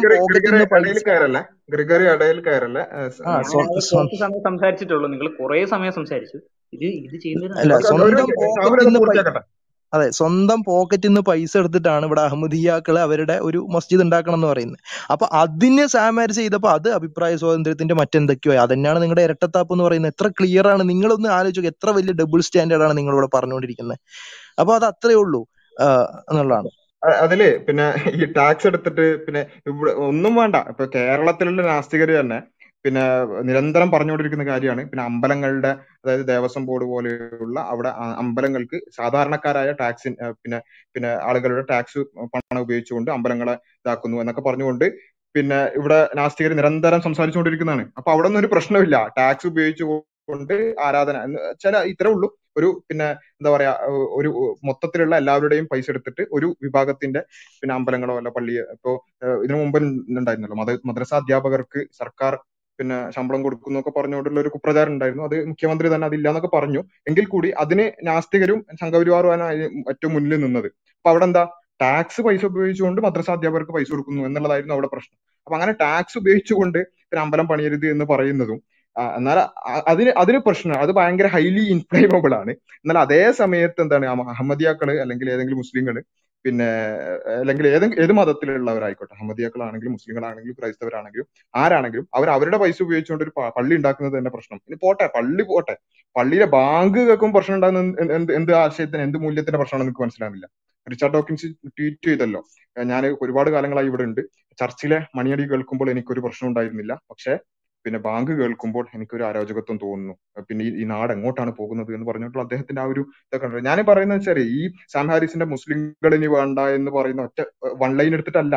നമ്മൾ പറയുന്നത് ഇതെല്ലാം കൂടിയാണ്. ഇപ്പൊ ഞാൻ നേരത്തെ പറഞ്ഞ പിന്നെ ഇറാൻ എന്ന് പറയുന്ന രാഷ്ട്രം തന്നെ പിന്നെ ഇല്ലാതാക്കിയാൽ ഒറ്റടിക്ക് അങ്ങോട്ട് ഭൂമി ലോകത്ത് നിന്ന് ഇല്ലാതാക്കിയാലും ഒരു തുള്ളി കണ്ണുനീർ എന്റെ പിന്നെ കണ്ണിൽ നിന്ന് വരില്ല എന്ന് പറയുമ്പോൾ അവിടെ എന്താ ഉള്ളത്? അവിടെയുള്ള ആ ഇറാൻ എന്ന് പറയുന്ന രാഷ്ട്രത്തിൽ നിങ്ങൾക്ക് ഇഷ്ടമില്ലാത്ത ആളുകളായിരിക്കും ഉണ്ടാവുക. അതാണ് പ്രശ്നം. ആ ആളുകളെ മൊത്തം ഇല്ലായ്മ ചെയ്താലും എനിക്കൊരു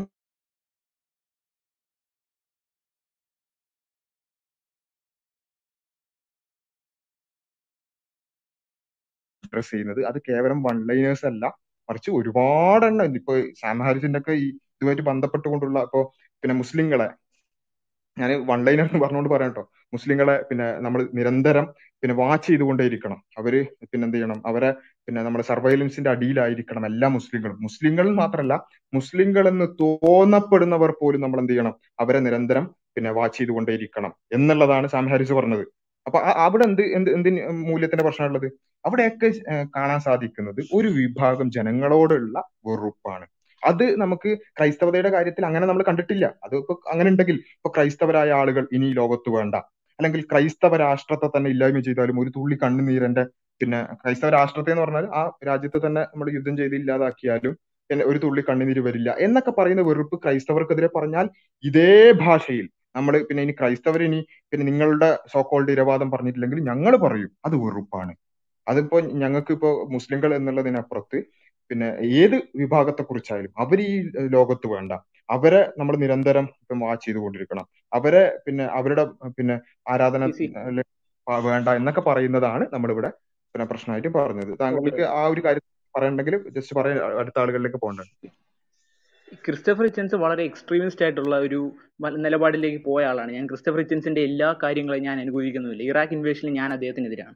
ആ സ്വാതന്ത്ര്യം എത്തീസും തരുന്നുണ്ട്. ഈ അതിൽ തന്നെ സത്യം പറഞ്ഞാൽ ഇവർക്കിടയിൽ തന്നെ പല കാര്യങ്ങളിലും അഭിപ്രായ വ്യത്യാസമുണ്ട്. അവർ ഡിബേറ്റ് ചെയ്യാറുണ്ട്. That is a part of atheism okay അത് അത് ആ അഭിപ്രായ വ്യത്യാസങ്ങൾ ഞങ്ങൾ പറഞ്ഞ പോയിന്റ് ഇവിടെ പിന്നെ പ്രൂവ് ചെയ്യപ്പെടുകയാണ്. ക്രിസ്റ്റഫർ റിച്ചിൻസിന്റെ ഇറാഖ് അധിനിവേശമായിട്ട് ബന്ധപ്പെട്ടൊക്കെ വളരെ പിന്നെ വൃത്തികെട്ട പോയിന്റ് ഞങ്ങളത് ഇവിടെ ഉന്നയിക്കാതിരുന്നത് തന്നെയാണ്. അപ്പൊ ആ ഒരു ഈ പറഞ്ഞ കാര്യങ്ങളും എക്സ്ട്രീമിസ്റ്റ് ആയിട്ട് നിങ്ങൾക്ക് തോന്നുന്നില്ലെങ്കിൽ നിങ്ങളുടെ ഉള്ളിൽ ഒരു എക്സ്ട്രീമിസ്റ്റ് എത്തിയിസ്റ്റ് ഉണ്ട് തന്നെയാണ് അതിന്റെ അർത്ഥം. ക്രിസ്റ്റഫർ ഞാൻ വളരെ ഞാൻ അംഗീകരിക്കുന്നുണ്ട്. സി സി അല്ല നിങ്ങൾ നിങ്ങൾ അംഗീകരിക്കണ്ട. ക്രിസ്റ്റഫർ ഹറാമാണ് വളരെ തീവ്ര നിരീശ്വരവാദിയാണ്. അദ്ദേഹത്തിന്റെ ഇറാഖ് ഇൻവേഷനുമായിട്ട് ബന്ധപ്പെട്ടുകൊണ്ടുള്ള വളരെ വൃത്തികെട്ട പരാമർശങ്ങളും ഞങ്ങൾ ഇവിടെ ഉദ്ദേശിച്ചിട്ടില്ല. മറിച്ച് നിങ്ങൾ പറയുന്ന മോഡറേറ്റ് ആയിട്ടുള്ള തീവ്രവാദികളുടെ കാര്യമാണ് ഞങ്ങൾ പറയുന്നത്. സാം ഹാരിസിനെ പോലെ റിച്ചാർഡ് ഡോക്കിൻസിനെ പോലെ പിന്നെ അങ്ങനെ ഇത് ഇത് ഞാൻ അങ്ങോട്ട് ഉപയോഗിച്ചു കഴിഞ്ഞാൽ ഇവിടുത്തെ പ്രശ്നം എന്തായിരിക്കും? ഇത് ഇത് എത്തീസ്റ്റ് ഫോബിയ എന്ന് എനിക്ക് പറയാൻ പറ്റൂ. നിങ്ങൾ ഇതിലുള്ള ആൾക്കാർ തീവ്രവാദികൾ എന്ന് വിളിക്കുന്നത് എന്ത് ഫോബിയാണ് എന്ത് തരം ഫോബിയാണ് ഒരു വിഭാഗം ജനങ്ങളെ ഇല്ലായ്മ ചെയ്യണം എന്ന് വിശ്വസിക്കുന്നവരെ തീവ്രവാദി എന്ന് വിളിച്ചാൽ ഞങ്ങൾക്ക് കുഴപ്പമില്ല. ഒരു വിഭാഗം ജനങ്ങളെ ഇല്ലായ്മ ചെയ്യണം എന്ന് വിശ്വസിക്കുന്നവരെ തീവ്രവാദി എന്ന് വിളിച്ചാൽ ഞങ്ങൾക്ക് കുഴപ്പം അതിപ്പോ മുസ്ലിങ്ങൾ ആരും വീണ്ടും നമ്മൾ പറഞ്ഞ് സെറ്റിൽ ചെയ്ത കാര്യത്തിലേക്ക് വീണ്ടും വരലാണ്. അങ്ങനെയാണെങ്കിൽ ഈ മു- മുഷ്രിക്കുകൾ നര- നരകത്തിൽ പോകുമെന്നും ഷിർക്ക് പാപമാണെന്നും മ്യൂസിക് ഹറാമാണ് ഡാൻസ് ഹറാമാണ് എന്നൊക്കെ പറയുന്ന ഈ സാക്കിർ നായിക്കിനെ എന്താ വിളിക്കേണ്ടത്? അദ്ദേഹത്തിന്റെ സ്പീച്ചസ് എല്ലാം അല്ല ഇല്ല ഇത് ഇദ്ദേഹം ചെയ്യുന്ന ഈ ഒരു സമീകരണം ഉണ്ടല്ലോ. ഒരു വിശ്വാസവുമായി ബന്ധപ്പെട്ടുകൊണ്ട് അതായത് മൊറ മോറൽ ആയിട്ടുള്ള നമ്മളുടെ കുറച്ച് നിലപാടുകൾ. അതായത് മ്യൂസിക് ഹറാമാണ് അല്ലെങ്കിൽ പിന്നെ സിനിമ ഹറാമാണ് അല്ലെങ്കിൽ പിന്നെ ഈ പറഞ്ഞ ഏത് ഹോമോസെക്ഷാലിറ്റി ഹറാമാണ് എന്ന് ഏതെങ്കിലും തരത്തിലുള്ള പിന്നെ മോറൽ ആയിട്ടുള്ള പൊസിഷൻസും പിന്നെ നിങ്ങൾ ഈ പറയുന്ന വംശീയമായിട്ടുള്ള പൊസിഷൻസും നമ്മൾ എങ്ങനെയാണ് നിങ്ങൾക്ക് ഒരു മിനിറ്റ് ഞാൻ പറ- പറഞ്ഞത് പിന്നെ ഷിർക്ക് ഷിർക്ക് എന്ന് പറഞ്ഞാൽ എന്താണ്? മുസ്ലിങ്ങളെ സംബന്ധിച്ചിടത്തോളം പിന്നെ അത് പിന്നെ ഈ പറഞ്ഞതുപോലെ പിന്നെ ലോകരക്ഷിതാവായ അള്ളാഹു ഉണ്ട് എന്ന് അവർ വിശ്വസിക്കുന്നു. അവൻ ഏകനാണെന്ന് വിശ്വസിക്കുന്നു. ആ പിന്നെ രക്ഷിതാവിന് മാത്രം അല്ലെങ്കിൽ ആ ഒരു ഏകനായ അസ്തിത്വത്തിന് മാത്രമേ പിന്നെ ഏതെങ്കിലും രൂപത്തിലുള്ള ആരാധന അർഹിക്കുന്നുള്ളൂ എന്ന് വിശ്വസിക്കുന്നു. അപ്പൊ അതാണ് ഏറ്റവും നമ്മുടെ ബേസിക് പർപ്പസ് ഒരു മിനിറ്റ് ഒരു മിനിറ്റ് ഒരു മിനിറ്റ്. ഞാൻ പറയട്ടെ ഒരു മിനിറ്റ് ഞാൻ പറയട്ടെ പറയട്ടെ ഞാൻ പറയട്ടെ ഇല്ലില്ല ഞാൻ ആ ആ ഒരു നിങ്ങൾ തുടങ്ങിയപ്പോ തൊട്ട് പറഞ്ഞാണ് ഈ കാര്യം. തുടങ്ങിയപ്പോ തൊട്ട് പറഞ്ഞാണ് ഷിർക്ക് ഞാൻ കുറിച്ച് ഇതുവരെ മുണ്ടിട്ട് പോലും ഇല്ല അപ്പൊ ഞാൻ പറഞ്ഞ വെച്ചാൽ ഒരു ബേസിക് പർപ്പസ് ഓഫ് ലൈഫ് തന്നെ എല്ലാ ആരാധനകളും എല്ലാ ആരാധനയുടെ രൂപവും അള്ളാഹുലേക്ക് മാത്രമായി പിന്നെ എത്തിക്കുക അല്ലെങ്കിൽ അള്ളാഹുവിന് മാത്രം കൊടുക്കുക എന്നുള്ളതാണ് ഒരു ബേസിക് പർപ്പസ് ആയി ലൈഫായിട്ട് പറയുന്നത്. അപ്പൊ ആ ഒരു ബേസിക് പർപ്പസ് ഓഫ് ലൈഫിനെ ധിക്കരിച്ചുകൊണ്ട് ഒരാൾ പിന്നെ അതല്ലാത്ത ആളുകളിലേക്ക് ആരാധന കൊടുക്കുന്നുണ്ടെങ്കിൽ അത് ഇസ്ലാമിക് വേൾഡ് വ്യൂ പ്രകാരം ഏറ്റവും വലിയ തെറ്റാണ്. അത് ഏറ്റവും വലിയ നിങ്ങളെ സംബന്ധിച്ചിടത്തോളം ഇപ്പൊ നിങ്ങൾ പറഞ്ഞല്ലോ ഹോമോഫോബിയ എന്ന് പറയുന്നത് ഒരിക്കലും അംഗീകരിക്കാൻ പറ്റില്ല എന്ന് പറഞ്ഞില്ലേ? അത് നിങ്ങളുടെ ഒരു മോറൽ പൊസിഷൻ ആണ്. കാരണം പിന്നെ ഹോമോ സെക്ഷുവാലിറ്റി എന്നുള്ളത് ശരിയാണ് എന്നുള്ളതും അതുകൊണ്ട് തന്നെ അതിനെ എതിർക്കുന്നത് ശരിയല്ല എന്നുള്ളതും ഒക്കെ നിങ്ങളുടെ ഒരു മോറൽ പൊസിഷൻ ആണ്. അപ്പോ അതേപോലെ മുസ്ലിങ്ങൾക്കും അവരുടേതായ മോറൽ പൊസിഷൻസ് ഉണ്ട്. ആ മോറൽ പൊസിഷൻസ് വെച്ചിട്ട് ഒരു ജനത്തെ ഇല്ലായ്മ ചെയ്യണം അല്ലെങ്കിൽ ഒരു ജനത വിടവാണ്ട അല്ലെങ്കിൽ അവരെ കേൾക്കുമ്പോൾ തന്നെ അരോചകമാകുന്നു. അവരെ നിരന്തരം സർവേ സർവൈലൻസിന് വിധേയമാക്കണം. അതുപോലെ തന്നെ അവരെ നിരന്തരം വാച്ച് ചെയ്തുകൊണ്ടിരിക്കണം. അതുപോലെ തന്നെ അവരെ അവർ അടങ്ങുന്ന ഒരു രാഷ്ട്രത്തെ തന്നെ ഇല്ലായ്മ ചെയ്താലും ഒരു തുള്ളി കണ്ണുനീര് വരില്ല. എന്നൊക്കെയുള്ള കാര്യവും ഷിർക്ക് പാടില്ല പിന്നെ മ്യൂസിക് പാടില്ല അല്ലെങ്കിൽ പിന്നെ ഹോമോസെക്ഷുവാലിറ്റി പാടില്ല എന്നൊക്കെയുള്ള കാര്യത്തെയും എങ്ങനെയാണ് നിങ്ങൾ സമീകരണം ചെയ്യുന്നത് എന്നുള്ളത് വളരെ ആശ്ചര്യകരമായിട്ടാണ് എനിക്ക് തോന്നുന്നത്. കുറച്ചൊക്കെ ഒരു നമ്മുടെ പിന്നെ ആ ഒരു എനിക്കൊരു കാര്യം ചോദിക്കാനുള്ളൂ. ഒറ്റ ഒരു മിനിറ്റ് ക്രിസ് ക്രിസ് ഒരു മിനിറ്റ് നമ്മൾ ഒരു ഏഴ് മണിക്ക് ചർച്ച അവസാനിപ്പിക്കേണ്ടതാണ് നമ്മൾ ബാക്കിയുള്ളവർക്കും കൂടി അവസരം കൊടുക്കണം എന്നുള്ളതുകൊണ്ട് മാത്രമാണ്. Okay okay. ഞാൻ ഈ ഈ ഒരു ഒറ്റ ഒരു മിനിറ്റ് ഒരു മിനിറ്റ് അല്ല താങ്കൾ സംസാരിച്ച് കഴിഞ്ഞതായത് കൊണ്ടാണ്. നമ്മൾ സംസാരിക്കാത്ത ആളുകൾ ഉണ്ട് അതുകൊണ്ടാണ് അത് അവസരം കൊടുക്കണം ഇപ്പൊ രമേശ് അനീഷ് രണ്ടാൾക്കാരുണ്ട്. പിന്നെ അതുപോലെ തന്നെ റസീന. അപ്പൊ രമേശിന് എന്തെങ്കിലും സംസാരിക്കാനുണ്ടോ? അതിനു മുമ്പ് ഞാൻ ഒരു കാര്യം ആഡ് ചെയ്തോട്ടെ. ഇദ്ദേഹം പറഞ്ഞതുമായിട്ട് മോഡറേറ്റ് മുസ്ലിംസുമായി ബന്ധപ്പെട്ട് ഇദ്ദേഹം പറഞ്ഞ ഒരു കാര്യത്തോടൊന്ന് റെസ്പോണ്ട് ചെയ്തോട്ടെ. ഹലോ കേൾക്കുന്നുണ്ടോ? ആ ഓക്കെ പറഞ്ഞോളൂ പറഞ്ഞോളൂ. ആ ഓക്കെ. അപ്പോ പിന്നെ ഇതിൽ ഇദ്ദേഹം പ്രധാനമായിട്ട് പറഞ്ഞത് ഈ മോഡറേറ്റ് മുസ്ലിംസ് എന്ന് പറയുന്ന ഒരു വിഭാഗത്തെ അംഗീകരിക്കുന്നതോട് പ്രശ്നമൊന്നുമില്ല. പക്ഷെ അതായത് ഒരു റിയൽ പിന്നെ സ്ക്രിപ്ചറിനെ ഫോളോ ചെയ്യുന്ന ടൈപ്പിലുള്ള മുസ്ലിംസ് ആകുമ്പോഴാണ് പ്രശ്നം എന്നാണ് ഹാരിസ് പറഞ്ഞതെന്നാണ് പറയുന്നത്.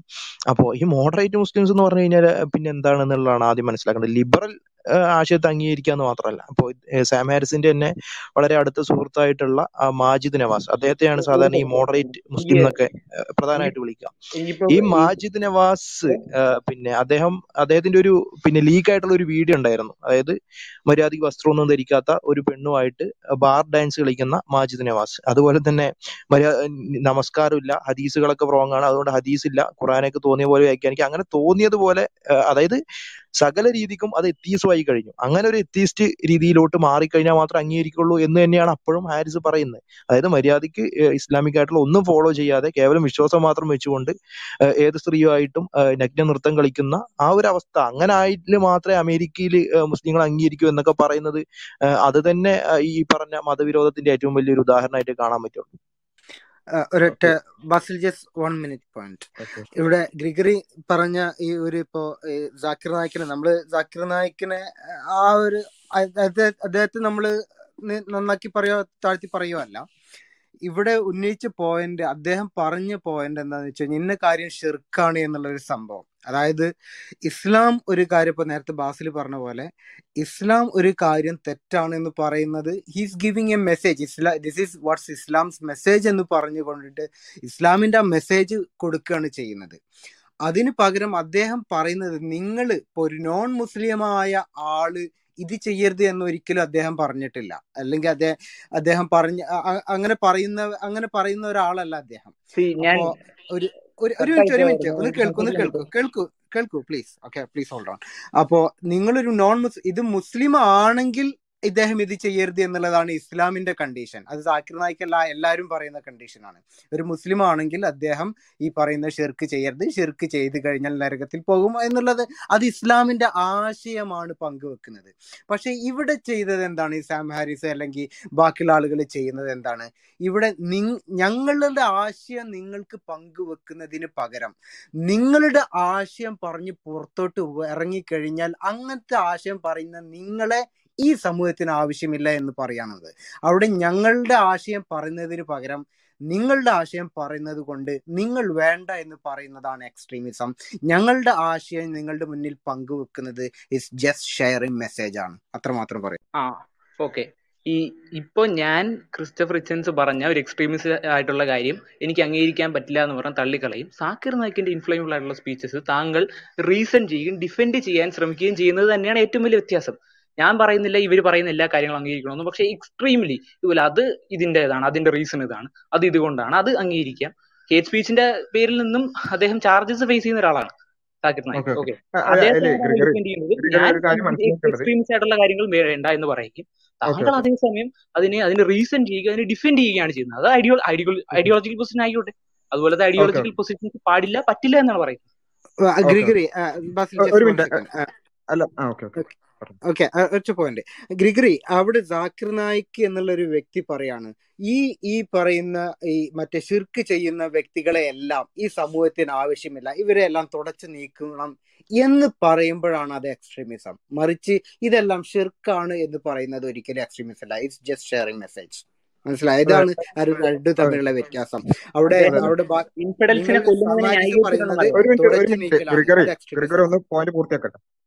ഓക്കെ. അപ്പോ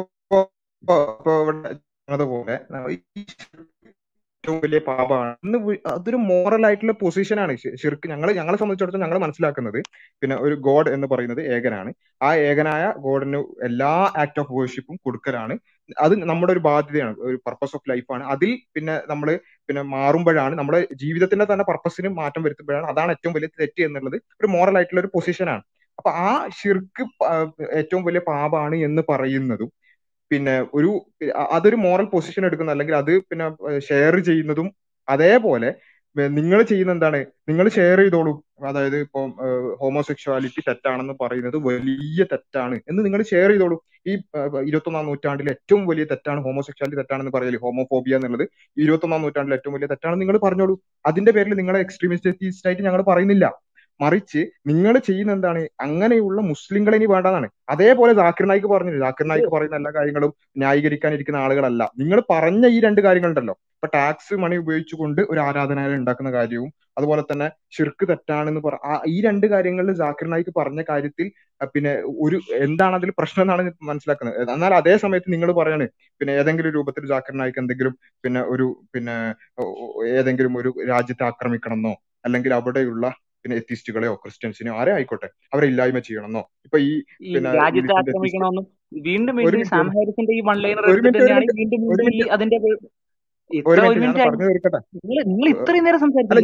വീണ്ടും പൂർത്തിയാക്കട്ടെ സുഹൃത്തെ. ഞാൻ പോയിന്റ് പൂർത്തിയാക്കട്ടെ. പിന്നെ ഞാൻ പറഞ്ഞു വന്നെന്താ ചോദിച്ചാൽ ഒരു ജനത ഇല്ലായ്മ ചെയ്യണം എന്ന് ജാക്കിർ നായിക്ക് പറഞ്ഞിട്ടുണ്ടെങ്കിൽ പിന്നെ ഈ ജാക്കിർ നായിക്ക് പിന്നെ എന്താ പറയാ പിന്നെ അവരെ കേസ് എടുത്തു എന്നൊക്കെ പറയുന്നത് സ- സംഘപരിവാർ ഇന്ത്യയിൽ ഒരു കേസ് എടുക്കുന്നത് പിന്നെ അത് ആ നിലയ്ക്ക് ഒരു പ്രശ്നമായിട്ട് ഞാൻ മനസ്സിലാക്കുന്നില്ല. ആ കേസ് എടുക്കുകയാണെങ്കിൽ അതൊരു പിന്നെ പന്തൂലായിട്ട് കാണണമെന്ന് അഭിപ്രായപ്പെടുന്നതാണ്. അതുകൊണ്ട് അതിന്റെ പേരിൽ മാത്രം ജാക്കിർ നായിക്കിനെ പിന്നെ പറയുന്നതിനപ്പുറത്ത് അദ്ദേഹം പറഞ്ഞ ഇതേപോലെ എന്തെങ്കിലും എക്സ്ട്രീമിസ്റ്റ് ആയിട്ടുള്ള വ്യൂസ് ഞാൻ അദ്ദേഹത്തിന്റെ എല്ലാ പ്രസംഗങ്ങളും കേൾക്കുന്ന ആളൊന്നുമല്ല. അതുകൊണ്ട് എന്തെങ്കിലും വ്യൂസ് പറഞ്ഞിട്ടുണ്ടെങ്കിൽ ഇതേപോലെ പറഞ്ഞിട്ടുണ്ടെങ്കിൽ താങ്കൾ ഇപ്പൊ പറഞ്ഞല്ലോ ക്രിസ്റ്റഫർ റിച്ചിൻസ് എന്ന് പറയുന്ന വളരെ തീവ്ര തീവ്രവാദിയായിട്ടുള്ള നിരീശ്വരവാദിയാണെന്ന് പറഞ്ഞല്ലോ. അതെ അത് അത് ഞങ്ങൾ പറയുന്നത് വളരെ മിസ്ലീഡിംഗ് ആയിട്ടുള്ള ടേം ആണ് സുഹൃത്തെ. തീവ്രവാദി ഓക്കെ നിങ്ങൾക്ക് പറഞ്ഞാൽ തീവ്ര അല്ല നിങ്ങൾക്ക് ഓക്കെ നിങ്ങൾക്കത് തീവ്രവാദി എന്ന് വിളിക്കാൻ പ്രയാസം ഉണ്ടെങ്കിൽ വിളിക്കണ്ട. പക്ഷെ ഞങ്ങൾ പറയുന്നത് ഇപ്പൊ ഉസാമ ബിൻ ഒരു കോട്ട് കൊണ്ടുവരികയാണ്. അമേരിക്ക പിന്നെ ഞങ്ങളുടെ പിന്നെ സ്ത്രീകളെയും കുട്ടികളെയും കൊന്നതുപോലെ ഞങ്ങൾ തിരിച്ചും പിന്നെ അമേരിക്കയുടെ നിരപരാധികളായ കുട്ടികളെയും സ്ത്രീകളെയും കൊല്ലും എന്ന് പറയുന്ന ഉസാമ ബിൻ ലാദന്റെ കോട്ട് കൊണ്ടുവന്നാൽ ഞങ്ങൾ പറയും അദ്ദേഹം ഒരു തീവ്രവാദിയായ മുസ്ലിമാണ് എന്ന് ഞങ്ങൾ പറയും. അദ്ദേഹം ഒരു മിനിറ്റ് ഒരു മിനിറ്റ് ഒരു മിനിറ്റ് ഞാൻ പറഞ്ഞു തീർക്കട്ടെ. പറഞ്ഞിട്ടേ ഞാനേ പറയുമ്പോഴേക്ക് ഇടപെടല്ലേ? താങ്കൾ പറയുന്ന ക്രിസ്റ്റഫർ ചിൻസിനെ തീവ്രവാദി എന്ന് വിളിക്കാൻ താങ്കൾക്ക് പറ്റുന്നില്ല. പക്ഷെ ഞങ്ങൾ പറയുന്നു ഉസാമ ബിൻ ലാദന്റെ ഈ കോട്ട് അത് ഉള്ളതാണെങ്കിൽ തീർച്ചയായും അദ്ദേഹം തീവ്രവാദിയാണ് എന്ന് അദ്ദേഹം പറഞ്ഞൊരു കാര്യമാണല്ലോ. അപ്പൊ നമ്മൾ വായിക്കാൻ കിട്ടുന്ന അവൈലബിൾ ആയിട്ടുള്ള സോഴ്സ് വെച്ച് നോക്കുമ്പോൾ അദ്ദേഹം അത് പറഞ്ഞ കാര്യമാണ്. അപ്പൊ അത് തീവ്രവാദമാണെന്ന് ഞങ്ങൾ പറയും.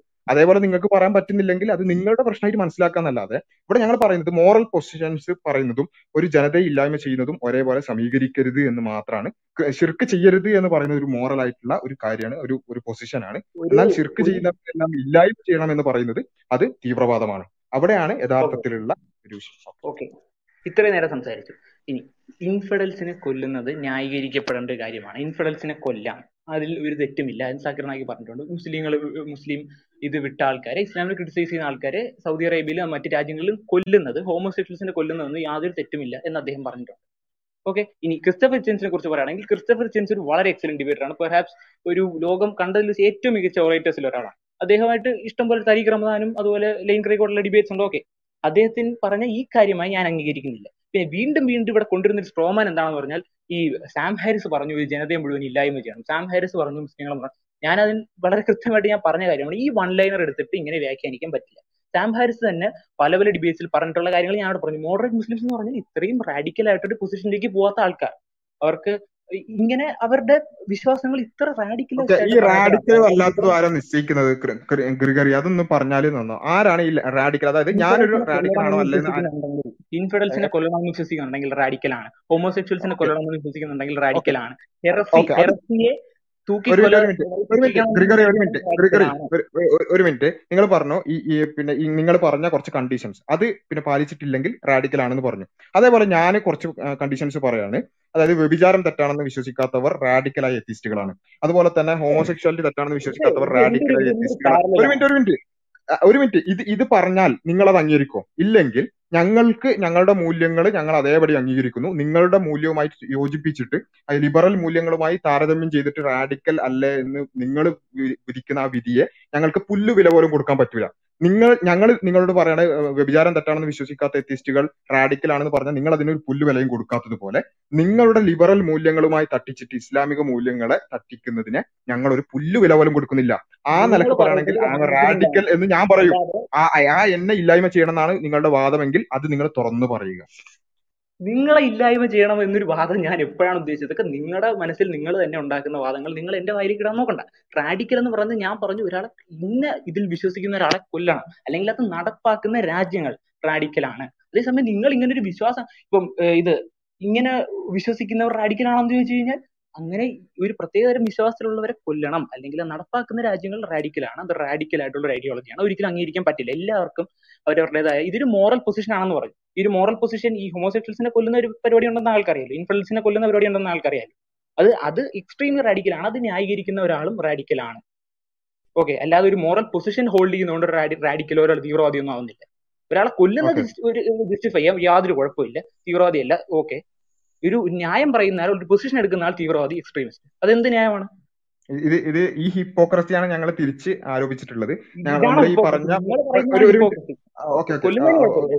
ഓക്കെ ഓക്കെ ഓക്കെ കൊല്ലുന്നതിന് കുഴപ്പമില്ല. ഞങ്ങൾ പറയുന്നത് വെച്ചാൽ ഒരു രാജ്യത്തെ തന്നെ പൂർണമായി ഇല്ലാതാക്കിയാലും എന്റെ കണ്ണിൽ നിന്ന് ഒരു തുള്ളി കണ്ണുനീര് വരില്ല എന്ന് പറയുന്നത് പിന്നെ അത് അവിടെ കിടക്കുന്നുണ്ട്. അപ്പോൾ നമ്മൾ പറയുന്നത് എന്താ വെച്ചാൽ ഇവിടെ നിങ്ങൾ പറഞ്ഞ എക്സാമ്പിളുകൾ അതായത് പിന്നെ ഷിർക്ക് ഏറ്റവും വലിയ പാപമാണ് എന്ന് പറയുന്ന ഒരു മോറൽ പൊസിഷനാണ് ഞങ്ങൾ പറഞ്ഞല്ലോ വളരെ കൃത്യമായിട്ട് പറഞ്ഞു ഷിർക്ക് ചെയ്യുന്നവരെ മുഴുവൻ കൊല്ലണം എന്ന് പറഞ്ഞാൽ അത് സ്വാഭാവികമായും അത് പിന്നെ ഈ പറഞ്ഞതുപോലെ അതൊരു തീവ്രവാദമാണ്.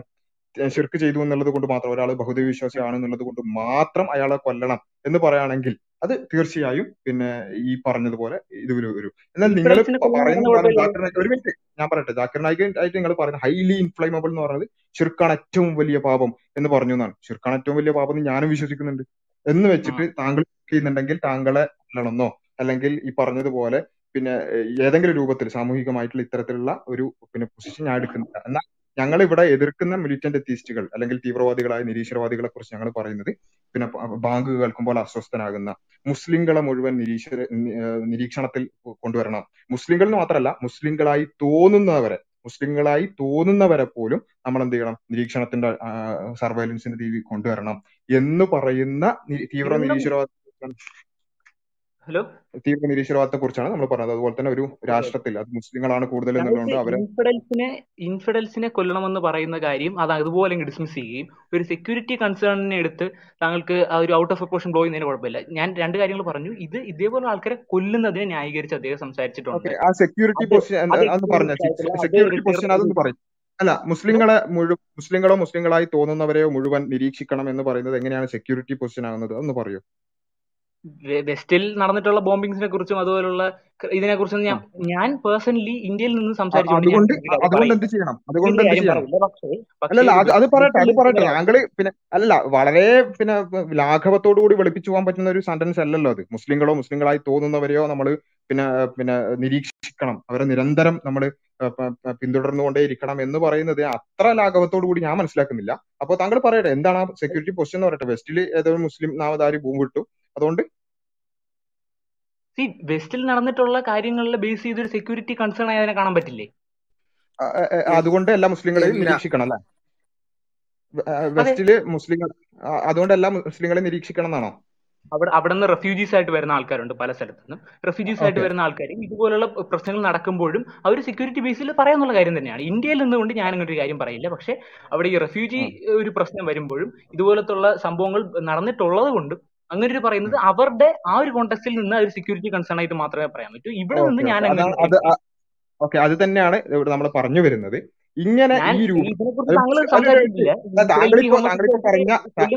താങ്കൾ പറഞ്ഞ താങ്കൾ പറഞ്ഞ കാര്യങ്ങളെ കുറിച്ച് തന്നെയാണ് പറഞ്ഞുകൊണ്ടിരിക്കുന്നത്. അതായത് ഒരു സെക്യൂരിറ്റി കൺസേൺ എന്നുള്ള നിലയ്ക്ക് മുസ്ലിങ്ങളെ മുഴുവൻ നിരീക്ഷിക്കുക. എന്തിന്റെ പേരിൽ എവിടെയൊക്കെ കുറച്ച് ബോംബ് പൊട്ടി എന്ന് പറഞ്ഞാൽ അതേ അതേ അതിന്റെയൊക്കെ എത്രയോ ഇരട്ടി ഇപ്പൊ ഇവിടെ പിന്നെ വൈറ്റ് സുപ്രീമിസ്റ്റ് തീവ്രവാദികൾ അതുപോലെ തന്നെ ക്രൈസ്തവ തീവ്രവാദികൾ വലതുപക്ഷ തീവ്രവാദികൾ ഒക്കെ അവിടെ പിന്നെ നിരന്തരം കൊല്ലും കൊലയും നടത്തുന്നുണ്ട്. അവിടെ മുസ്ലിങ്ങളുടെ പിന്നെ ബോംബിങ്ങും മറ്റു കാര്യങ്ങളും മാത്രം എടുക്കുകയും അതിന്റെ പേരിൽ ഒരു സമുദായത്തെ തന്നെ ഒരു സമുദായത്തെ മൊത്തത്തിൽ പിന്നെ അവരെ നിരീക്ഷിച്ചുകൊണ്ടേ ഇരിക്കണം അവരെ നമ്മൾ പിന്തുടർന്നുകൊണ്ടേയിരിക്കണം. അതിന്റെ പേരിൽ എയർപോർട്ടുകളിലൊക്കെ നടക്കുന്ന കാര്യം അറിയാം?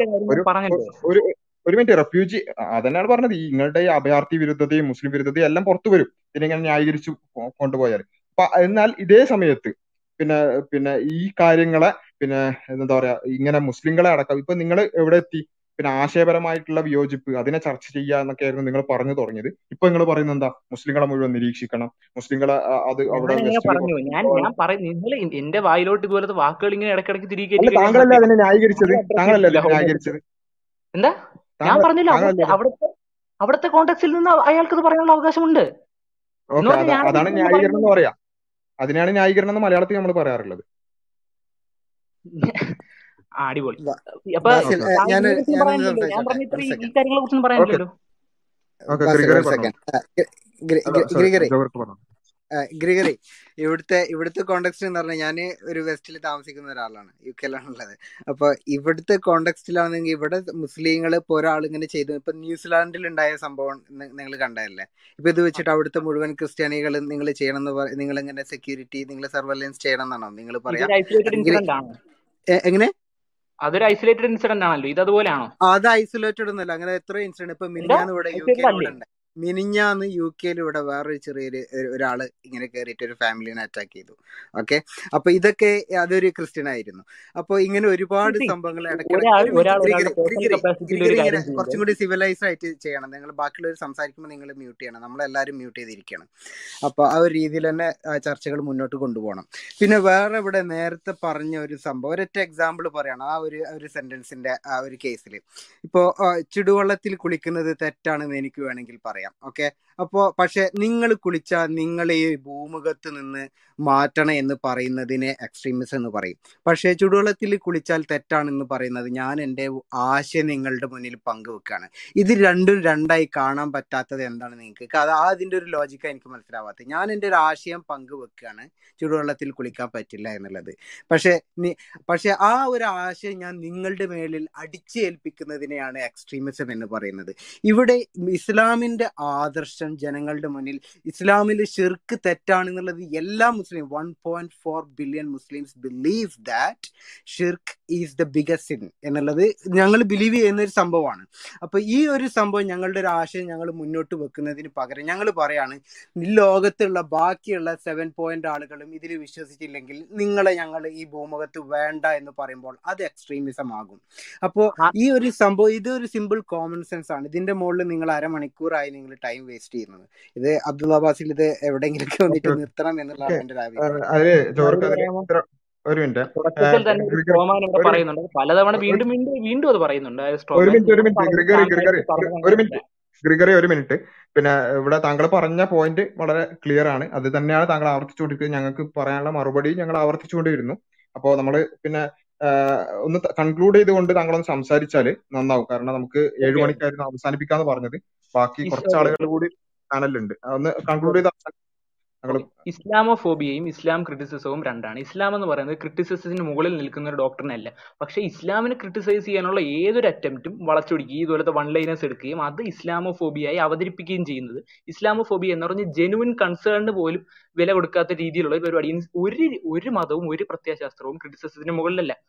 അത് അത് അത് അത് പറയുമ്പോൾ തന്നെ ഇതുപോലെയുള്ള ഓരോ ക്രിറ്റിസിസവും എടുത്ത് ഇങ്ങനെ അതിനെ ഔട്ട് ഓഫ് പ്രൊപ്പോർഷൻ ബ്ലോ ചെയ്ത് ഇല്ലാത്ത അർത്ഥം അതിന് ചമച്ച് കൊടുത്ത് ഇങ്ങനെ വൺ ലൈനേഴ്സ് എടുത്ത് അതിനെ ഇസ്ലാമോഫോബിയ ആണ് ആണ് എന്ന് വരുത്തി തീർക്കാനുള്ള ശ്രമങ്ങൾ സത്യ സത്യമായി അത് ഏഹ് എതിർക്കപ്പെടേണ്ടത് തന്നെയാണ്. അതാണ് നിങ്ങൾ ഇപ്പോൾ ഇവിടെ ചെയ്തുകൊണ്ടിരിക്കുന്നത്. Okay thank you thank you അപ്പോ ഇവിടെ പറഞ്ഞ ആ ഒരു പിന്നെ ആശയത്തോട് യോജിക്കുന്നു. അതായത് പിന്നെ ഇസ്ലാമിനെ വിമർശിക്കുമ്പോൾ തന്നെ ഇസ്ലാമോഫോബിയ എന്ന് പറയുന്നുണ്ടെങ്കിൽ അങ്ങനെയുള്ള പിന്നെ ചില ചില ആളുകളെങ്കിലും അത്തരത്തിലുള്ള പ്രവണതകളൊക്കെ ചിലപ്പോഴൊക്കെ കാണാറുണ്ട്. അങ്ങനെ ഇസ്ലാമിനെ വിമർശിക്കുമ്പോൾ തന്നെ പിന്നെ ഇസ്ലാമോഫോബിയ എന്ന് പറയുന്നുണ്ടെങ്കിൽ അത് തീർച്ചയായും അത് ഒഴിവാക്കേണ്ട പെടേണ്ട കാര്യമാണ്. നമ്മൾ ഇസ്ലാമോഫോബിയ എന്ന് പറയുന്നത് ഈ രൂപത്തിൽ വിമർശനത്തിനപ്പുറത്തേക്ക് ഒരു സമുദായത്തെ തന്നെ പിന്നെ അപരവൽക്കരിക്കുന്നതും അല്ലെങ്കിൽ അവരെ ഈ സമൂഹത്തിൽ വേണ്ട അല്ലെങ്കിൽ അവർ പിന്നെ അവരുടെ ബാങ്ക് കേൾക്കുമ്പോൾ അരോചകത്വം തോന്നുന്നു. അവർ പിന്നെ ഈ ഈ സമൂഹത്തിലുള്ളത് കൊണ്ട് യാതൊരു പ്രയോജനവുമില്ല. അതുപോലെ തന്നെ പിന്നെ അവരെ ഇല്ലായ്മ ചെയ്താലും എന്റെ കണ്ണിൽ നിന്ന് ഒരു തുള്ളി കണ്ണുനീര് വരില്ല പോലെയുള്ള കാര്യങ്ങളെയാണ് നമ്മൾ ഇസ്ലാമോഫോബിയ എന്ന് പറയേണ്ടത്. ആരെങ്കിലും ഏതെങ്കിലും രൂപത്തിൽ ഇസ്ലാമിനെ വിമർശിക്കുന്നതിന്റെ പേര് അതായത് പിന്നെ ഇസ്ലാം പറയുന്ന അള്ളാഹു എന്ന് പറയുന്നത് യഥാർത്ഥ ദൈവമല്ല അല്ലെങ്കിൽ അള്ളാഹുവിന് പുറമെ മറ്റ് ദൈവങ്ങളുണ്ട് അല്ലെങ്കിൽ മുഹമ്മദ് നബി പ്രവാചകനല്ല എന്നൊക്കെ പറയുമ്പോഴേക്ക് തന്നെ ഇസ്ലാമോഫോബിയ ആരെങ്കിലും ആരോപിക്കുന്നുണ്ടെങ്കിൽ അത് അവസാനിപ്പിക്കേണ്ടതാണ്. നമ്മൾ വിമർശനത്തെ ഫോബിയ എന്ന് പറഞ്ഞാൽ യഥാർത്ഥ ഫോബിയെ ആളുകൾ പിന്നെ എന്ത് ചെയ്യില്ല ആ ഒരു ഗൗരവത്തിൽ കാണില്ല എന്നുള്ളതാണ്. അപ്പം ഇസ്ലാമിനെ വിമർശിക്കാൻ എല്ലാവർക്കും അർഹതയുണ്ട് അവകാശമുണ്ട്. അതിനെതിരെ പിന്നെ മാന്യമായ വിമർശനങ്ങളാണെങ്കിൽ അതിനെ ആശയപരമായി നേരിടാൻ മുസ്ലിങ്ങൾ എല്ലാ കാലത്തും റെഡിയാണ് പക്ഷെ അതിനെ ഒരു ഇസ്ലാമോഫോബിയായി ആരും ചിത്രീകരിക്കേണ്ടതില്ല. മറിച്ച് നമ്മൾ ചെയ്യേണ്ടത് ഈ രൂപത്തിലുള്ള വെറുപ്പ് ഉൽപാദനം വൈകുന്നേരം ആയാലും ക്ലബ് ഹൗസിൽ കയറുക വെറുപ്പ് ഉൽപാദിപ്പിക്കുക കടന്നുറങ്ങുക എന്ന് പറയുന്ന ആ ഒരു അവസ്ഥയിലേക്ക് കേരളീയ നാസ്തികർ മാറിയതിനെയാണ് നമ്മൾ എതിർക്കേണ്ടത്. അതിനപ്പുറത്തേക്കുള്ള ആശയപരമായ വിമർശനങ്ങളെ അല്ല രമേശൻ സംസാരിച്ചു. രമേശ് സംസാരിച്ചോളൂ. രമേശ് കേൾക്കുന്നുണ്ടോ? ആ കേക്കാം എന്നെ കേൾക്കാവുന്നു ആ ആദ്യമായിട്ട് എല്ലാവർക്കും ഒരു താങ്ക്സ് ഇതുപോലുള്ള ഡിസ്കഷൻ കോർഡിനേറ്റ് ചെയ്തതിന് പിന്നെ ഞാൻ വളരെ പെട്ടെന്ന് പറയാൻ ശ്രമിക്കുകയാണ്.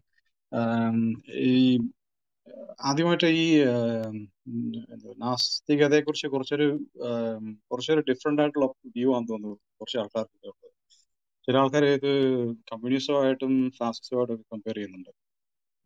എന്റെ ഒപ്പീനിയനിൽ നാസ്തികത എന്ന് ഞാൻ വിശ്വസിക്കുന്ന വെച്ചാൽ ബേസിക്കലി അതൊരു വിശ്വാസമല്ല. ഒരു ഒരു തെളിവ് അടിസ്ഥാനമായിട്ടുള്ള ഒരു ഒരു ഫിലോസഫിയാണ് ബേസിക്കലി അപ്പം അതിനകത്തിൽ ഇപ്പം അങ്ങനെ ഒരു തലതൊട്ടപ്പൻ എന്ന് പറയാനായിട്ടൊന്നുമില്ല. ഇപ്പം ഈ റിലീജിയസ് എന്ന് പറഞ്ഞ ഒരു ബുക്ക് ഒരു ഫാസ്റ്റ് എന്ന് പറഞ്ഞ ഒരു ബുക്ക് സ്പെസിഫൈ ചെയ്യുന്ന കുറച്ച് റൂൾസ് ഫോളോ ചെയ്യുന്ന ഒരു സംഭവമാണ്.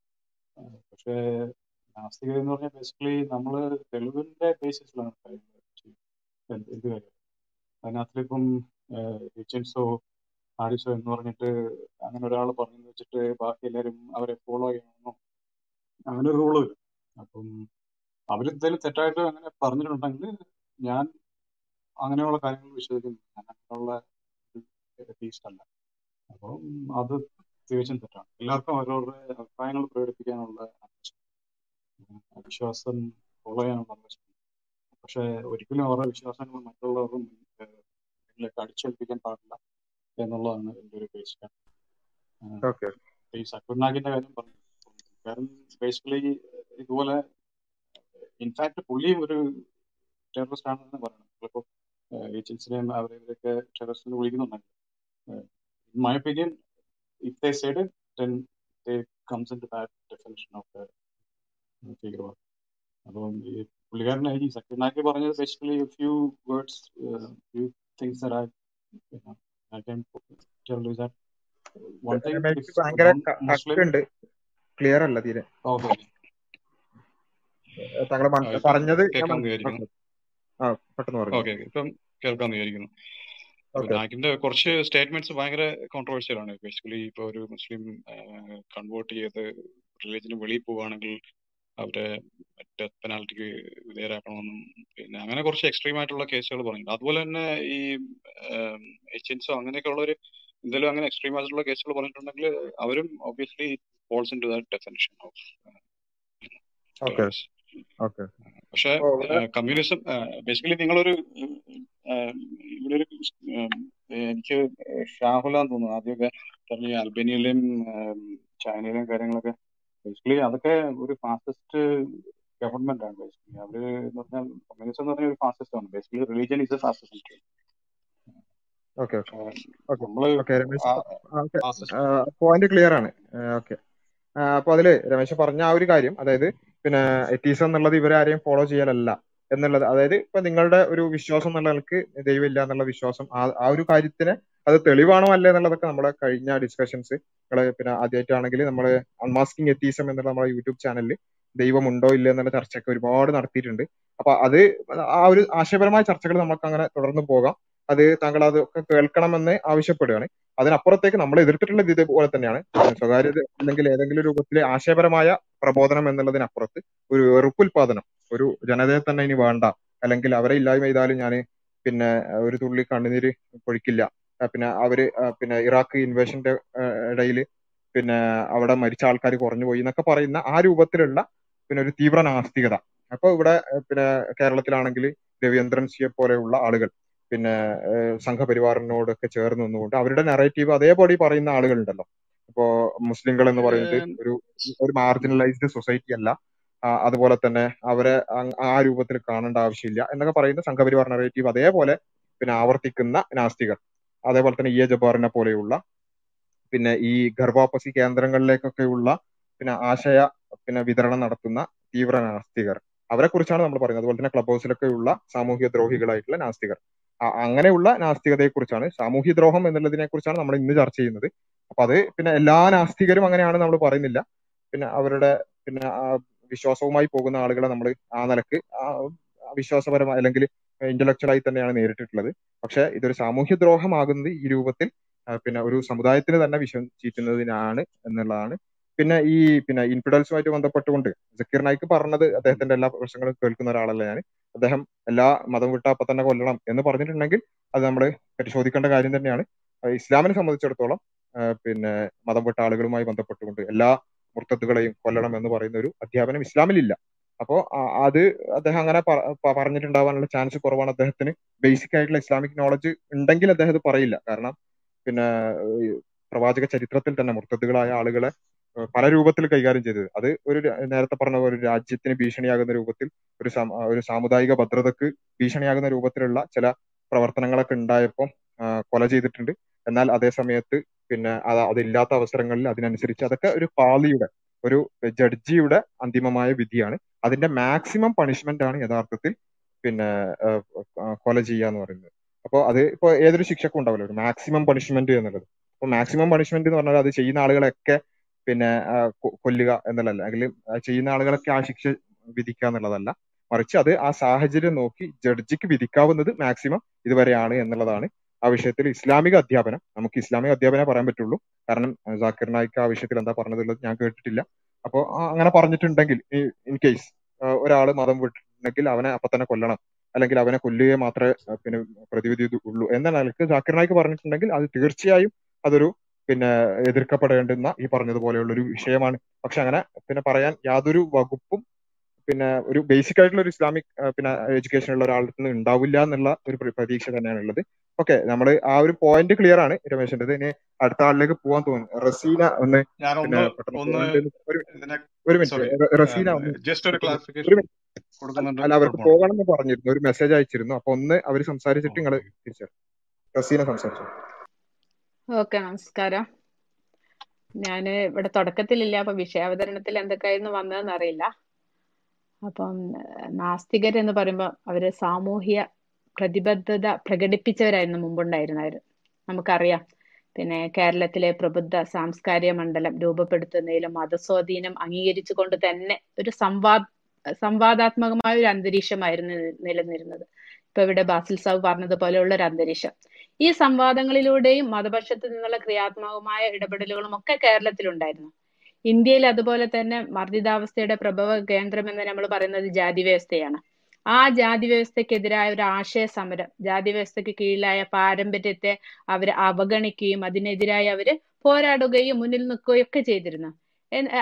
അന്ന് അവർക്കൊരു ലക്ഷ്യബോധം ഉള്ളതുപോലെ തോന്നിയിരുന്നു. എന്നാൽ ഇന്ന് അവർക്കൊരു ലക്ഷ്യബോധം എന്നുള്ളത് നഷ്ടമായിരിക്കുന്നു. ഇന്ത്യ നേരിടുന്ന ഏറ്റവും കനത്ത വെല്ലുവിളി സംഘപരിവാർ വർഗീയതയാണെന്നുള്ള തിരിച്ചറിവ് അവർ കൈയൊഴിച്ചിരിക്കണം ഇപ്പോൾ ഒരു പ്രതികാരം പോലെ നാസ്തികവാദത്തെ ചിലർ ഏറ്റെടുക്കുന്ന കാഴ്ചയാണ് പലപ്പോഴും കാണുന്നത്. മതത്തെ വിമർശിക്കുന്നത് സ്വാഭാവികമാണ്. അതിന് പകരം അതിനൊരു ശത്രുവായിട്ട് കണ്ട് അവഹേളിക്കുകയും ആക്ഷേപിക്കുകയും ചെയ്യുന്നതാണ് നമ്മൾ പലപ്പോഴും കാണുന്നത്. പിന്നെ മതത്തിലെ ഈ അവഹേളിക്കുന്നത് ആക്ഷേപിക്കുന്നതിൽ മുന്നിൽ നിൽക്കുന്നത് ഇസ്ലാം എന്നതാണ് തന്നെയാണ് വളരെയധികം വേദനാജനകം. സമൂഹ മാധ്യമങ്ങളിലൂടെ പിന്നെ മത അനുയായികൾക്ക് വൈകാരികമായ ശോഭമുണ്ടാക്കുന്നതായിട്ടുള്ള പോസ്റ്ററുകളും വീഡിയോകളൊക്കെ പ്രചരിക്കാം. അതേപോലെ തന്നെ ഇസ്ലാമിനെ കുറിച്ചും പ്രവാചകനെ കുറിച്ചും മുസ്ലിങ്ങളിൽ തന്നെ സംശയങ്ങളും തെറ്റിദ്ധാരണകളും പിന്നെ അവിശ്വാസങ്ങളൊക്കെ ജനിപ്പിക്കുന്ന രീതിയിലുള്ള പ്രചാരണങ്ങൾ നടത്തിക്കൊണ്ടിരിക്കുക. അതിന് ഈ ക്ലബ് ഹൗസുകളൊക്കെ വളരെയധികം സാക്ഷ്യം വഹിക്കുന്നുണ്ട്. അതിനുവേണ്ടി ഇസ്ലാമിക പ്രമാണങ്ങളും ചരിത്രവും മുസ്ലിം ജീവിതങ്ങളൊക്കെ ദുർവ്യാഖ്യാനം നടത്തുകയും വാക്കുകളും മുദ്രകളൊക്കെ ആ സന്ദർഭത്തിൽ നിന്നൊക്കെ അടർത്തിയെടുത്തിട്ട് ചോദ്യങ്ങൾ ഉന്നയിക്കുകയും ചെയ്യുന്നത് നമ്മൾ ദിനേന എന്നോണം ക്ലബ് ഹൗസുകളിൽ കാണുന്നതാണ്. അപ്പൊ ലോകത്തിന്റെ ഓരോ ഇടങ്ങളിൽ നടക്കുന്ന എന്തെല്ലാം കാര്യമുണ്ട് അതൊക്കെ മതത്തിന്റെ ലേബൽ ഒട്ടിച്ച് പരിഹസിക്കുന്നതാണ് നമ്മൾ കാണുന്നത്. കേരളത്തിലെ നാസ്തികരുടെ പ്രഭാഷണങ്ങളിൽ ഇതൊക്കെ നമുക്ക് വ്യക്തമായിട്ട് കാണാൻ കഴിയും. ഇസ്ലാമിനെ കുറിച്ചും മുസ്ലിങ്ങളെ കുറിച്ചും പറയാൻ അവരുപയോഗിക്കുന്ന സംസ്കാരശൂന്യമായ വാക്കുകൾ സംസാര രീതി ശരീരഭാഷ ഇതൊക്കെ എത്രമാത്രം ഇസ്ലാം വിരോധാണ് അവരുടെ ഉള്ളിലുള്ളത് എന്ന് നമുക്ക് മനസ്സിലാക്കാൻ കഴിയും. മുസ്ലിങ്ങളെ ഇസ്ലാമിക് ഐഡിയോളജിയിൽ നിന്നും പിന്തിരിക്കുക എന്ന് പറയുമ്പോൾ ശരിക്കും എന്താണത്? സമൂഹത്തെ ധാർമ്മികതയിൽ നിന്നും ഇല്ലാതാക്കുക എന്നാണ് അതിനർത്ഥം. നുണകൾ കൊണ്ടും പിന്നെ കേരളത്തിന്റെ പൊതു മണ്ഡലത്തിൽ നവനാസ്തികക്ക് പിടിച്ചു നിൽക്കാൻ കഴിയുന്നത് അവർക്ക് അതിനുള്ള പിന്തുണയും കൂടി ലഭിക്കുന്നുണ്ട് എന്ന് വേണം നമുക്ക് മനസ്സിലാക്കാൻ. സംഘപരിവാറിന്റെ ഓരം ചേർന്ന് തെളിഞ്ഞും പിന്നെ ഒളിഞ്ഞുമൊക്കെ മുസ്ലിം വിരുദ്ധത വിറ്റഴിക്കുന്നവരാണ് കേരളത്തിലെ നവനാസ്തികരായ പ്രഭാഷകരിൽ പലരും. കൃത്യമായ ലക്ഷ്യബോധം തന്നെ അവർക്ക് നഷ്ടമായിരിക്കുന്നു എന്ന് ഞാൻ വീണ്ടും പറയുന്നത്. അവർ സംഘപരിവാറിന്റെ പത്രങ്ങളിലൊക്കെ ഇസ്ലാം വിരുദ്ധ ലേഖനങ്ങൾ എഴുതുകയാണ്. അതേപോലെ പ്രവാചക നിന്ദ പുസ്തകവുമായിട്ട് കേരളത്തിലെ ക്രൈസ്തവ സയനിസ്റ്റുകൾ വന്നപ്പോൾ അവരും സംഘപരിവാറും കൂടി ഒരുമിച്ച് ചേർന്ന് പ്രവർത്തിച്ചൊക്കെ നമ്മൾ കണ്ടതാണ്. ആഫ്രിക്കയിലും മറ്റു ഗോത്ര വിഭാഗങ്ങളിലൊക്കെ നടക്കുന്ന പിന്നെ കാര്യങ്ങളൊക്കെ പിന്നെ മനുഷ്യത്വരഹിതമായ കാര്യങ്ങളിലൊക്കെ അവർ ഇസ്ലാമിനെ ഒരു പ്രതികൂട്ടിലാക്കി ഇസ്ലാമിന്റെ മുകളിൽ ലേബൽ ഒട്ടിക്കുകയാണ് ചെയ്യുന്നത്. പിന്നെ ശരിക്കും ഹ്യൂമനിസ്റ്റുകൾ എന്നൊക്കെ പറയുന്നവർ പോലും ഇസ്ലാമിന്റെ കാര്യം വരുമ്പോൾ അതൊന്നും നമുക്ക് അവിടെ കാണാൻ കഴിയുകയില്ല. പിന്നെ ശരിക്കും ചിന്താശേഷി കുറവ് തങ്ങളെ വെറുക്കുന്നവർക്കെതിരെ അനീതിയിൽ പങ്കുചേരാനുള്ള ഒരു തര അത് കേരള യുക്തിവാദികളുടെ മുഖമുദ്രകയാണ് സമകാലിക സംഭവ വികാസങ്ങളെ സമഗ്രമായും നീതിയുടെ പക്ഷത്തിൽ നിന്ന് വിലയിരുത്താനുള്ള കഴിവുകേട് ശരിക്കും നാസ്തിക നേതൃത്വത്തിന്റെ ഏറ്റവും വലിയ പരിമിതിയാണെന്ന് തന്നെ പറയാതിരിക്കാൻ വയ്യ. ഇവിടെ ഇപ്പം ഒരാൾ ഉന്നയിച്ചു പിന്നെ വിദേശ രാജ്യങ്ങളിലൊക്കെ മതസ്വാതന്ത്ര്യമുണ്ട് എന്നൊക്കെ. ഞാൻ കുവൈറ്റിലാണുള്ളത്. ഒരു തരത്തിലുള്ള മുസ്ലിമേതര സമൂഹം ഒരു തരത്തിലുള്ള പ്രയാസങ്ങളും ഇവിടെ അനുഭവിക്കുന്നില്ല. ഇവിടെ പള്ളികളും ചർച്ചുകളും ഒക്കെ ധാരാളമുണ്ട്. പിന്നെ അതും കൂടി ഞാൻ ഈ അവസരത്തിൽ ഒന്ന് പറയണം. ഇപ്പൊ ഒരു സാമൂഹിക പ്രതി പ്രതിബദ്ധതയും ഇല്ലാതെ സമൂഹത്തിലെ ഒരു തിന്മക്കെതിരെ ഒരു ചൂണ്ടുവിരൽ പോലും അനക്കാത്തവരാണ് ഇവർ. എന്തെല്ലാം സമൂഹത്തിൽ നടക്കുന്നത്? അതിനെതിരെ ഒരു ചൂണ്ടുവിരൽ പോലും അനക്കാതെ ആനുകാലിക സംഭവ വികാസങ്ങളൊന്നും അവർ അറിഞ്ഞ മട്ടുപോലും ഇല്ലാതെ മുസ്ലിങ്ങൾക്കും അവരുടെ പ്രവാചകനെയും അവഹേളിക്കുകയും അവരുടെ സ്ത്രീകളെ ഇത്രയേറെ സ്വാതന്ത്ര്യം അനുഭവിക്കുന്ന നാലടക്കമുള്ള മുസ്ലിം സ്ത്രീകളുടെ രക്ഷകരാകാനുള്ള ഒരു ത്വരയാണ് അവരിൽ എപ്പോഴും കാണുന്നത്. അതായത് ആനുകാലിക സംഭവ വികാസങ്ങളിൽ നിന്ന് സമൂഹവുമായിട്ട് അവർക്ക് ഒരു ബന്ധവുമില്ലാതെ. ഇപ്പൊ ഇവർ പറയുന്നത് സ്കാൻഡിനേവിയൻ രാജ്യങ്ങളൊക്കെ ധാർമ്മിക ബോധമുള്ളവരാണെന്ന്. ശരിക്കും എന്താണ് അവിടെയൊക്കെ നടക്കുന്നത് എന്ന് ശരി ഞാൻ ഈ അടുത്തൊരു ഹാപ്പിയസ്റ്റ് റിസർച്ച് ഇൻസ്റ്റിറ്റ്യൂട്ടിന് നടത്തിയ ഒരു ഇത് വായിക്കുകയുണ്ടായി അതിലുണ്ട് ആ പട്ടികയിലുള്ള രാജ്യങ്ങളൊക്കെ ഉണ്ട്. അവിടെ എന്താണ് നടക്കുന്നത്? ശരിക്കും ഇന്റർനെറ്റ് അതായത് പിന്നെ വിവര സാങ്കേതിക വിദ്യ ഇത്രയും ഇത്രയും ഒത്തുങ്കതയിൽ എത്തി നിൽക്കുന്ന സമയം ഒന്ന് ഗൂഗിൾ ചെയ്ത് നോക്കിയാൽ മതി. പിന്നെ അവർ പറയുന്നുണ്ട് അത്തരം രാജ്യങ്ങളിൽ എന്താണ് ജയിലുകളൊക്കെ അടച്ചു അടച്ചുപൂട്ടിയെന്ന് ശരിക്കും ഇവർ എവിടെ നിന്നൊക്കെ കേൾക്കുന്നത് പറയുന്നതിന് പകരം ഒന്ന് നമ്മുടെ വിരൽത്തുമ്പിലുള്ള ഗൂഗിൾ ഒന്ന് സെർച്ച് ചെയ്ത് നോക്കിയാൽ ശരിക്കും സത്യം എന്താണെന്ന് മനസ്സിലാവും. അപ്പം ശരിക്കും ഇന്ത്യയുടെ ഇവർ ധാർമ്മിക ബോധം എന്ന് പറയുന്നത് അവിടെ ഒന്നുമില്ല. കാരണം എന്താ വെച്ചാൽ പിന്നെ ട്വിറ്ററിൽ ഒരു ഇത് എഴുതിയിട്ടുണ്ടായിരുന്നു. മനുഷ്യമാംസം കൃത്രിമമായി സൃഷ്ടിക്കാൻ കഴിയുന്നു ചിലപ്പോൾ നിങ്ങളൊക്കെ വായിച്ചിട്ടുണ്ടാവും റിച്ചാർഡ് ഡോക്കിൻസ് എഴുതിയതായിരുന്നു. അപ്പോൾ അതിനർത്ഥം എന്താ? മനുഷ്യ മാംസം കഴിക്കരുത് എന്ന വിലക്കിനെ മറികടക്കാം. മനുഷ്യ മാംസം ഗ- പിന്നെ ഉണ്ടാക്കിയിട്ട് എന്നാണ് അദ്ദേഹം പറയുന്നത്. ഇതിലൊക്കെ എവിടെയാണ് ധാർമ്മിക ബോധം ഉള്ളത് ശരിക്കും ഇന്ത്യയുടെ സംസ്കാരം എന്താണ്? ഇന്ത്യയുടെ സംസ്കാരത്തിന് വിരുദ്ധമായ ഇതൊക്കെ ആണ് ധാർമ്മികത എന്ന് പറയുന്ന ഇവർ തീർച്ചയായിട്ടും ഇന്ത്യയ്ക്ക് തന്നെ ഭീഷണിയാണ് എന്ന് പറയാതിരിക്കാൻ വയ്യ. ഇതൊന്ന് അറിയിക്കാൻ വേണ്ടി മാത്രമാണ് ഇത്ര നേരെയും കാത്തിരുന്നത്. സംഘാടകർക്ക് നന്ദി. Okay thank you. അപ്പോ നമ്മുടെ ചർച്ച ഏഴു മണിക്ക് അവസാനിപ്പിക്കണം എന്ന് വിചാരിച്ചിരുന്നു. അപ്പോ സ്പീക്കേഴ്സ് ലിസ്റ്റിലുള്ള എല്ലാവർക്കും സംസാരിക്കേണ്ടതുണ്ട്. അനീഷ് രമേശിന് കഴിഞ്ഞെങ്കിൽ അനീഷിലേക്ക് പോകായിരുന്നു പ്രധാനപ്പെട്ട പോയിന്റുകളില്ല അല്ല ജസ്റ്റ് ഒരു ഒരു ക്ലാരിഫിക്കേഷൻ ആ സോറി നായിക്കിന്റെ കാര്യം പറഞ്ഞില്ല? ഇതിപ്പം പുള്ളി ചെയ്തിട്ടുണ്ടോ ഇല്ലെന്ന് അറിയില്ല എന്ന് ബേസിക്കലി ഒരു ഉന്നയിച്ചായിരുന്നു അപ്പോൾ ബേസിക്കലി നിങ്ങളിപ്പം ഗൂഗിൾ ചെയ്ത് കഴിഞ്ഞാൽ കിട്ടും. അങ്ങനെയൊക്കെയുള്ള സ്റ്റേറ്റ്മെന്റ്സ് പുള്ളിക്കാരൻ റെപ്യൂട്ടഡ് ന്യൂസ് ഏജൻസീസിൽ നിന്ന് വന്നിട്ടുള്ളത്. അതുപോലെ അൽ ജസീറ പോലുള്ള ഏജൻസീസിന്റെ ന്യൂസിൽ പുള്ളിക്കാരന് മലേഷ്യയിൽ ചെന്നിട്ട് ചൈനീസിനെയും ഇന്ത്യൻസിനെയും ഇവരുടെ ഗസ്റ്റാണ് ഇവർ പുറത്താക്കണമെന്ന് പറഞ്ഞ് അത് വലിയൊരു വിവാദമായിരുന്നു. അത് നിങ്ങൾ സെർച്ച് ചെയ്താൽ മതി ഗൂഗിൾ ബേസിക്കലി വളരെ സിമ്പിൾ ആയിട്ട് കിട്ടുന്ന ഒരു കാര്യമാണ്. പിന്നെ ബേസിക്കലി വേറൊരു കാര്യം പറയാനുള്ളത് ഈ സംഘപരിവാർ ശരിയാണ്. എനിക്കും എതിർപ്പാണ് അങ്ങനെയുള്ള ഐഡിയോളജീസിനോട് എക്സ്ട്രീം ആയിട്ടുള്ളതിനോട്. പക്ഷേ അവരും നാസികരും കൂടെ ചേർന്ന് പ്രവർത്തിക്കുന്നു എന്നൊക്കെ പറഞ്ഞിട്ടൊരു ഇതുണ്ടാക്കിയ. പക്ഷെ ഈ പറഞ്ഞ ആർ സിയുടെ ഒക്കെ പ്രശ്നങ്ങൾ നിങ്ങൾ നോക്കിക്കഴിഞ്ഞാൽ രവിശങ്കർ മിസ്റ്റർ എന്താ പറയുന്നത് ആർ സി ആക്ച്വലി ഏറ്റവും കൂടുതൽ വിമർശിച്ചിട്ടുള്ളത് എനിക്ക് പക്ഷേ എനിക്ക് തോന്നുന്നത് ഹിന്ദുസിനെ കുറിച്ചും നിങ്ങൾ പഴയ വീഡിയോസ് ഒക്കെ എടുത്ത് നോക്കുകയാണെങ്കിൽ പുള്ളി ഇഷ്ടം പോലെ ഡിബേറ്റ്സും ഒക്കെ നടത്തിയിട്ടുണ്ട് ഇതിനെതിരായിട്ട്. പിന്നെ അവർ കൂടെ ചേർന്ന് പ്രവർത്തിക്കുന്നു ഒരു മതത്തിനെതിരായിട്ട് എന്ന് പറയുന്നത് വളരെ എന്താ പറയുന്നത് ബേസ്ലെസ് ആയിട്ടുള്ള അക്യൂസേഷൻ ആണ്. അത് മാത്രമേ ഉള്ളൂ എനിക്ക് പറയാനുള്ളത്. ഓക്കെ ഒന്നാമത്തത് ജാക്കിർ നായിക്ക് പറഞ്ഞ കാര്യം പിന്നെ ഇൻഫിഡൻസിന് എല്ലാവരെയും കൊല്ലണം എന്ന് ആ നിലയ്ക്ക് പറഞ്ഞിട്ടുണ്ടെങ്കിൽ അത് തീർച്ചയായും ഇപ്പൊ നമുക്കറിയാലോ ഇപ്പൊ കേരളത്തിൽ തന്നെ ഇപ്പൊ ക്ലബ് ഹൗസിൽ തന്നെ മുർത്തത്തിനെ കൊല്ലുക എന്ന് പറഞ്ഞിട്ട് ഒരാഴ്ചത്തെ പിന്നെ വെറുപ്പ് പ്രസാരണം അതായിരുന്നു. പക്ഷെ നമ്മൾ എന്താണ് പറഞ്ഞത് എന്നുള്ളത് നമുക്ക് അറിയാലോ പിന്നെ ഇസ്ലാമിക ഭാഗത്ത് നിന്ന് പറഞ്ഞത് വളരെ കൃത്യമായിട്ടുള്ള കാര്യങ്ങളായിരുന്നു പറഞ്ഞത്. പക്ഷെ ഇവരെ സംബന്ധിച്ചിടത്തോളം അത് പിന്നെ അതൊന്നും പിന്നെ ഒരു പിന്നെ എന്താ പറയാ ഒരു ഒരു സമൂഹത്തിൽ വെറുപ്പുണ്ടാക്കുക എന്നുള്ള നിലയ്ക്ക് ആ- ആ നിലക്കുള്ള ചർച്ചകളാണ് അവർ നടത്തിയത്. അപ്പോൾ അതേപോലെ പിന്നെ ഡിസ്റ്റോർട്ട് ചെയ്യപ്പെടാനുള്ള സാധ്യതകൾ നിലനിൽക്കെ തന്നെ പിന്നെ ആ രൂപത്തിൽ എല്ലാവരെയും കൊല്ലണം എന്നുള്ള നിലയ്ക്ക് അങ്ങനെ അൺകണ്ടീഷണലായി അങ്ങനെ കൊല്ലേണ്ടത് ഉണ്ട് എന്നുള്ള നിലയ്ക്ക് പറയുകയാണെങ്കിൽ അത് സ്വാഭാവികമായിട്ടും അത് പരിശോധിക്കപ്പെട്ടതാണ്. അതുപോലെ തന്നെ ഈ പറഞ്ഞ എല്ലാ കാര്യങ്ങളും പിന്നെ ജാക്കിർ നായിക്കുമായി ബന്ധപ്പെട്ടുകൊണ്ട് ഒരു സ്ഫോടനവുമായി ബന്ധപ്പെട്ടിട്ടുള്ള വിഷയം ഉണ്ടായിരുന്നല്ലോ. അതിന് അദ്ദേഹത്തിനെതിരെ നടപടി എടുത്തത് തന്നെ പിന്നെ ഈ സ്ഫോടനം നടത്തിയ ആളുകൾ ഇദ്ദേഹത്തെ ഫോളോ ചെയ്യുന്നുണ്ട് എന്ന് പറഞ്ഞുകൊണ്ടാണ്. അങ്ങനെയാണ് പിന്നെ ഞാൻ നാളെ ഒരു ഭീകരാക്രമണം നടത്തിയിട്ടുണ്ടെങ്കിൽ ഞാൻ പിന്നെ രവീന്ദ്രനെ ഫോളോ ചെയ്തിട്ടുണ്ടെങ്കിൽ അദ്ദേഹം അത് എങ്ങനെയാണ് കുറ്റ കുറ്റക്കാരനാവുക എന്നുള്ളത് ഒരു വലിയൊരു ഇതാണ്. അപ്പോൾ അത്തരത്തിലുള്ള പല ബാലിഷ്യമായിട്ടുള്ള കാര്യങ്ങളെ പോലും പല രൂപത്തിൽ പിന്നെ പിന്നെ ഡിസ്റ്റോർട്ട് ചെയ്തുകൊണ്ടുള്ള പിന്നെ കാര്യങ്ങൾ ഉണ്ട് എന്നുള്ള ഒരു പിന്നെ ഒരു യാഥാർത്ഥ്യ ബോധത്തിൽ നിന്നുകൊണ്ട് പറയാണ്. പിന്നെ ഒരു മുസ്ലിമായ ഒരാൾ ബേസിക് ആയിട്ട് ഈ മുർത്തദ്വായിട്ട് ബന്ധപ്പെട്ടിട്ടുള്ള കാര്യങ്ങൾ മനസ്സിലാക്കിയ ഒരാൾ ആ നിലയ്ക്ക് പറയാനുള്ള സാധ്യത വളരെ കുറവാണ്. ഇനി പറഞ്ഞിട്ടുണ്ടെങ്കിൽ നമുക്ക് അതിനെ ഡിപ്പെൻഡ് ചെയ്യേണ്ട ആവശ്യമില്ല. കാരണം ഞങ്ങൾ പിന്നെ ഇസ്ലാം എന്ന് പറയുന്ന ആശയം അല്ലെങ്കിൽ ഇസ്ലാം മുന്നോട്ട് വെച്ച ആവശ്യത്തിലുള്ള പിന്നെ കാര്യം തെറ്റല്ല എന്ന് മാത്രമേ ഞങ്ങൾക്ക് അഭിപ്രായമുള്ളൂ. അപ്പൊ അതിന്റെ പേരിൽ ആരെങ്കിലും എന്തെങ്കിലും വേറെ എന്തെങ്കിലും പറഞ്ഞിട്ടുണ്ടെങ്കിൽ അത് ഡിഫെൻഡ് ചെയ്യേണ്ട ആവശ്യവും ഞങ്ങൾക്കില്ല എന്ന് മാത്രം പറയണം. പിന്നെ രവീന്ദ്രൻ അദ്ദേഹം ഹിന്ദു മതത്തെ വിമർശിച്ചിട്ട് ഡിബേറ്റ് ചെയ്തിട്ടുണ്ടെന്നാണ് അതിൽ ഏറ്റവും അടിസ്ഥാനപരമായി ഏതൊരു മനുഷ്യനും മനസ്സിലാക്കേണ്ട ഒരു കാര്യമാണ് ഈ ഹിന്ദു മതവും സംഘപരിവാറും രണ്ടും രണ്ടാണ്. അല്ലെങ്കിൽ ഹിന്ദുയിസവും സംഘപരിവാറും. ഭഗവത്ഗീതയെ എതിർക്കലല്ല സംഘപരിവാറിനെ എതിർക്കൽ. മറിച്ച് സംഘപരിവാറിനെ എതിർക്കുക എന്ന് പറയുന്നത് ആ ഒരു പിന്നെ പൊളിറ്റിക്കൽ സ്റ്റാൻഡിനെ അല്ലെങ്കിൽ അവർ മുന്നോട്ട് വെക്കുന്ന ഒരു ഒരു ഒരു നറേറ്റീവുകളെ എതിർക്കലാണ് യഥാർത്ഥത്തിൽ സംഘപരിവാറിനെ എതിർക്കൽ.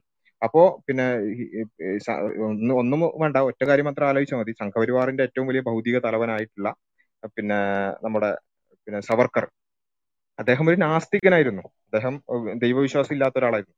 അപ്പോ സംഘപരിവാർ എന്ന് പറയുന്നത് ഒരു ഹിന്ദു മതത്തിലോ അതിന്റെ ആത്മീയതയിലോ ഒന്നും അടിസ്ഥാനപ്പെടുത്തിയിട്ടുള്ള ഒരു കാര്യമല്ല മറിച്ച് അതൊരു പിന്നെ പൊളിറ്റിക്കൽ ആയിട്ടുള്ള ഒരു പിന്നെന്താ പറയാ ഒരു ഒരു ഹിന്ദുത്വ എന്ന് പറയുന്നത് വേറെ തന്നെയാണ്. അപ്പോ ഒരു നാസ്തികനായ ഒരാൾ പിന്നെ സവർക്കർ അദ്ദേഹത്തിനെ സംബന്ധിച്ചിടത്തോളം ഭഗവത്ഗീതയിലോ അല്ലെങ്കിൽ ഏതെങ്കിലും ദൈവത്തിലോ വിശ്വാസം ഉണ്ടായിട്ടില്ല. അദ്ദേഹം ഇത്രയും വലിയൊരു തീവ്രവാദ പ്രസ്ഥാനത്തിന് രൂപം കൊടുത്തത്. മറിച്ച് അദ്ദേഹത്തിന്റെ പൊളിറ്റിക്കലൈസ് അപ്പൊ അതേ കാര്യങ്ങൾ തന്നെയാണ് നമ്മൾ പറയുന്നത്. രവീന്ദ്രൻ ഭഗവത്ഗീതയെ എതിർക്കുന്നുണ്ടാവും അല്ലെങ്കിൽ ഹിന്ദു മതത്തെയോ ജ്യോതിഷത്തെയോ എതിർക്കുന്നുണ്ടാവും. അതിലൊന്നും ആർക്കും സംശയമില്ല. പക്ഷെ അദ്ദേഹം ചെയ്തുകൊണ്ടിരിക്കുന്നത് ഒരു പിന്നെ നിഷ്പക്ഷൻ എന്നുള്ള നിലയ്ക്ക് അല്ലെങ്കിൽ ഒരു സംഘപരിവാർ അല്ലാത്ത ഒരാൾ പറയുന്നു എന്ന നിലയ്ക്ക് സംഘപരിവാറിന് വേണ്ട എല്ലാ തരത്തിലുള്ള ആശയപരമായ ഗ്രൗണ്ടുകളും ഒരുക്കി കൊടുക്കുക എന്നുള്ളതാണ് അദ്ദേഹം ചെയ്യുന്നത്. അത് മുസ്ലിങ്ങളുടെ മുസ്ലിങ്ങളെ പരവൽക്കരിക്കുന്ന വിഷയത്തിലാണെങ്കിലും പിന്നെ പലതരത്തിലുള്ള സംവരണ വിഷയത്തിലാണെങ്കിലും എല്ലാ വിഷയത്തിലും സംഘപരിവാർ എന്താണോ പിന്നെ ഇവിടെ ഇപ്പൊ സംഘപരിവാറിന് ഇപ്പൊ നമ്മൾ പറയാറുണ്ടോ? പിന്നെ ധർമ്മത്തിന് പിന്നെ എന്തെങ്കിലും മൂല്യച്യുതി സംഭവിക്കുമ്പോൾ അവിടെ പുതിയൊരു അവ അവതാരം വരും എന്നൊക്കെ പറയില്ല? അതുപോലെ സംഘപരിവാറിന് എന്തെങ്കിലും തരത്തിലുള്ള ഒരു ച്യുതി സംഭവിക്കുമ്പോൾ അവിടെ അവതരിക്കുന്ന ഒരു നാസ്തിക ദൈവമാണ് രവീന്ദ്രൻ എന്ന്. അതിപ്പോ കർഷക ബില്ലാണെങ്കിലും ശരി പെട്രോളിന് വില കൂടുന്ന വിഷയത്തിലാണെങ്കിലും ശരി ഏത് വിഷയത്തിലാണെങ്കിലും. ഇപ്പൊ ഏറ്റവും രസ- രസകരമായിട്ട് എനിക്ക് തോന്നിയത് കോവിഡ് വാക്സിന് പിന്നെ സൗജന്യമായിട്ട് കൊടുക്കാൻ പറ്റൂല എന്ന് ആദ്യം നരേന്ദ്രമോദി സർക്കാർ പറഞ്ഞപ്പോ അത് ന്യായീകരിച്ചുകൊണ്ട് രവീന്ദ്രന്റെ വലിയൊരു പ്രബന്ധമായിരുന്നു വന്നിരുന്നത്. അങ്ങനെ സൗജന്യം കൊടുക്കുക എന്നുള്ളതൊന്നും ഒരു ഒരു നല്ലൊരു സമൂഹത്തിന് ചേർന്നതല്ല എന്നൊക്കെ പറഞ്ഞിട്ട് അതിന് ഭയങ്കരമായ ന്യായീകരണം. പിന്നെ സുപ്രീം കോടതി കുത്തിന് പിടിച്ചിട്ട് പിന്നെ അത് സൗജന്യമാക്കിയപ്പോ പിന്നെ അദ്ദേഹത്തിന്റെ ആ ന്യായീകരണം എവിടേക്കാണ് കൊണ്ടുപോയി തള്ളുക എന്നുള്ളതായിരുന്നു പിന്നെ സവർക്കറേറ്റ് നാസ്തികരുടെ വലിയൊരു പ്രശ്നം.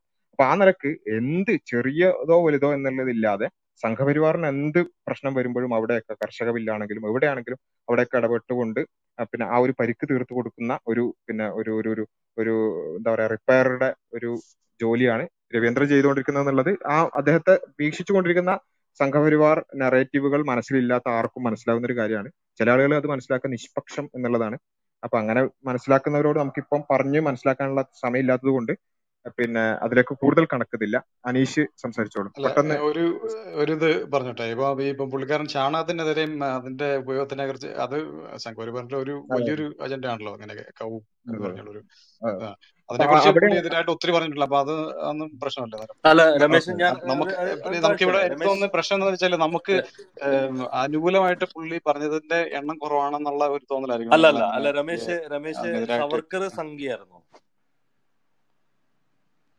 സവർക്കർ സംഖ്യ. സംഖ്യയാണെന്ന് അവരുടെ ആശയങ്ങളാണല്ലോ ഇപ്പൊ അവർ തീർച്ചയായിട്ടും. അത് പശു ഗോമാതാവാണ് എന്നുള്ള കാര്യം എതിർത്ത ഒരാളാണ്. അല്ലേ? എതിർത്ത ആളാണോ എനിക്കറിയില്ല. പുള്ളിക്കാരൻ എതിർത്ത ആളാണോ പശു ഗോമാതാവാണ് എന്നുള്ള ആശയം ശക്തമായി എതിർത്ത ഒരാളാണ് പക്ഷെ ഇപ്പോഴത്തെ അതുപോലെ തന്നെ രമേശ് ഒന്ന് കേൾക്കുക. ഈ പറയുന്ന സയന്റിഫിക് ടെമ്പറിന് വേണ്ടി നിലകൊണ്ട ഒരു നിരീശ്വരവാദിയാണ് സവർക്കർ. എന്നിട്ടും അദ്ദേഹം സംഘിയായിരുന്നു അപ്പോൾ രണ്ടും കൂടെ അല്ലേ it goes hand in hand ഒരേ സമയം നിലകൊള്ളാൻ കഴിയും അങ്ങനെ. പക്ഷേ ഇപ്പോഴത്തെ ഞാൻ പറഞ്ഞു ഇപ്പോഴത്തെ കുറിച്ചാണ് രമേശ് താങ്കളുടെ പോയിന്റ് ഓക്കെ ഓക്കെ രമേശ് താങ്കളുടെ പോയിന്റ് ഇതാണ്. ഈ ഈ ചാണകം അതുപോലെയുള്ള വളരെ ബേസ് ബേസ്ലെസ് ആയിട്ടുള്ള അത്തരം കാര്യങ്ങളെ എതിർക്കുമ്പോഴേക്ക് അത് സംഘപരിവാറിനെ എതിർക്കുക സംഘപരിവാർ ചാണകത്തിലൊന്നും അല്ല അതിന്റെ അടിസ്ഥാനം. മറിച്ച് അതൊരു കൃത്യമായ ഒരു പിന്നെ ശത്രുവിനെ നിശ്ചയിക്കുകയും മുസ്ലിങ്ങൾ എന്ന് പറയുന്ന ഒരു മിനിറ്റ് ഒരു മിനിറ്റ് ഒരു പറഞ്ഞിട്ട്. ബീ അപ്പൊ ഈ ഒരു ചാണം അല്ലാന്ന് പറഞ്ഞപ്പോ ബീഫ് കാര്യം ഒക്കെ അതിനകത്ത് ഓക്കെ. ബീഫ് എന്ന് അതാണ് അതാണ് ഇവിടെ സുഹൈൽ റഷീദ് ചോദിച്ചത്. ഗോമാതാവ് എന്ന് പറയുന്ന കൺസെപ്റ്റിനെ തന്നെ നിരാകരിച്ച ആളാണ് സംഘപരിവാറിന്റെ ഭൗതിക തലവൻ. അതിന്റെ സ്ഥാപക നേതാക്കളിൽ ഒരാളായ സവർക്കർ. അദ്ദേഹത്തിന് ഗോമാതാവ് എന്ന് പറയുന്നതിലോ ബീഫിൽ ഒരു വിഷയം ഉണ്ടായിരുന്നില്ല അപ്പൊ ഇതിന്റെ അടിസ്ഥാനം കിടക്കുന്ന ഈ ബീഫ് ചാണകം ഗോമൂത്രം ഇതിലൊന്നും അല്ല. അതൊക്കെ ആളുകളെ വളരെ പിന്നെ പിന്നെ സാധാരണക്കാരായ ആളുകളെ പിടിക്കാനുള്ള ഇവരുടെ കൂടെ നിർത്താനുള്ള ചില തന്ത്രങ്ങൾ മാത്രമാണ് ഈ ചാണകവും ബീഫും ഒക്കെ. അതിനൊക്കെ അപ്പുറത്ത് സംഘപരിവാറിന്റെ അടിസ്ഥാനം കിടക്കുന്നത് പിന്നെ ഒരു അപരവൽക്കരണത്തിലാണ്. ഒരു ഒരു മൂന്ന് ശത്രുക്കൾ അവർ നിശ്ചയിച്ചിട്ടുണ്ട്. ഒന്നാമത് മുസ്ലിങ്ങൾ രണ്ട് ക്രിസ്തവ ക്രൈസ്തവർ മൂന്നാമത്തത് കമ്മ്യൂണിസ്റ്റുകാർ. ഈ മൂന്നെണ്ണത്തിന് അവർ നിശ്ചയിച്ചു കഴിഞ്ഞിട്ടുണ്ട്. ആ പിന്നെ മൂന്നെണ്ണവും ഭാരതാംബയുടെ കണ്ണിലെ കരടുകളാണെന്നുള്ളതും അവരെ അവർ വൈദേശിക ശക്തികളാണെന്നുള്ളതും അവരെ ഇല്ലായ്മ ചെയ്യാന്നുള്ളതാണ് അടിസ്ഥാനപരമായിട്ടുള്ള കാര്യം. അപ്പൊ അതിന് ഓരോ ശത്രുവിനെ ഓരോന്നായിട്ട് എടുക്കും. ആദ്യം മുസ്ലിങ്ങളെ എടുക്കുന്നു അവരെ ഇല്ലായ്മ ചെയ്യാനുള്ള എല്ലാ പണികളും ചെയ്യുന്നു. അത് ഏകദേശം വൈക്കായാൽ അടുത്തയിലേക്ക് കടക്കുന്നു. അതിന് വേണ്ട എല്ലാ പണികളും എടുക്കും. അപ്പൊ ആ മുസ്ലിം അപരവൽക്കരണത്തിന് വേണ്ടത് എന്താണ്? അത്തരത്തിലുള്ള ഒരു നെറേറ്റീവാണ് വേണ്ടത്. മുസ്ലിങ്ങൾ എന്ന് പറയുന്നത് ഇവിടെ ഒരു പ്രബല വിഭാഗമാണ്. അവർ ഹിന്ദുക്കളുടെ അവകാശങ്ങളൊക്കെ തട്ടിയെടുക്കുന്ന ആളുകളാണ്. എന്നൊക്കെയുള്ള ഇതുണ്ടാക്കുകയും ആ നിലയ്ക്ക് മുസ്ലിങ്ങളെ അപരവൽക്കരിച്ച് വഴിക്കാക്കുകയും ചെയ്യുക എന്നുള്ളതാണ്. അതിനു വേണ്ടിയുള്ള എല്ലാ പണിയും രവീന്ദ്രന്റെ സംസാരങ്ങളിൽ അദ്ദേഹം പറയുന്നത് വെച്ചാൽ മുസ്ലിങ്ങൾ എന്ന് പറയുന്നത് ഇവിടെയുള്ള ഒരു പ്രബല വിഭാഗമാണെന്നുള്ളത് സംഘപരിവാറിന്റെ അതേ വാചകങ്ങൾ രവീന്ദ്രൻ സി ആവർത്തിക്കുന്നു. അതേപോലെ തന്നെ മുസ്ലിങ്ങളുടെ മുസ്ലിങ്ങളെ കൊണ്ടാണ് ഇവിടെയുള്ള പ്രശ്നങ്ങൾ അപ്പൊ സംഘപരിവാർ എന്നുള്ളത് ഒരു റിയാക്ഷനറി മൂവ്മെന്റ് ആണെന്നുള്ള നിലയ്ക്ക് വരെ ആ രൂപത്തിലേക്ക് വരെ അദ്ദേഹത്തിന്റെ സംസാരങ്ങളുടെ ടോൺ മാറിക്കൊണ്ടിരിക്കുന്നു. അതിനെയാണ് നമ്മൾ പറയുന്നത് അത് കേവലമായി ബീഫ് ചാണകം ഗോമൂത്രം അതൊക്കെ ആളുകളെ പിന്നെ വളരെ പൊട്ടന്മാരായ ആളുകളെ മാത്രം പിടിക്കുക. അത് നമുക്കറിയാലോ ഇപ്പൊ ഒരു ഒരു ജനത എന്ന് പറയുമ്പോൾ അതിൽ ബഹുഭൂരിപക്ഷവും ഇത്തരത്തിലുള്ള ഇമോഷണൽ ആയിട്ടുള്ള എലമെന്റ്സിൽ വീഴുന്നവരായിരിക്കും. പക്ഷെ അതല്ല ഇതിന്റെ അടിസ്ഥാനം. ഈ സംഘപരിവാർ ഭീകരതയുടെ അടിസ്ഥാനം എന്നുള്ളത് ഒരു പിന്നെ അപരവൽക്കരണമാണ് അപരവൽക്കരണം പൊളിറ്റിക്സ് ആണ്. അപ്പൊ അതിനു വേണ്ട വഴിയൊരുക്കുന്നത് അതിപ്പോ എല്ലാ പിന്നെ സംഘികളും നമുക്കറിയാലോ ഇപ്പൊ ഭയങ്കര എഡ്യൂക്കേറ്റഡ് ആയിട്ടുള്ള സംഘികളുണ്ട്. അവരൊക്കെ ഈ ഗോമൂത്രവും ഗോമാതാവും വിശ്വസിക്കുന്ന ആൾക്കാരാണോ? അല്ല. അവർക്കുള്ളത് ഈ പറഞ്ഞ പിന്നെ മുസ്ലിം വിദ്വേഷവും പിന്നെ അതുപോലെ തന്നെ ക്രൈസ്തവ വിദ്വേഷവും ആ രൂപത്തിലുള്ള കുറച്ച് കാര്യങ്ങളാണ്. അതിനെയാണ് നമ്മൾ പിന്നെ അല്ല- അല്ലാതെ കേവല പെരിപ്പറയിലുള്ള കുറച്ച് കാര്യങ്ങളെ വെച്ചിട്ട് നമ്മൾ ഇതിനെ ആ, വിലയിരുത്തരുത് എന്നാണ് രമേശോട് പറയാനുള്ളത്. കൂടുതൽ ആ കാര്യങ്ങൾ പഠിക്കാൻ ശ്രമിക്കുക. നമുക്ക് അനീഷിലേക്ക് പോകാനുണ്ട്. അനീഷ് സംസാരിച്ചോളൂ. ആ കേൾക്കാലോ അല്ലേ? ഹലോ. ആ ഇതിപ്പം ആദ്യം പറയുന്ന ഒരു ചെറിയ ഒരാൾ ഒന്ന് എനിക്ക് എന്നെ പോലെയൊക്കെയുള്ള ഒരാൾക്ക് ഒരു ചാൻസ് കിട്ടുക എന്ന് പറയുന്നത് താഴെ ഹാൻഡ് റൈസ് ചെയ്ത ഒരു അര ആവറേജ് അര മണിക്കൂർ. ചിലപ്പോഴൊക്കെ ഒരു മണിക്കൂറൊക്കെ നിൽക്കണം. ഞാനിവിടെ ഒരു മൂന്ന് മൂന്ന് നാല് തവണ വന്ന് സംസാരിച്ചിട്ടുണ്ട്. അതിന്റെ ഒരു എക്സ്പീരിയൻസ് പറഞ്ഞു. അപ്പം ഒരു മണിക്കൂർ നിൽക്കണം. പിന്നെ ഇവിടെ അഡ്മിഷൻ കിട്ടിക്കഴിഞ്ഞാലും പലപ്പോഴും ആവറേജ് ഒരു മണിക്കൂർ. ഇന്നിപ്പോ ഇപ്പം ഒന്നര മണിക്കൂറിന്റെ മേലെയായി. അങ്ങനെ എന്നിട്ടാണ് ഒന്ന് സംസാരിക്കാൻ അവസരം നമുക്ക് കിട്ടുക. കുഴപ്പമില്ല അത് നമുക്ക് മനസ്സിലാവും.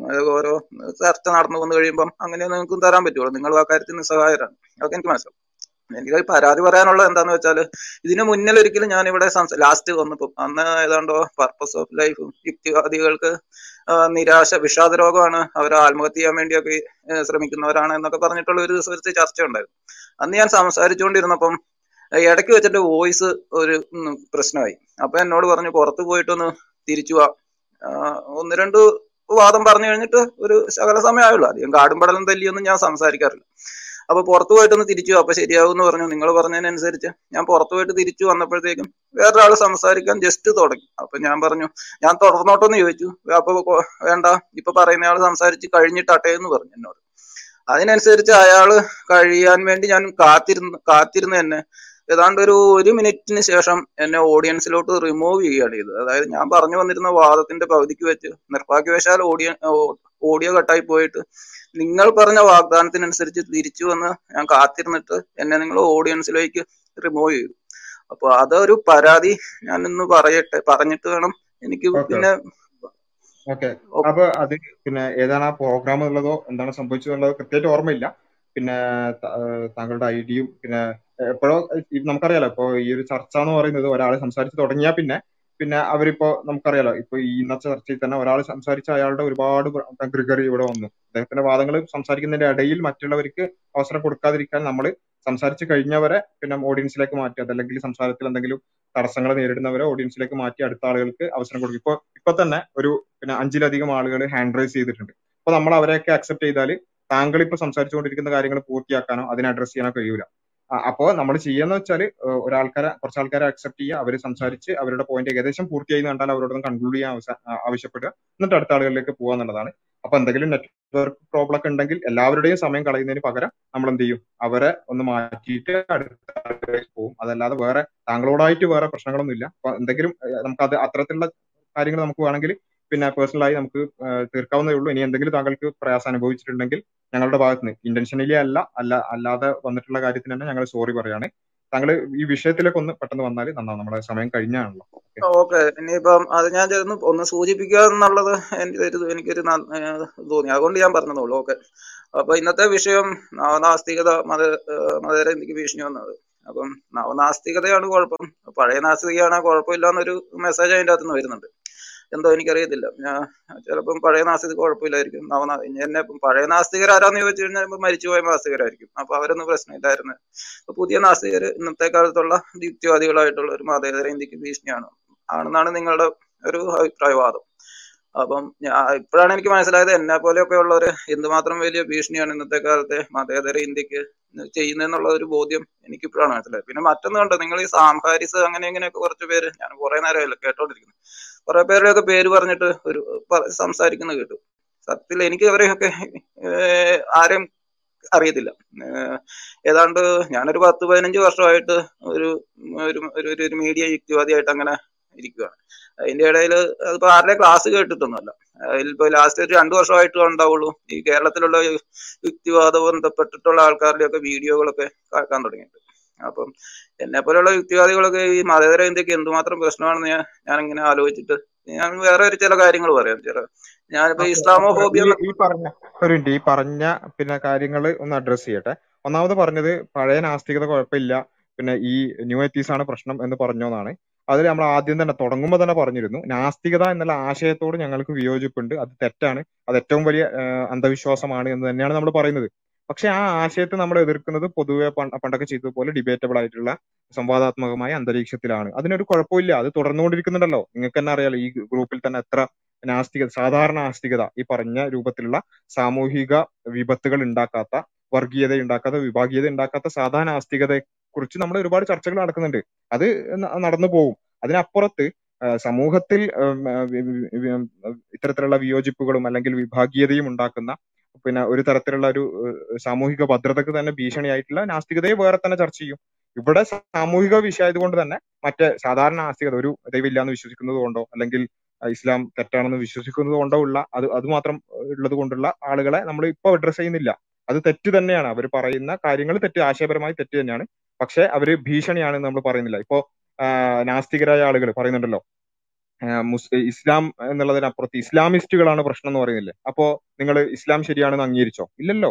മറിച്ച് പിന്നെ പൊളിറ്റിക്കൽ ഇസ്ലാമാണ് തെറ്റ് എന്ന് നിങ്ങൾ പറയുന്നുണ്ടല്ലോ. അല്ലെങ്കിൽ സലഫി ഇസ്ലാമാണ് തെറ്റ് നിങ്ങൾ പറയുന്നുണ്ടല്ലോ. അല്ലെങ്കിൽ സൂഫി ഇസ്ലാമാണ് തെറ്റ്. അങ്ങനെയൊക്കെ നിങ്ങൾ പല രൂപത്തിൽ പിന്നെ സാഹചര്യത്തിനനുസരിച്ച് പലതും മാറ്റി മാറ്റി പറയാറുണ്ടല്ലോ. അപ്പൊ അതിന്റെ അർത്ഥം എന്താ? ബാക്കിയുള്ള ഇസ്ലാം ഒക്കെ നിങ്ങൾ അംഗീകരിച്ചു എന്നാണോ? അല്ലല്ലോ. മറിച്ച് നിങ്ങളുടെ ഒരു പൊളിറ്റിക്കൽ സ്റ്റാൻഡ് പറയാണ് സലഫി ഇസ്ലാം ഉള്ളത് കൊണ്ടാണ് ഇത്രയും പ്രശ്നം. അപ്പോ അത് ഒരു സാമൂഹികമായിട്ടുള്ള ഒരു പിന്നെ വിലയിരുത്തലാണ്. അതുകൊണ്ട് മാത്രം നിങ്ങൾ സൂഫി ഇസ്ലാമിനെ പൂർണമായി അംഗീകരിച്ചു എന്നൊന്നും അത് ആശയപരമായ ഡിബേറ്റുകൾ അത് അതിന്റെ വഴിക്ക് നടന്നു പോകട്ടെ അത് നടക്കുന്നുണ്ട് അത് നടക്കുക തന്നെ ചെയ്യും. അതിനപ്പുറത്ത് സാമൂഹികമായ ഒരു വിപത്തായി മാറുന്നത് ഈ പറഞ്ഞതുപോലെ പിന്നെ മുസ്ലിങ്ങളെ ഇല്ലായ്മ ചെയ്യണം അല്ലെങ്കിൽ മുസ്ലിങ്ങളെ ഈ സമൂഹത്തിൽ വേണ്ട. പിന്നെ അവരെ നിരന്തരം നിരീക്ഷിച്ചു കൊണ്ടിരിക്കണം. എന്നെല്ലാമുള്ള ഒരു സാമൂഹിക വിപത്തായി വരുന്ന ഒരു തീവ്ര നിരീശ്വരവാദത്തെയാണ്. അതിൽ സാമാരിസിനെയും ക്രിസ്റ്റഫർ ഇച്ചിനിച്ചിനെയും താങ്കൾക്ക് അറിയില്ലെങ്കിൽ കുഴപ്പമില്ല. അറി- അറിയുന്ന അറി അറിയാ അറിയണമെന്നൊരു നിർബന്ധമില്ല പക്ഷെ അത്തരത്തിലുള്ള ആശയങ്ങൾ പേറുന്ന ഒരു തീവ്ര നിരീശ്വരവാദിയാണ് താങ്കളെങ്കിൽ താങ്കളും ഭീഷണിയാണ്. അതല്ല താങ്കൾക്ക് അത്തരത്തിലുള്ള തീവ്രവാദങ്ങളൊന്നും ഇല്ലെങ്കിൽ താങ്കൾ സമൂഹത്തിന് ഭീഷണിയല്ല. എന്നാൽ അതേസമയത്ത് ആശയപരമായ തെറ്റുകൾ താങ്കളിലുണ്ട്. അത്രേ ഉള്ളൂ. താങ്കൾ ഞങ്ങളുടെ പോയിന്റ് വളരെ ക്ലിയർ ആണ്. അതിലിങ്ങനെ വെറുതെ നമ്മൾ പിന്നെ സംസാരിച്ചിട്ട് കാര്യമില്ല. വേറെ ഏതെങ്കിലും രൂപത്തിൽ ഇങ്ങനെ ഒരു തീവ്ര നാസ്തികത ഒരു സമൂഹത്തിന് ഭീഷണിയല്ല എന്നുള്ള വല്ല വാദം ഉണ്ടെങ്കിൽ അത് താങ്കൾ പറഞ്ഞോളൂ. ഇനിയിപ്പം നാസ്തികത ഭീഷണിയാന്നുള്ളത് നിങ്ങളുടെ വാദത്തിൽ തന്നെ അവിടെ നിൽക്കും അതിൽ കുഴപ്പം എന്താന്ന് വെച്ചിട്ടുണ്ടെങ്കിൽ നിങ്ങൾ ഈ അക്കാദമിക്കലായിട്ട് എതിർക്കുന്നു എന്നൊക്കെ പറയുമ്പോൾ തന്നെ ലാസ്റ്റ് ഞാൻ ഇവിടെ വന്നിരുന്ന ആ ചർച്ചയിൽ നാസ്തികർക്ക് ഭയങ്കര വിഷാദ രോഗമാണ് ആത്മഹത്യാ പ്രവണതയുള്ളവരാണ് അങ്ങനെ ഇങ്ങനെയാണെന്നൊക്കെയുള്ള രീതിയിൽ പർപ്പസ് ഓഫ് ലൈഫ് ഇല്ല എന്നൊക്കെയാണ് നിങ്ങൾ അന്ന് വാദിച്ചുകൊണ്ടിരുന്നത് അത് ഏതാണ്? അത് വ്യക്തിപരമാണോ അതെയോ അക്കാദമിക്കലാണോ എന്നുള്ള കാര്യത്തിൽ ഒരു ചെറിയ സംശയം കിടക്കും അതൊന്ന് ക്ലിയർ ചെയ്യാം. അത് അക്കാദമിക്കലാണ്. അക്കാദമിക പേപ്പേഴ്സ് ഉദ്ധരിച്ചുകൊണ്ട് ഞങ്ങളുടെ യൂട്യൂബ് വീഡിയോന്റെ താഴെ ഏകദേശം അഞ്ചോളം പേപ്പേഴ്സ് ഞങ്ങൾ കൊടുത്തിട്ടുണ്ട്. അപ്പൊ അതും അക്കാദമികമായിരുന്നു അതൊരു തലമാണ്. അതായത് പിന്നെ ഡിപ്രഷൻ എന്നുള്ളത് അല്ലെങ്കിൽ വിഷാദ രോഗം എന്നുള്ളത് പിന്നെ നാസ്തികതയിലാണോ? അതല്ല പിന്നെ വിശ്വാസം നൽകുന്ന കരുത്താണോ? ഏതാണ് എന്നുള്ള ഒരു അക്കാദമികമായ ചർച്ചയായിരുന്നു. അടുത്ത പോയിന്റ് പറഞ്ഞോളൂ. അതെ അത് നിങ്ങളുടെ വാദം അപ്പൊ അവിടെ ക്ലിയർ ആണ്. അതേപോലെ തന്നെയാണ് മറുസൈഡ് അതായത് മതത്തിനെ വിമർശിച്ചു കഴിയുമ്പം അതൊക്കെ അതൊക്കെ അപ്പോഴേ തന്നെ ഇപ്പൊ ഇസ്ലാമിനെ ഇതിലിവിടെ പറയുകയാണെങ്കിൽ ഇപ്പൊ ഇസ്ലാമിനെ വിമർശിക്കുന്നത്. ഇസ്ലാമിനെ വിമർശിച്ചാൽ അപ്പൊ ഒക്കെ അതെല്ലാം സംഘ സംഘപരിവാറിനെ സഹായിക്കാൻ വേണ്ടിയാണ്. അല്ലെങ്കിൽ മതേതര ഇന്ത്യനെ ഇല്ലാതാക്കാൻ വേണ്ടിയാണ് മുസ്ലിം ക്ലിയർ ചെയ്യാം. ക്ലിയർ ഇസ്ലാമിയെ വിമർശിച്ച അപ്പൊ തന്നെ ഇപ്പൊ മതേതര ഇന്ത്യയ്ക്ക് ഭീഷണിയാണ് എന്ന വാദവും ഇല്ല. ഞങ്ങൾ ഇവിടെ നേരത്തെ പിന്നെ ഒരു സുഹൃത്തിനോട് അത് ക്ലിയർ ചെയ്താണ് ഇസ്ലാമിനെ വിമർശിക്കുന്നതെല്ലാം ഇസ്ലാമോഫോബിയാണ് ഞങ്ങൾക്ക് അഭിപ്രായമില്ല. മറിച്ച് ഈ പറഞ്ഞ രൂപത്തിലുള്ള രവീന്ദ്രനെ പോലെ പിന്നെ ഇ എ ജബ്ബാറിനെ പോലെ അതുപോലെ തന്നെ മുക്കളെ പോലെ പിന്നെ പിന്നെ വെറുപ്പ് ഉൽപ്പാദിപ്പിക്കുന്ന നാസ്തികതയാണ് സമൂഹത്തിന് ഭീഷണിയായിട്ട് പറഞ്ഞത്. അല്ലാതെ ഞാൻ അതിലേക്കാണ് ഈ പറഞ്ഞ രൂപത്തിൽ എന്ന് നിങ്ങളുടെ ഒരു കുറെ പോയിന്റ്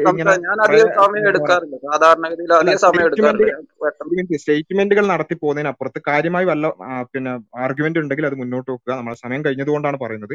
ഇങ്ങനെ കുറെ സ്റ്റേറ്റ്മെന്റുകൾ നടത്തിയിട്ട് അത് വിഷാദം എന്നുള്ളത് അക്കാദമികമായിരുന്നു. അക്കാദമികം തന്നെ ആയിരുന്നു. അക്കാദമിക പേപ്പേഴ്സ് ഉദ്ധരിച്ചുകൊണ്ടാണ്. പിന്നെ ഇസ്ലാം വിമർശിക്കുന്നത് സംഘപരിവാർ ആണെന്ന് ഞങ്ങൾ പറഞ്ഞു. ഇല്ല ഞങ്ങൾ പറഞ്ഞിട്ടില്ല. അതൊക്കെ വെറുതെ ഇങ്ങനെ കുറെ സ്റ്റേറ്റ്മെന്റുകൾ നടത്തി പോകുന്നതിനപ്പുറത്ത് എന്തെങ്കിലും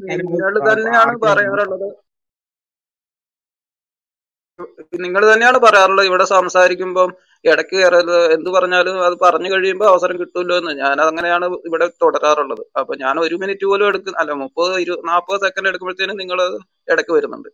അപ്പം നിങ്ങൾ പറഞ്ഞു ഇപ്പൊ ആ രൂപത്തിലുള്ള വിമർശനം അതായത് എന്താ പറഞ്ഞ ആ രൂപത്തിൽ എന്നുള്ളത് നിങ്ങളുടെ ഒരു മാനദണ്ഡ പ്രകാരമാണ് പറയുന്നത്. അതായത് ഇസ്ലാമിനെ വിമർശിക്കുന്നത് ഏത് രൂപത്തിൽ വിമർശിക്കണം എന്നുള്ളത് നിങ്ങളൊരു നിങ്ങളൊരു മാനദണ്ഡം നിശ്ചയിക്കുകയാണ് ഇവിടെ പറയുന്ന ഈ ഈ ഏജപ്പാറൊക്കെ ഇസ്ലാമിനെ അല്ല മുഹമ്മദ് നബിയെ തെറി പറയുന്നു എന്ന് പറഞ്ഞു ഞാനൊക്കെ കുറെ വീഡിയോ കിട്ടുന്നുണ്ട് എവിടെയും പുള്ളി മുഹമ്മദ് നബിയെ തെറി പറയുന്നതായിട്ട് കേട്ടില്ല. പക്ഷെ ഈ ഖുറാനിൽ നിന്നുള്ള കാര്യങ്ങൾ അത് അക്കാദമിക്കലാണെന്ന് നിങ്ങൾ മുമ്പേ വാദിച്ച അതേ വാദം വെച്ചിട്ട് തന്നെ ഇവിടെ ഞങ്ങൾക്കും വാദിക്കും. അത് അക്കാദമിക്കലാണ്. ഖുറാനിൽ നിന്നും ഹദീസിൽ നിന്നൊക്കെയുള്ള വാക്ക് വാക്യങ്ങൾ എടുത്തു വെച്ച് പുള്ളി വിമർശിക്കാറുണ്ട്. അത് ഞാനും കേട്ടിട്ടുണ്ട്. പക്ഷെ അവിടെ നിങ്ങൾ പറയുന്ന ആ ഒരു മാനദണ്ഡം ചിലപ്പോൾ ശരിയായി കാണില്ല അതെല്ലാ വിശ്വാസികൾക്കും വരുന്ന പ്രശ്നം തന്നെയാണ്. കാരണം നമ്മൾ വിശ്വസിക്കുന്ന ഒരു വിശ്വാസത്തിനെ ചോദ്യം ചെയ്തു കഴിയുമ്പോൾ ഒരു വിഷമം വരിക എന്നുള്ളത് സ്വാഭാവികമാണ്. പക്ഷെ അത് മതേതര ഇന്ത്യ ഇന്ത്യയിൽ അത് സഹിക്കുമല്ലാണ്ട് ഇപ്പൊ നിലവിലത്തെ സാഹചര്യത്തിൽ മറ്റു നിവൃത്തിയില്ല. കാരണം അനുഭവിച്ചിട്ടുണ്ട് മതവിമർശനം എന്ന് പറയുന്നത് അനുഭവിച്ചിട്ട് കിടക്കുന്നതാണ്. അപ്പം ഇപ്പൊ ഞാനത് വേറെ ചില കാര്യങ്ങൾ പോയിന്റ് ചോദിച്ചു. അപ്പം തിരിച്ചിങ്ങോട്ട് അതായത് ഇസ്ലാമിക പണ്ഡിതന്മാരുടെ ഇടയിൽ നിന്ന് പൊതുസമൂഹത്തിലേക്ക് വന്നിരിക്കുന്ന കുറെ വീഡിയോയിൽ ഒന്ന് രണ്ട് കാര്യങ്ങൾ എന്റെ ഓർമ്മയിൽ പെട്ടെന്ന് വന്നിരിക്കുന്ന ഞാൻ ചോദിക്കാം. അതായത് ഓണാഘോഷം മുസ്ലിങ്ങൾ ഓണം ആഘോഷിക്കാൻ പാടില്ല. അത് അത് ഡിപ്ലോമാറ്റിക് ആയിട്ട് ഓണം ആഘോഷിക്കണം. അതേപോലെ എന്താ പിന്നെ എന്താ ആ ക്ഷേത്രങ്ങൾക്ക് സംഭാവന കൊടുക്കാൻ പാടില്ല. അത് സിർ സിർക്കിനെ പ്രോത്സാഹിപ്പിക്കലാണ്. ഇങ്ങനെയൊക്കെ പലതും ഞാനിപ്പോ എല്ലാത്തിലേക്കും പോകുന്നില്ല. ഇങ്ങനെയൊക്കെ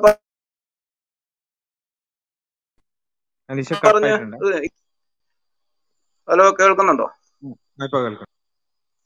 ആ ഇങ്ങനത്തെ പ്രസ്താവനകൾ നടത്തുന്ന പണ്ഡിതന്മാരെ ക്ലിയർ ചെയ്യാൻ കറക്റ്റ് ചെയ്യാൻ ഇസ്ലാമിക ലോകത്തിൽ നിന്ന് ഞാൻ- ആരെയും കാണാറില്ല. കാരണം എന്ന് പറഞ്ഞാൽ അതിനൊക്കെ നിങ്ങൾ ഇസ്ലാമിക ലോകം അംഗീകരിക്കുന്നതാണോ എന്ന് ചോദിച്ചാൽ എനിക്ക് തോന്നുന്നില്ല. അംഗീകരിക്കുമെന്ന് തോന്നുന്നില്ല. പക്ഷെ കറക്റ്റ് ചെയ്യാൻ വേണ്ടി.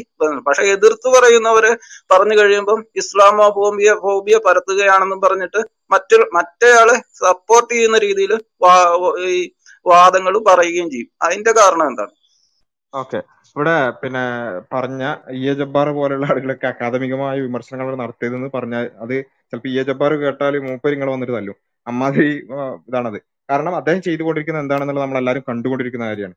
ഒരു ഒരു സമൂഹത്തിന് നേരെയാണ് അദ്ദേഹത്തിന്റെ വിമർശ ഒരു പിന്നെ വിദ്വേഷങ്ങളും ഒറ്റ കാര്യം ഞാൻ പറയാം. ഇപ്പൊ ഈ സമാരിസിനൊക്കെ പറഞ്ഞ പോലെ അദ്ദേഹം പറഞ്ഞ കാര്യമാണ് പിന്നെ ഈ അഭയാർത്ഥികളെ കുറിച്ച് അഭയാർത്ഥികൾ മുസ്ലിങ്ങളാണെന്നുള്ളത് കൊണ്ടാണല്ലോ അദ്ദേഹം ഇങ്ങനെ പറയാം. അല്ല അതിൽ വേറെ പിന്നെ സംശയമില്ലല്ലോ. അപ്പൊ അഭയാർത്ഥികളെ കുറിച്ച് അവിടെ അവർ യൂറോപ്പിൽ പോയിട്ട് പൊട്ടിത്തെറിക്കാൻ നിൽക്കുന്നവരാണ്. എന്ന് വെച്ചാൽ അഭയാർത്ഥികളെ ഞങ്ങളെ ഹെയ്റ്റ് ചെയ്യരുത് എന്ന് പറഞ്ഞുകൊണ്ട് പ്ലക്കാർഡ് പിടിച്ചിരിക്കുകയും അതിന്റെ താഴെ ബോംബും വെച്ചിരിക്കുന്ന ആൾക്കാരാണ് ഈ അഭയാർത്ഥികൾ എന്ന് പറഞ്ഞ ആളാണ് ഇ എ ജബ്ബാർ. അതുപോലെ തന്നെ പിന്നെ ഉത്തരേന്ത്യയിൽ സംഘപരിവാർ ഒരു മുസ്ലിമിനെ പച്ചക്ക് കത്തിച്ചു കൊന്നപ്പോ നമുക്കറിയാലോ ആ ഒരു സംഭവം. അന്നേരം മുസ്ലിങ്ങൾ മനുഷ്യരായാൽ പ്രശ്നം പരിഹരിക്കാം എന്ന് പറഞ്ഞ ആളാണ് എ ജബ്ബാർ അപ്പൊ അങ്ങനെയുള്ള അത്രയും പിന്നെ വർഗീയ വിഷം ചുറ്റുന്ന ഒരാളെ അക്കാദമികമായ വിമർശനം അദ്ദേഹം ചില ഖുറാൻ വിമർശനങ്ങളൊക്കെ നടത്തുന്നുണ്ട് എന്നുള്ളത് ശരി തന്നെയാണ്. പക്ഷെ അദ്ദേഹം ചെയ്തുകൊണ്ടിരിക്കുന്ന ഈ ഒരു കാര്യത്തെയാണ് നമ്മൾ പിന്നെ അല്ലാതെ അദ്ദേഹം ഖുർആൻ വിമർശിച്ചു അല്ലെങ്കിൽ ഖുർആനിൽ പറഞ്ഞ കാര്യങ്ങൾ തെറ്റാണെന്ന് പറഞ്ഞതിന് നമ്മൾ ആശയപരമായി തന്നെ നേരിടും. അത് നേരിട്ടുണ്ടല്ലോ അപ്പൊ അത് ശരിക്കും പറഞ്ഞാൽ ആ ആശയപരമായി നേരിട്ടലാണ് ഇവർക്ക് ഇത്രയും ട്രിഗർ ആയത്. കഴിഞ്ഞ ജനുവരി ഒമ്പതോട് കൂടി അതിന്റെ പിന്നെ കബറടക്കം കഴിഞ്ഞതോട് കൂടിയാണ് ഇവർ പിന്നെ ഈ ആശയപരമായ വിമർശനങ്ങളിൽ നിന്നൊക്കെ പൂർണമായി മാറി പൂർണമായ വെറുപ്പുൽപാദനത്തിലേക്ക് മാറിയത്. പിന്നെ അങ്ങനെ ആശയപരമായിട്ടുള്ള സംവാദങ്ങളിൽ പൂർണമായും അട അടിപതറിയത് മനസ്സിലായപ്പോഴാണ്. അപ്പൊ അത് ആ നിലയ്ക്ക് നടന്നോട്ടെ കുഴപ്പമൊന്നുമില്ല. അദ്ദേഹം ഖുർആനെ വിമർശിച്ചോട്ടെ അതിന് ഞങ്ങൾക്ക് മറുപടി ഉണ്ട്. അത് ഞങ്ങൾ പിന്നെ നേരിട്ട് തന്നെ അദ്ദേഹത്തിന്റെ മുമ്പിൽ പോയി നിന്നിട്ട് തെളിയിച്ചു കൊടുത്തിട്ടുള്ള കാര്യങ്ങളാണ്. അപ്പൊ അത്തരം കാര്യങ്ങളൊക്കെ വളരെ നല്ല രൂപത്തിൽ തന്നെ നടന്നോട്ടെ അത് കുഴപ്പമില്ല. പക്ഷെ അദ്ദേഹത്തിന്റെ ഈ മുസ്ലിങ്ങൾ മനുഷ്യരായാൽ പ്രശ്നം പരിഹരിക്കാം. അതുപോലെ തന്നെ ഹാദിയ വിഷയം വന്നപ്പോഴൊക്കെ അദ്ദേഹത്തിന്റെ വർഗീയ വിഷയം നമ്മൾ നേരിട്ട് കണ്ട കാര്യമാണ്. അതുപോലെ തന്നെ ഈ ഗർഭാപസി കേന്ദ്രത്തിൽ പ്രതീഷ് വിശ്വനാഥ് എന്ന് പറയുന്ന ഏറ്റവും വലിയ സംഘപരിവാർ ഭീകരവാദി അദ്ദേഹം ട്വീറ്റ് ചെയ്തിട്ടുള്ള കാര്യമാണ്. ജബ് ജബ് ഇ എ ജബ്ബാറൊക്കെ നടത്തിയിട്ടുള്ള പ്രഭാഷണങ്ങളാണ് അതിലെ ആശയങ്ങളാണ് നമ്മൾ പിന്നെ ഈ ഗർഭാപസി കേന്ദ്രങ്ങളിൽ ഉപയോഗിക്കുന്നത് എന്നുള്ളത്. അങ്ങനെ സംഘപരിവാറിന് വേണ്ടി എല്ലാ പണിയെടുക്കുന്ന ഇ എ പിന്നെ ആശയപരമായി ഏതെങ്കിലും ശിർക്ക് ശിർക്ക് അത് തെറ്റാണ് എന്ന് പറയുന്നതോ അല്ലെങ്കിൽ അതിന്റെ പേരിൽ ഏതെങ്കിലും രൂപത്തിലുള്ള കാര്യങ്ങൾ പറയുന്നതോ അല്ലെങ്കിൽ അതൊക്കെ ഒരു ഒരു കാര്യം ആഘോഷിക്കണോ ആഘോഷിക്കണ്ടേ? അല്ലെങ്കിൽ ഏതെങ്കിലും ഒരു വിശ്വാസം അതിനോട് താതാത്മ്യപ്പെടണോ വേണ്ടേ? അല്ലെങ്കിൽ അതിനോട് ഐക്യദാർഢ്യം പ്രഖ്യാപിക്കണോ വേണ്ടേ? ഇതൊക്കെ വ്യക്തിപരമായിട്ടുള്ള കാര്യമാണ്. ഇപ്പോ നിങ്ങൾ പിന്നെ ഓണം ആഘോഷിച്ചാലും ഇല്ലെങ്കിലും അത് ഒരു സമൂഹത്തിനൊരു ഒരു ഒരു ദോഷം ഉണ്ടാക്കുന്നില്ല. അതിനപ്പുറത്ത് നിങ്ങൾ ഈ പറഞ്ഞ രൂപത്തിൽ ഓണം ആഘോഷിക്കുന്നവർ മനുഷ്യരാവണം അല്ലെങ്കിൽ അവർ അവർ പിന്നെ ആ ഓണം ആഘോഷം നിർത്തിയാലേ മനുഷ്യരാവുള്ളൂ എന്ന് പറയുകയാണെങ്കിൽ അത് അപകടമാണ്. ഇപ്പൊ ഒരു ഓണാഘോഷം വേണ്ട അല്ലെങ്കിൽ ക്രിസ്മസ് ആഘോഷം വേണ്ട ഈദ് ആഘോഷം വേണ്ട എനിക്ക് ഞാൻ ആഘോഷിക്കുന്നില്ല എന്ന് നിങ്ങൾക്ക് വേണേൽ തീരുമാനിക്കാം. അല്ലെങ്കിൽ നിങ്ങളുടെ ആശയപ്രകാരം ഇപ്പൊ നിരീശ്വരവാദികൾ പറയണേ ഈദ് ആഘോഷം ഞങ്ങൾ ആഘോഷിക്കുന്നില്ല. കാരണം ഞങ്ങൾ പിന്നെ ഇബ്രാഹിം നബിയിലോ അദ്ദേഹം ഇങ്ങനെ ബലി കൊടുത്തതിലോ വിശ്വസിക്കുന്നില്ല. അതുകൊണ്ട് ഞങ്ങൾ എന്ത് ചെയ്യുന്നില്ല? പെരുന്നാൾ ആഘോഷിക്കുന്നില്ല എന്ന് വേണമെങ്കിൽ അല്ലെങ്കിൽ അത് യഥാർത്ഥ നിരീശ്വരവാദികൾ അങ്ങനെ ആഘോഷിക്കരുത് എന്ന് വേണമെങ്കിൽ നിങ്ങൾക്ക് പറയാം. അതിനോട് വിയോജിക്കുകയും യോജിക്കുകയും ഒക്കെ ആകാം. അതൊക്കെ സ്വാഭാവികമായിട്ടുള്ള കാര്യമാണ്. അത് നിങ്ങളുടെ മോറൽ ആയിട്ടുള്ള പൊസിഷൻസും ആണ്. അത് ഒരു ഒരു കുഴപ്പമില്ല. നിങ്ങൾ ഈദ് ആഘോഷിക്കുന്നില്ല നിങ്ങൾ എല്ലാവരും കൂടി തീരുമാനിച്ചാൽ ഒരു പ്രശ്നമില്ല പക്ഷെ ഈദ് ആഘോഷിക്കുന്നവരൊന്നും മനുഷ്യരല്ല. അവർ ആ ഈദ് ആഘോഷം നിർത്തിയാൽ മാത്രം മനുഷ്യരാവുള്ളൂ എന്ന് പറഞ്ഞാൽ അത് പ്രശ്നമാണ്. അതേപോലെ ഓണാഘോഷിക്കുന്നവരൊന്നും മനുഷ്യരല്ല. ഈ എ ജബ്ബാറൊക്കെ പറഞ്ഞതുപോലെ ഓണാഘോഷം നിർത്തിയാലേ മനുഷ്യരാവുള്ളൂ എന്ന് പറയുകയാണെങ്കിൽ അത് പ്രശ്നമാണ്. അതിനെയാണ് നമ്മൾ എതിർക്കുന്നത്. ആശയപരമായിട്ടുള്ള വിഷയങ്ങളെയാണ് നമ്മൾ എതിർക്കുന്നത് എന്നുള്ളത് വളരെ കൃത്യമായിട്ട് മനസ്സിലാക്കുക. അപ്പൊ അത് രണ്ടും തമ്മിൽ കൂട്ടിക്കൊഴുക്കുന്ന നേരത്തെ ഈ ശുർക്ക് തെറ്റാണെന്ന് പറഞ്ഞ പോലെയുള്ള അത്തരം കാര്യങ്ങൾ കൂട്ടിക്കുഴക്കുന്നതിന് പകരം നമ്മൾ പിന്നെ ഒരു സമൂഹത്തിനുള്ള ദോഷത്തെ കുറിച്ചാണ് പറയുന്നത്. ആശയപരമായിട്ടുള്ള പ്രശ്നങ്ങൾ നമുക്ക് ഡിസ്കസ് ചെയ്യാം. ഡിസ്കസ് ചെയ്തുകൊണ്ടിരിക്കുന്നുണ്ടല്ലോ. അത് പിന്നെ അത് വീണ്ടും അത്ര കാര്യങ്ങളിൽ വീണ്ടും ചർച്ച ചെയ്യുന്നതിൽ അർത്ഥമില്ല എന്നുള്ളത് കൊണ്ടാണ് ഞാനത് കൂടുതൽ വിശദീകരിക്കാത്തത്. അനീഷിന് എന്തെങ്കിലും ഉണ്ടെങ്കിൽ കൺക്ലൂഡ് ചെയ്തോളൂ. ഞാൻ നമ്മൾ പിന്നെ ഓണാഘോഷം ഓണാഘോഷം തെറ്റാന്ന് പറയുന്ന ഒരു ഒരു സമൂഹത്തിൽ ആഹ്വാനം എന്നുള്ള ആഹ്വാനം ചെയ്തുകൊണ്ട് ഒരു പ്രസംഗത്തിലാണ് പറയുന്നത്. ഒരാളുടെ വ്യക്തിപരമായ ഞാൻ ചോദിക്കട്ടെ? ഞാൻ ചോദിക്കട്ടെ? ഇവിടെ അനീഷ് അനീഷ ആ ഒരു കാര്യത്തിൽ തന്നെ ജസ്റ്റ് ഒറ്റ ഒറ്റ മിനിറ്റ്. പിന്നെ ഇവിടെ പിന്നെ ഈ ബലിപെരുന്നാളുമായിട്ട് ബന്ധപ്പെട്ടുകൊണ്ട് നിരീശ്വരവാദികൾ നിരന്തരം ഫേസ്ബുക്കിൽ നിരന്തരം പറഞ്ഞൊരു കാര്യമായിരുന്നു. ഇബ്രാഹിം നബി ബലി കൊടുത്ത ആ ഒരു വിഷയം. അത് പിന്നെ ഞങ്ങൾക്ക് അംഗീകരിക്കാൻ പറ്റൂല. ബലിയൊക്കെ നിരന്തരം. എന്ന് വെച്ചാൽ നിരീശ്വരവാദികളായ ആളുകൾ അങ്ങനെ ബലിപെരുന്നാളുമായിട്ട് അതിനോട് യോജിച്ചു പോകാൻ പറ്റൂല എന്ന് പറഞ്ഞു അങ്ങനെ ഒരു ആഹ്വാനം ശരിയാണോ തെറ്റാണോ? എനിക്ക് മനസ്സിലായില്ല. ഞാൻ എങ്ങനെ അതിനോട് എങ്ങനെ ബലിപ്പെരുന്നാൾ ആ, ബലിപ്പെരുന്നാൾ നിങ്ങൾ ചെയ്യുന്നതിനോട് എനിക്ക് യോജിക്കാൻ പറ്റുമോ ഇല്ലയോ എന്നാണോ? അതോ ആ സംഭവത്തിനോട് എനിക്ക് യോജിക്കാൻ പറ്റുമോ ഇല്ലയോ എന്നാണോ? ബലി ഓക്കെ ആ ബലി പെരുന്നാളിന്റെ പിന്നിലുള്ള പിന്നെ നിങ്ങൾ പറയുന്ന ഐതിഹ്യം അല്ലെങ്കിൽ കഥ എന്ന് നിങ്ങൾ പറയുന്ന എന്നാൽ ഞങ്ങൾ പറയുന്ന സംഭവം. എന്ന് വെച്ചാൽ ഇബ്രാഹിം നബി ഇസ്മായിൽ നബിയെ പിന്നെ ബലി കൊടുക്കാൻ അദ്ദേഹത്തിന് വെളിപാടുണ്ടായി.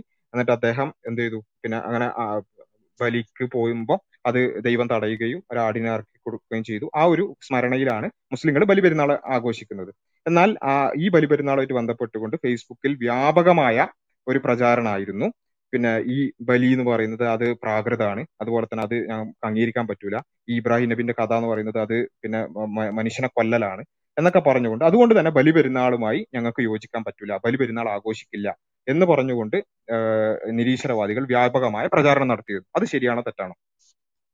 ഏതാ പ്രചാരണം ശരിയാണോ തെറ്റാണോ? വെലിപ്പെരുന്നാൾ അവർ ആഘോഷിക്കില്ല എന്ന് അവർ പറഞ്ഞുകൊണ്ടുള്ള പ്രചാരണം തെറ്റാണോ ശരിയാണോ എന്നാണോ. അത് ഐതിഹ്യം ശരിയാണോ തെറ്റാണോ? ഞാൻ വീട്ടു അതാ അല്ല അവർ അവർ ആ സമൂഹത്തിൽ നടത്തിയിട്ടില്ല. നിങ്ങൾ പറഞ്ഞത് ഓണവുമായി ബന്ധപ്പെട്ടുകൊണ്ട് ഒരു ബഹുസ്വര സമൂഹത്തിൽ ഒന്നും പറയാൻ പാടില്ല എന്നാണ്. അതേപോലെ ബലി പെരു- പെരുന്നാളുമായിട്ട് ബന്ധപ്പെട്ട് ഇവർ പറഞ്ഞ കാര്യം ശരിയാണോ തെറ്റാണോ? അവർ അവർ സ്വയം പറഞ്ഞതാണ്. അവരുടെ വിശ്വാ അത് അവരുടെ വിശ്വാസം അവർ പറഞ്ഞു. അത് അത്ര തന്നെ ഓക്കെ ഓക്കെ ഓക്കെ. ഓക്കെ അത് ക്ലിയർ ആണ്. അതാണ് പറഞ്ഞത്. ഓണവുമായി ബന്ധപ്പെട്ടുകൊണ്ടുള്ള ഐതിഹ്യത്തിൽ ഓണത്തിനെ പല രൂപത്തിൽ കാണുന്ന മുസ്ലിങ്ങളുണ്ട് കേട്ടോ അത് ഞാൻ വിസ്മരിക്കുന്നില്ല.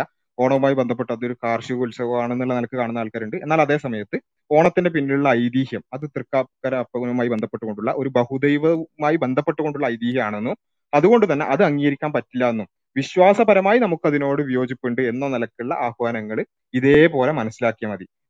ബലി എന്നുള്ള ആ ഒരു കൺസെപ്റ്റുമായോ ഇബ്രാഹിം നബിയുടെ ആ ഒരു സംഭവമായോ? അപ്പം അത് മനസ്സിലായി. നമ്മൾ നിങ്ങളുടെ വാദം മനസ്സിലായി. അതേപോലെ തന്നെ അത് നിങ്ങൾ ഓണം അങ്ങനെ അതുകൊണ്ട് ഒരു സ്റ്റേജിൽ നിന്നിട്ട് മുസ്ലിം സമൂഹത്തോട് ഓണം ആഘോഷിക്കാൻ പാടില്ല എന്ന് ആഹ്വാനം ചെയ്യുന്നതിൽ തെറ്റൊന്നും പറയാൻ പാടില്ല. ഓക്കെ ശരിയാണ്. പിന്നെ അതേപോലെ മറ്റേ പറഞ്ഞ ക്ഷേത്രങ്ങൾക്ക് പിരിവ് കൊടുക്കുന്നതെന്ന് പറഞ്ഞു ഞാനത് പൂർണമായ ഫുള്ള് പറഞ്ഞില്ല. അപ്പം ഞാനത് എന്നെ കൊണ്ട് പറയിപ്പിച്ചതാണ്. ഇപ്പം ക്ഷേത്രത്തിന് പിരിവ് കൊടുക്കുക എന്ന് പറയുന്നത് വേശ്യാലയത്തിന് പിരിവ് കൊടുക്കുന്നതിനോട് തുല്യപ്പെടുത്തിയിട്ടാണ് ആ പ്രാസംഗികൻ പ്രസംഗിച്ചത്. പ്രാസംഗികന്റെ പേര് പറയിപ്പിക്കണ്ട അപ്പം അതൊക്കെ നിങ്ങൾക്ക് കേട്ടിട്ടുണ്ടാവുമായിരിക്കും. അതിനെയും കൂടെ ഒന്ന് പറയൂ. ഓക്കെ ഞാൻ ഇവിടെ പറഞ്ഞല്ലോ. ഒരു പിന്നെ ബഹുദൈവ വിശ്വാസവുമായി ബന്ധപ്പെട്ടുകൊണ്ടുള്ള ഓരോ മോറൽ പൊസിഷൻസ് ആണത്. ഇപ്പൊ ഞാൻ ചോദിക്കട്ടെ ഒരു നിലവിളക്ക് കൊളുത്തുമ്പം പിന്നെ ആ കൊളുത്തുക എന്ന് പറയുമ്പോൾ നമ്മൾ സാധാരണ പിന്നെ പൊതുസമൂഹത്തിലൊക്കെ ഒരു ഉദ്ഘാടനത്തിൽ സാധാരണ ചെയ്യുന്ന ഒരു കാര്യമാണ് നിലവിളക്ക് കൊളുത്തുക എന്ന് പറയുന്നത്. പക്ഷെ അതിന് ബഹുദൈവപരമായിട്ടുള്ള ചില റൂട്ട്സ് ഉണ്ട്. അത് അത് അഗ്നി ദേവനെ പ്രസാദിപ്പിക്കലാണ് എന്നുള്ളതും അങ്ങനെ ചില റൂട്ട്സ് ഉണ്ട്. അപ്പോൾ അതിന്റെ പേരിൽ ഒരു മുസ്ലിം ആ പിന്നെ അതിൽ നിന്ന് വിട്ടുനിന്നാൽ എനിക്ക് വിശ്വാസപരമായി ഇതിന് പറ്റില്ല എന്ന് പറഞ്ഞ് വിട്ടുനിന്നാൽ അത് നിങ്ങളുടെ ഈ ഒരു അഭിപ്രായ പ്രകാരം ശരിയാണോ തെറ്റാണോ? അത് നിങ്ങൾ പറയോ? എന്റെ അഭിപ്രായ പ്രകാരം തെറ്റാണ്. ഓക്കെ. Okay okay. എങ്കിൽ ഞാൻ പറയുന്നത് മുസ്ലിങ്ങൾ അങ്ങനെ മാറി നിന്നിട്ടുണ്ട് ചില അബ്ദുറബിനെ പോലെയുള്ള ആളുകൾ പക്ഷെ മാറുന്ന വേറൊരു വ്യക്തി സാക്ഷാൽ സി. രവിചന്ദ്രനാണ്. അദ്ദേഹം പറഞ്ഞത് അദ്ദേഹം പിന്നെ ഒരു പരിപാടിയിൽ പിന്നെ നിലവിളക്ക് കൊടുത്തുന്ന സമയത്ത് അദ്ദേഹം മാറി നിന്നു കാരണം അത് ദൈവവിശ്വാസമായിട്ട് ബന്ധം ഉണ്ട് എന്നുള്ളത് കൊണ്ട് അദ്ദേഹം മാറി നിന്നു. അപ്പൊ ഞാൻ പറഞ്ഞത് ഇത്രയേ ഉള്ളൂ. ഇങ്ങനെ പിന്നെ നിലവിളക്ക് കൊടുക്കണോ വേണ്ടേ? ഏതെങ്കിലും ആഘോഷം വേണോ വേണ്ടേ? അതല്ലെങ്കിൽ പിന്നെ ഏതെങ്കിലും ആരാധനാലയത്തിന് പിരിവ് കൊടുക്കണോ വേണ്ടേ? ഇതിലുള്ള വിഷയങ്ങൾ അതിൽ പിന്നെ പല അഭിപ്രായങ്ങളും ഉണ്ടാവും. ഞാൻ പറയുന്നത് എന്താ ചോദിച്ചാൽ ഇതൊക്കെ ഓരോരുത്തർ എടുക്കുന്ന മോറൽ പൊസിഷൻസ് ആണ്. അതിനപ്പുറത്തേക്ക് ഇങ്ങനെ ഇപ്പൊ ഒരു അമ്പലത്തിൽ പോകുന്ന ആളുകൾ അമ്പലത്തിന് പിരിവ് കൊടുക്കുന്ന ആളുകൾ അവർ മനുഷ്യരല്ല. അവരെ സമൂഹത്തിന് ആവശ്യമില്ല. അവരെ ഉന്മൂലനം ചെയ്യണം എന്നതാണ് വർഗീയത. അതാണ് വിഭാഗീയത. അത് രണ്ടും തമ്മിലുള്ള വ്യത്യാസം നമ്മൾ മനസ്സിലാക്കി ഒരു ഷിർക്ക് തെറ്റാണെന്ന് പറയുന്നതും ഷിർക്ക് ചെയ്യുന്ന എല്ലാവരെയും ഇല്ലാതാക്കണം എന്ന് പറയുന്നതും തമ്മിൽ വ്യത്യാസമുണ്ട്. ഇസ്ലാം തെറ്റാണെന്ന് പറയുന്നതും ഇസ്ലാമിൽ വിശ്വസിക്കുന്ന ആളുകൾ മനുഷ്യരല്ല. അവരെ ഇല്ലായ്മ ചെയ്യണം അവരെ നിരീക്ഷിച്ചു കൊണ്ടേയിരിക്കണം എന്ന് പറയുന്നതും വ്യത്യാസമുണ്ട്. ആ രണ്ടും തമ്മിലുള്ള വ്യത്യാസം തിരിച്ചറിയുക എന്നുള്ളതാണ് അടിസ്ഥാനപരമായി നമ്മൾ ചെയ്യേണ്ടത്. അതല്ലാതെ ഇപ്പൊ ഓരോ പിന്നെ ഈ പറഞ്ഞ ഓരോ പ്ര- പ്രസംഗങ്ങൾ ഇപ്പൊ അങ്ങനെയാണെങ്കിൽ നമുക്ക് തിരിച്ചും ഒരേ കുറെ കാര്യങ്ങൾ ഇങ്ങനെ പറയണ്ടോ? ഈ വിശ്വാസത്തെക്കുറിച്ച് ഇന്നയാൾ പറഞ്ഞത് ഇങ്ങനെ. അങ്ങനെ തിരിച്ച് പറ അതിൽ കാര്യമില്ല. നമ്മൾ മനസ്സിലാക്കേണ്ട ഇത്രേ ഉള്ളൂ. ഓരോരുത്തരും ഇപ്പൊ നിരീശ്വര വിശ്വാസം അനുസരിച്ച് പിന്നെ ഈ പിന്നെ നിലവിളക്ക് കൊടുത്തുക എന്നുള്ളത് അതിനൊരു ആ നിലക്കുള്ള ഒരു പിന്നെ ബാക്ക്ഗ്രൗണ്ട് ഉള്ളത് കൊണ്ട് തന്നെ അദ്ദേഹം രവീന്ദ്രൻ അത് കൊടുത്താതിരുന്നത് എനിക്കതൊരു വലിയ പ്രശ്നമായിട്ട് തോന്നിയിട്ടില്ല. ഇപ്പൊ താങ്കൾ പറഞ്ഞത് ഒരു മുസ്ലിം അങ്ങനെ അങ്ങനെ നിസ്സാരവൽക്കരിക്കാനുള്ള പറ്റുന്ന രീതിയിലല്ലോ. കാരണം ഞാൻ ചോദിക്കട്ടെ അല്ല താങ്കൾ പറഞ്ഞല്ലോ മുസ്ലിം അങ്ങനെ കൊടുക്കുന്നത് കൊടുത്താതിരിക്കുന്ന തെറ്റാണെന്ന് പറഞ്ഞല്ലോ. അതേപോലെ രവീന്ദ്രൻ ചെയ്തത് തെറ്റാണോ? അത് തെറ്റാണ്. എനിക്ക് അതിന്റെ അകത്ത് എന്റെ അഭിപ്രായം അതാണ്. അപ്പൊ അത് കഴിഞ്ഞു. അപ്പൊ ഞാനൊന്ന് പറയട്ടെ ഇനി എന്റെ ഒരു വാദം പറയട്ടെ. അപ്പം ഞാൻ അവസാനിപ്പിക്കാം. എന്നെ സംസാരിക്കാൻ നിങ്ങൾ നിങ്ങളാണ് ഉത്തരങ്ങളാണ് പ്രഭാഷണങ്ങളായി പോകുന്നത്. എന്റെ കുഴപ്പമില്ല.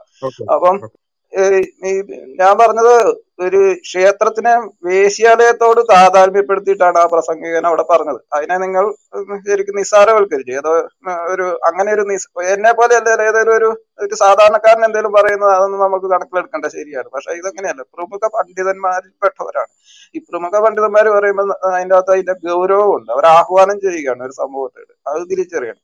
ഞാൻ തന്നെ പിന്നെ ഒരേ വാദം ആവർത്തിക്കുന്നതിന് താല്പര്യമില്ലാത്തതുകൊണ്ട് ഞാൻ ആ ഭാഗം ഇവിടെ കൊണ്ട് നിർത്തുന്നു. പിന്നെ ഉള്ളത് ഇസ്ലാമോഫോബിയ എന്ന് പറയുന്നത്. ഞാനിപ്പോ എനിക്കിപ്പോ ഇസ്ലാമോഫോബിയ ഉണ്ടോ എന്ന് ചോദിച്ചിട്ടുണ്ടെങ്കിൽ എനിക്ക് ഇസ്ലാമോഫോബിയ ഉണ്ടെന്ന് വേണേൽ പറയേണ്ടത് ഫോബിയാണോ ഫിയർ ആണോ എന്നുള്ളത് മറ്റൊരു ഭാഗം.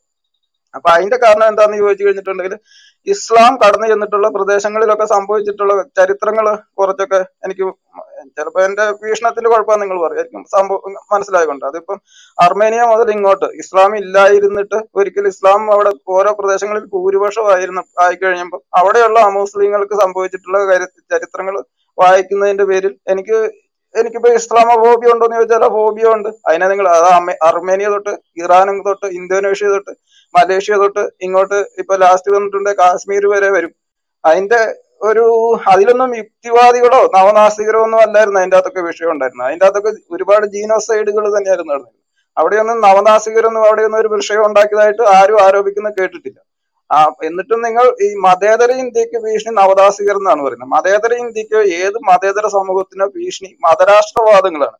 അത് ഹിന്ദു ആയാലും ക്രിസ്ത്യൻ ആയാലും ഇസ്ലാം ആയാലും മതരാഷ്ട്രവാദമാണ് മതേതരത്വത്തിന് ഭീഷണി വരുന്നത്. അതായത് നാസ്തികരെ എവിടെയെങ്കിലും മതേതരത്വത്തിന് ഭീഷണി ഉണ്ടാക്കുന്നതായിട്ട് എനിക്ക് അറിയത്തില്ല ഓക്കെ എന്റെ ഒരു എന്റെ വാദങ്ങളുടെ അവസാനമാണ് ഭാഗം കഴിഞ്ഞു. ഇനി നിങ്ങൾക്ക് സമയം കുറവാണ്. ഞാൻ നിർത്തുന്നു. ഓക്കെ ഓക്കെ ഡോക്ടർ സയ്യൂബ് സംസാരിച്ചോളൂ. ആ ഓക്കെ. അപ്പൊ അനീഷ് ലാസ്റ്റ് പറഞ്ഞതിനോട് ഇപ്പം ഈ ഈ അടുത്ത സമീപകാലത്ത് നടന്ന ചില ഈ ജനോസൈഡുകളൊക്കെ ഉദ്ധരിച്ചുകൊണ്ട് അദ്ദേഹം മതത്തിനെ പഴിചാരുന്ന ഒരു രൂപത്തിൽ സംസാരിച്ചെന്ന് തോന്നുന്നു. അപ്പോ അത് അപ്പൊ നമ്മൾ ശരിക്കും ഇങ്ങനത്തെ കാര്യങ്ങൾ നമ്മുടെ അതിന്റെ ഒരു കണക്കുകൾ പരിശോധിച്ചാലാണ് ഏറ്റവും രസകരമായ വസ്തുതകളിലേക്ക് നമുക്ക് പോകാൻ കഴിയുക. ഇപ്പൊ ഉദാഹരണത്തിന് ഇപ്പൊ ഈ പറഞ്ഞ രൂപത്തിലുള്ള ജനോസൈഡുകൾ എടുത്തു കഴിഞ്ഞാൽ ഇപ്പൊ നമുക്കറിയാം ഈ ഒരു കഴിഞ്ഞ നൂറ്റാണ്ടിൽ നടന്നിട്ടുള്ള ലോകത്ത് നടന്നിട്ടുള്ള ഏറ്റവും ഭീകരമായിട്ടുള്ള ഏറ്റവും കൂടുതൽ ആളുകൾ കൊല്ലപ്പെട്ടിട്ടുള്ള അഞ്ച് ജനോസൈഡുകൾ നമ്മൾ ടോപ്പ് ഫൈവ് എടുത്ത് പരിശോധിച്ചാൽ അതിൽ നാല് പേരും അത്തീസ്റ്റ് അതിൽ ഒരാൾ ഹിറ്റ്ലറാണ് അദ്ദേഹം അത്തീസ്റ്റ് എന്ന് പറഞ്ഞ നോൺ തീസ്റ്റ് ആണ്. അതായത് പിന്നെ ദൈവമില്ല എന്നുള്ളൊരു വാദം തന്നെയാണ്. പിന്നെ മറ്റൊരു രൂപത്തിലാണ് അദ്ദേഹം സമർത്ഥിക്കുന്നതെന്നേ ഉള്ളൂ. ബാക്കി മൂന്ന് പേരും അത്തീസ്റ്റുകളുമാണ് അപ്പോ നാ അഞ്ചിൽ നാല് പേരും അത്തീസ്റ്റുകൾ തന്നെയാണ്.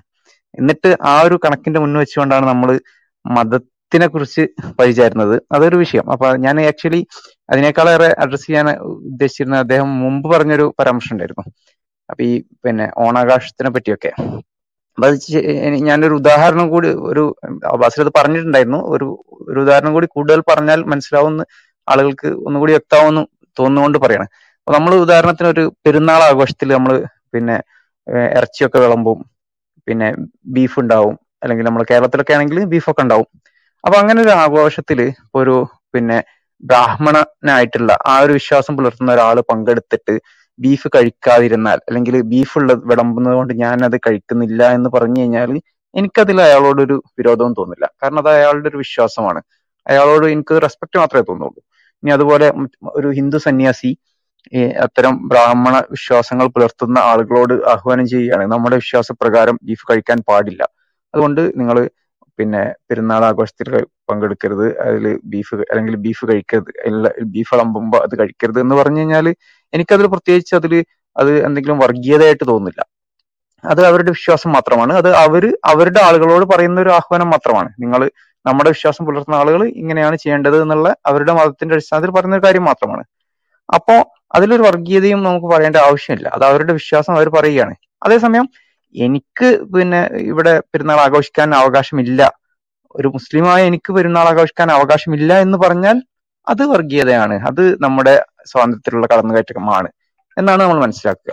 ഇതേ ഒരു കാര്യം തന്നെയാണ് ഇപ്പോൾ നമ്മൾ ഓണാഘോഷത്തിന് ഇപ്പോൾ നേരത്തെ ബാസിൽ പറഞ്ഞ പോലെ തന്നെ പല രണ്ട് രീതിയിലുള്ള കാഴ്ചപ്പാടുകളുള്ള ആളുകളുണ്ട്.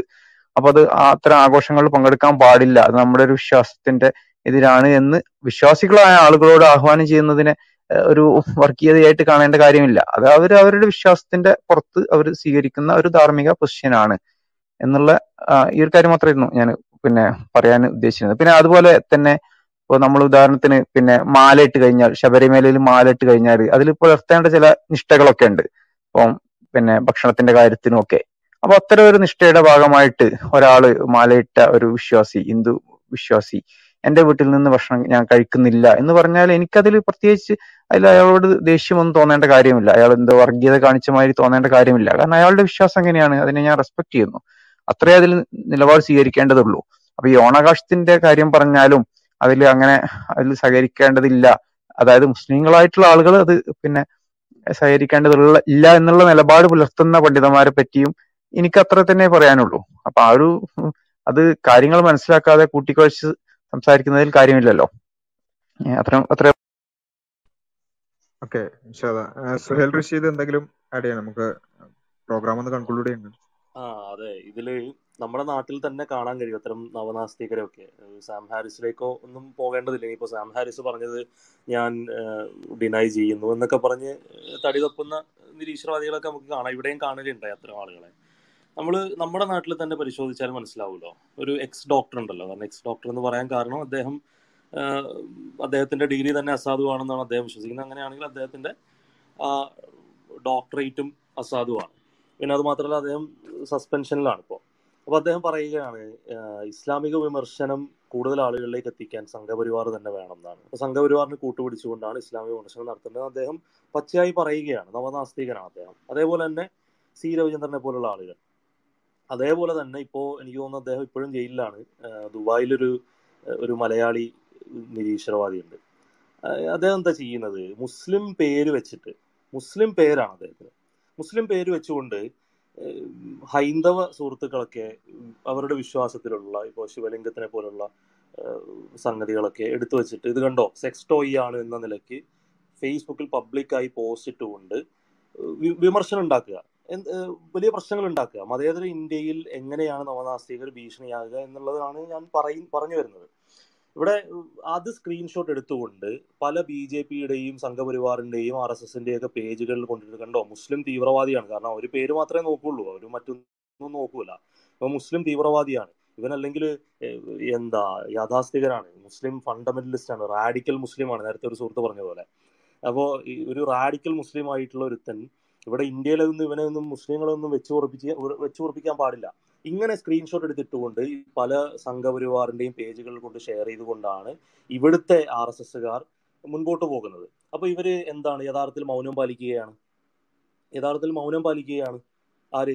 ഈ പറയുന്ന ഈ പോസ്റ്റ് ഇട്ട ശിവലിംഗത്തിനെതിരെ പോസ്റ്റ് ഇട്ട വളരെ വൃത്തികെട്ട രീതിയിൽ പോസ്റ്റ് ഇട്ടിട്ടുള്ള അത് ഞാൻ പച്ചയായി പറയുകയാണെങ്കിൽ ഹിന്ദു സ്ത്രീകളെയും കൂടെ ചേർത്ത് വെച്ചുകൊണ്ടാണ് ആ പോസ്റ്റുകൾ ഇടുന്നത്. ഒന്നോർത്ത് നോക്കുക. വളരെ മോശമായിട്ടുള്ള രീതിയിൽ. അപ്പോൾ ഈ പോസ്റ്റുകളെല്ലാം സംഘപരിവാർ പേജുകളിൽ എത്തുന്നത് ഇത് മുസ്ലിം തീവ്രവാദിയാണ് മുസ്ലിം ഫണ്ടമെന്റലിസ്റ്റ് ആണ് റാഡിക്കൽ മുസ്ലിം ആണ് എന്ന നിലയ്ക്കാണ് അപ്പോൾ ഇവർ അവിടെയും മൗനം പാലിക്കുകയാണ്. ഞാൻ മുസ്ലിം അല്ല ഞാൻ നിരീശ്വരവാദിയാണെന്ന് തുറന്നു പറയാതെ ആ അങ്ങനെയാണെങ്കിൽ കുഴപ്പമില്ല. അത് മുസ്ലിങ്ങളുടെ അക്കൗണ്ടിലേക്ക് വീണോട്ടെ മുസ്ലിങ്ങളുടെ കൊട്ടയിലേക്ക് വീണോട്ടെ എന്ന തരത്തിൽ വളരെ നിരുത്തരവാദപരമായിട്ട് മൗനം പാലിക്കുകയാണ് ഇത്തരം ആളുകൾ ചെയ്യുന്നത്.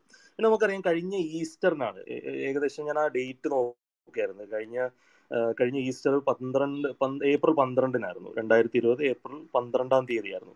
അന്ന് ഒരാളെ ഒരു നിലമ്പൂരുള്ള ഒരു നിരീശ്വരവാദി ഒരു ചെറുപ്പക്കാരനെ അറസ്റ്റ് ചെയ്യുകയുണ്ടായി പോലീസ്. അറസ്റ്റ് ചെയ്യുന്നത് I P C two ninety five A പ്രകാരമാണ്. ടു നയന്റി ഫൈവ് എന്ന് പറഞ്ഞാൽ നമുക്ക് എല്ലാവർക്കും അറിയാം. മെലീഷ്യസ് ആക്ട് അതായത് deliberate and malicious acts intend to outrage religious feelings എന്നുള്ളതാണ്. മത മതവികാരം വ്രണപ്പെടുന്ന രീ വ്രണപ്പെടുന്ന രീതിയിൽ പോസ്റ്റുകൾ ഷെയർ ചെയ്യുക കണ്ടന്റുകൾ ഷെയർ ചെയ്യുക ഓൺലൈനിൽ സോഷ്യൽ മീഡിയയിൽ പല സംഗതികളൊക്കെ ഷെയർ ചെയ്യുക എന്നുള്ളതാണ് ടു നയന്റി ഫൈവ് എ എന്ന് പറയുന്നത്. ഇതിന് അദ്ദേഹത്തെ അറസ്റ്റ് ചെയ്യുന്നതിന്റെ കാരണം തന്നെ ഈസ്റ്ററിൽ ഈസ്റ്റർ ദിവസം യേശു ക്രിസ്തുവിന്റെ കുരിശിൽ കിടക്കുന്ന ഒരു പടത്തിന് പകരം കുരിശിൽ ഒരു നഗ്ന സ്ത്രീയുടെ ഒരു ഒരു പിക്ചർ അറ്റാച്ച് ചെയ്തുകൊണ്ട് അദ്ദേഹം സോഷ്യൽ മീഡിയയിൽ പോസ്റ്റ് ചെയ്യുന്നുണ്ടായിരുന്നു വളരെ മോശമായിട്ടുള്ള രീതിയിലുള്ള ഒരു ക്യാപ്ഷനും നൽകിക്കൊണ്ട്. എന്നിട്ട് പറയുന്നത് എന്താണ്? പറയുന്നത് ഫ്രീ സ്പീച്ച് ആണെന്നാണ്. ആർട്ടിക്കിൾ നയന്റീൻ ഉദ്ധരിച്ചുകൊണ്ട് ഫ്രീ സ്പീച്ച് ആണിത്.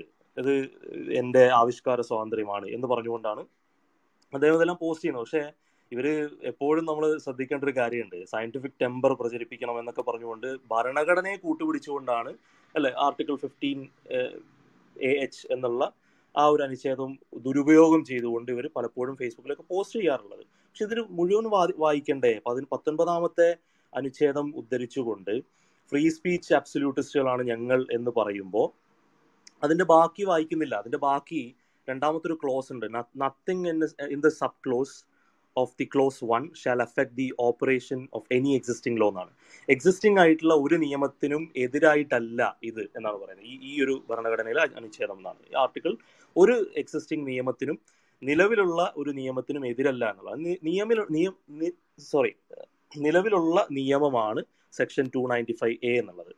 അതായത് ഇന്ത്യയിൽ നിലവിലുള്ള ഒരു നിയമം അനുസരിച്ചുള്ള ആശയ പ്രചാരണ രീതികൾ മാത്രമേ ഒരു പൗരന് അനുവദിക്കപ്പെട്ടിട്ടുള്ളൂ. അതിലാണ് ടു നയന്റി ഫൈവ് എ എന്ന് പറയുന്നത്. മതവികാരം വ്രണപ്പെടുന്ന രീതിയിൽ വ്രണപ്പെടുത്തുന്ന രീതിയിൽ. ഹലോ കേൾക്കുന്നുണ്ടോ? കേൾക്കുന്നുണ്ട് ക്ലിയർ ആണ്.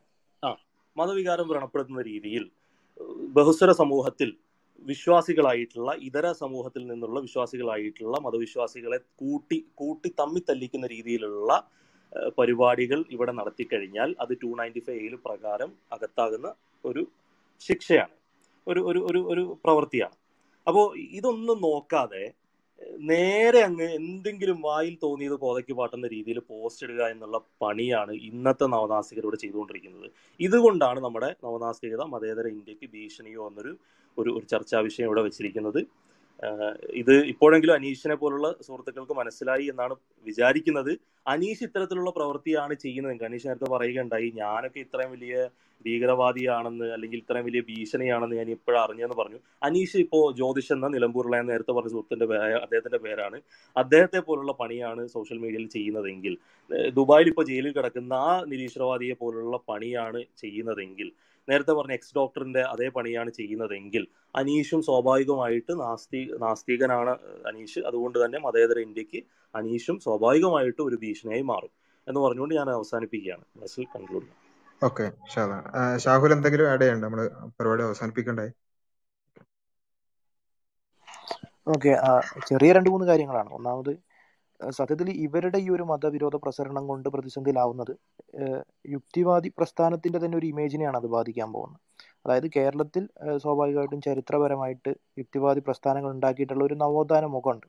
ആ മുഖത്തിനെ ദുരുപയോഗിച്ചിട്ടാണ് സത്യത്തിൽ ഈ രംഗത്തുള്ള ഈ മതവിരോധങ്ങൾ. ഇപ്പോൾ ഉദാഹരണത്തിന് മുകളിൽ മുകളിൽ സുഹൈലക്കൊക്കെ പറഞ്ഞ സംഭവങ്ങൾ. ഇപ്പോൾ ഉദാഹരണത്തിന് ക്രിസ്മസിന് തന്തയില്ലാത്ത ഇന്ന ആൾക്ക് ജന്മദിനാശംസകൾ എന്ന് പറഞ്ഞ് പോസ്റ്റ് ഇടുക. അതുപോലെ തന്നെ മറ്റ് ആരാധിക്കുന്ന കാര്യങ്ങൾ എടുത്ത് സെക്സ് ടോയ് എന്നുള്ള രീതിയിൽ പ്രചരിപ്പിക്കുക. അതുപോലെ ജീസസ് ഇസ് ഗേ എന്ന് പറഞ്ഞിട്ട് പ്രചരിപ്പിക്കുക. അതുപോലെ തന്നെ പ്രവാചകനെ മോശപ്പെട്ട രീതി ചിത്രങ്ങളും കാര്യങ്ങളും. അപ്പോൾ ഇങ്ങനെ സകലർക്കും എതിരെ ഇതൊന്നും ഒരു തരത്തിലും വിമർശനമായിട്ട് കൂട്ടാൻ കഴിയില്ലല്ലോ. ഇത് ആക്ഷേപിക്കലാണ്. ഒരുതരം മതവിരോധം ഉള്ളിൽ മുട്ടി ഒരു ഒരുമാതിരി ഫ്രസ്ട്രേറ്റഡ് ആവുന്ന അവസ്ഥയിൽ പുറത്തു വരുന്നതാണ്. അപ്പോൾ ഇങ്ങനെ മതവിരോധം വിറ്റ് ജീവിക്കുന്ന ഒരവസ്ഥയിൽ മാത്രമായിട്ട് ശരിക്കും കേരളത്തിലെ നാസ്തിക പ്രവർത്തനങ്ങൾ ചുരുങ്ങിയിട്ടുണ്ട്. ഇപ്പോൾ നമ്മൾ ക്ലബ് ഹൗസ് ഒക്കെ നോക്കിയാൽ അറിയാം. ഒരു ഒരു തരത്തിലുള്ള ആശയ സംവാദങ്ങൾക്ക് റെഡിയല്ല അവർ മറിച്ച് ഈ തെറി സമാനമായിട്ട് മറ്റ് ആശയങ്ങളെ കൈകാര്യം ചെയ്യുന്ന അവസ്ഥയിലാണ് നിൽക്കുന്നത്.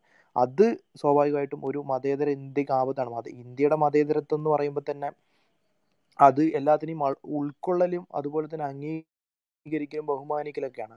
അതല്ലാതെ ഒരു തരത്തിലുള്ള യൂറോപ്യൻ സെക്യുലറിസം അല്ല ഇന്ത്യ പ്രൊമോട്ട് ചെയ്യുന്നത്. അപ്പോൾ അങ്ങനെ ഒരിടത്ത് ശരിക്കും ഇത്തരത്തിൽ വെറുപ്പ് പ്രസരിപ്പിക്കുക എന്ന് പറയുമ്പോൾ അത് ഞാൻ നേരത്തെ പറഞ്ഞ പോലെ അതുകൊണ്ട് ഉണ്ടാകാൻ പോകുന്ന പ്രശ്നം യുക്തിവാദി സംഘടനകൾക്ക് തന്നെയാണ്.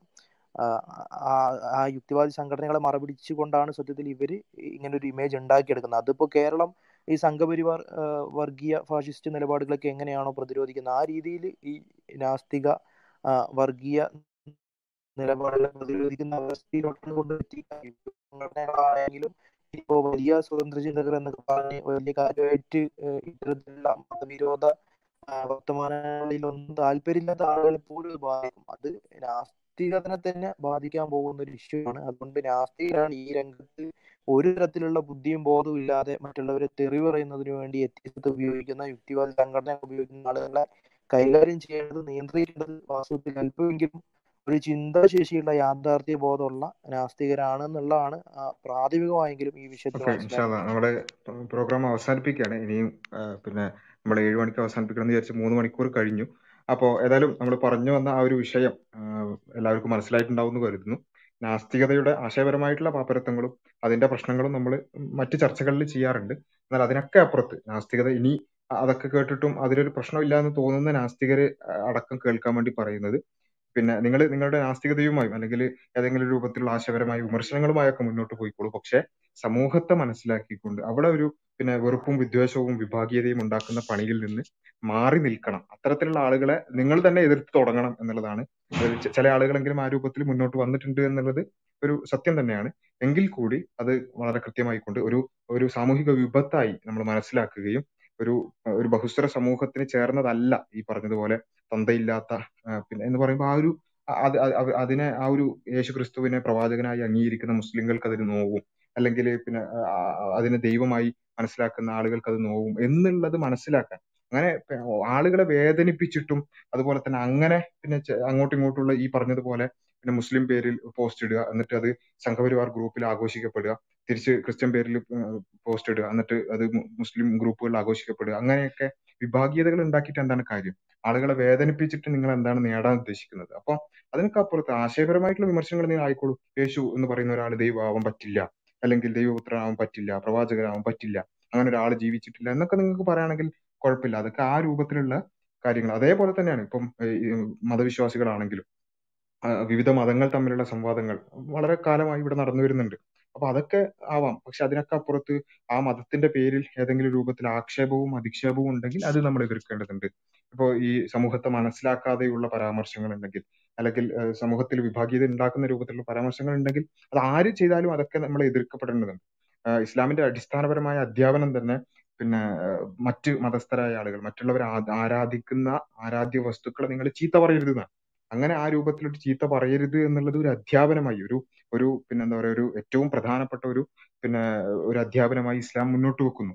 അങ്ങനെ ചെയ്യാനേ പാടില്ല. ഇപ്പോ ഇസ്ലാം പിന്നെ എന്താ രാമനെ ദൈവമായി അംഗീകരിക്കുന്നില്ല. അല്ലെങ്കിൽ പിന്നെ യേശുവിനെ ദൈവമായി മുസ്ലിങ്ങൾ അംഗീകരിക്കുന്നില്ല. പ്രവാചകനായി അംഗീകരിക്കുന്നുണ്ടെങ്കിൽ കൂടി. പക്ഷെ ആ യേശുവിനെ ദൈവമായി അംഗീകരിക്കാത്തോടൊപ്പം തന്നെ യേശുവിനെ തെറി പറയാനോ അല്ലെങ്കിൽ പിന്നെ ശ്രീകൃഷ്ണനെ തെറി പറയാനോ അല്ലെങ്കിൽ ബുദ്ധനെ തെറി പറയാനോ പാടില്ല. അല്ലെങ്കിൽ അവരെ ആ രൂപത്തിൽ അവരുടെ പിന്നെ വികാരം വ്രണപ്പെടുന്ന രൂപത്തിൽ പറയാൻ പാടില്ല എന്നുള്ളത് ഇസ്ലാമികമായ അധ്യാപനമാണ്. അപ്പൊ അത് പിന്നെ മുസ്ലിങ്ങളെ സംബന്ധിച്ചിടത്തോളം അങ്ങനെ ഒരു പിന്നെ കോഡ് ഓഫ് കണ്ടക്ട് ഉള്ളത് കൊണ്ട് തന്നെ മുസ്ലിങ്ങൾ അത് പരമാവധി പാലിച്ചു പോകേണ്ടതുണ്ട്. ആരെങ്കിലും പാലിക്കുന്നില്ലെങ്കിൽ അത് അവർ ശ്രദ്ധിക്കേണ്ട കാര്യമാണ്. പക്ഷെ അതിനൊക്കെ അപ്പുറത്ത് നാസ്തികർ ചെയ്യുന്നത് എന്താണെന്ന് ചോദിച്ചാൽ ഇത് ഇങ്ങനെയുള്ള ഒരു നിയമങ്ങളും അവർക്ക് ബാധകമല്ല എന്നുള്ളതും ഒരു മുതലെടുത്തുകൊണ്ട് വളരെ വ്യാപകമായ വെറുപ്പും വിദ്വേഷവും പ്രചരിപ്പിക്കുന്ന രൂപം നമ്മൾ കണ്ടുകൊണ്ടിരിക്കുകയാണ്. ക്ലബ് ഹൗസിനൊക്കെ ശേഷം അത് വളരെ വ്യാപകമായിരിക്കുകയാണ്. ഇത് സംഘപരിവാറും പിന്നെ ഇസ്ലാമിനെ എതിർക്കുകയാണെങ്കിൽ ക്രൈസ്തവ ഭീകരരും കൂടെ നിൽക്കും എന്നുള്ള ഒരു തോന്നൽ. അങ്ങനെ ആൾ കൂടും. അങ്ങനെയുള്ള ഇത്തരത്തിലുള്ള പ്രകോപനപരമായ ടൈറ്റിലുകൾ ഇട്ടാൽ ആൾ കൂടും എന്നുള്ളൊരു ആ ഒരു കാര്യത്തെ മുതലെടുത്തുകൊണ്ട് പിന്നെ ചില യൂട്യൂബ് വരുമാനങ്ങൾക്കൊക്കെ വേണ്ടി നിങ്ങൾ ചെയ്യുന്ന ഈ ഒരു കാര്യം പിന്നെ ഒരു ലോങ് റണ്ണിൽ സമുദായ സമൂഹത്തെ തന്നെ ഭയങ്കരമായി ബാധിക്കും എന്നുള്ളതും അത് ബാധിച്ചതിന് ശേഷം പിന്നെ N R C C A ഒക്കെ വന്നാൽ നിങ്ങൾ പിന്നെ ഈ എക്സ് മുസ്ലിം ആണോ മുസ്ലിം ആണോ എന്ന് നോക്കൂല. നിങ്ങളുടെ പേര് അങ്ങനെയാണെങ്കിൽ നിങ്ങളും ഞങ്ങളുടെ കൂടെ തന്നെ ഒരേ സെല്ലിൽ വന്ന് കോൺസെൻട്രേഷൻ ക്യാമ്പിൽ കിടക്കേണ്ടവരാണ് എന്ന് എമുക്കളോട് ഞങ്ങൾ പറയണം. മറ്റുള്ളവർക്ക് അത് അത്ര ബാധകമാവൂലായിരിക്കും. പക്ഷെ പിന്നെ ഇത്തരത്തിലുള്ള പൗരത്വമൊക്കെ നഷ്ടപ്പെടുമ്പോൾ നമ്മളൊക്കെ ഒരേ ബാഗ് എടുത്ത് ഒരേ പിന്നെ സ്ഥലത്തൂടെ ആയിരിക്കും നടന്നു പോകേണ്ടി വരിക. അപ്പോ അത് മനസ്സിലാക്കണം എന്നുള്ളത് കൂടിയാണ്. അത് പിന്നെ ഈ ഒരു ഭയങ്കരമായ ഒരു പിന്നെ മുസ്ലിങ്ങളെ സംബന്ധിച്ചിടത്തോളം ഞങ്ങൾ ഞങ്ങളുടെ ഒരു വിശ്വാസവുമായി ബന്ധപ്പെട്ട ഒരു കാര്യം ആയതുകൊണ്ട് ഇപ്പൊ പൗരത്വം നഷ്ടപ്പെട്ടാലും പിന്നെ സെല്ലിൽ കിടക്കേണ്ടി വന്നാലും ഞങ്ങൾക്കതൊരു പിന്നെ ഒരു പ്രശ്നമുള്ള കാര്യമല്ല. പക്ഷെ നിങ്ങളെ സംബന്ധിച്ചിടത്തോളം അത് കുറച്ചുകൂടി പ്രയാസം കൂടി ആയിരിക്കും. കാരണം നിങ്ങൾ അതിൽ വിശ്വസിക്കുന്ന പോലുമില്ല. പക്ഷെ നിങ്ങൾക്ക് മുസ്ലിം സ്വത്വമുണ്ട് എന്നുള്ള കാര്യം ഓർമ്മപ്പെടുത്തിയെന്ന് മാത്രം. അപ്പോൾ ഇങ്ങനെ വെറുപ്പൊക്കെ ആ രൂപത്തിൽ ഉണ്ടാക്കുമ്പോൾ മലർന്നു കിടന്നാണ് നിങ്ങൾ തുപ്പിക്കൊണ്ടിരിക്കുന്നത്.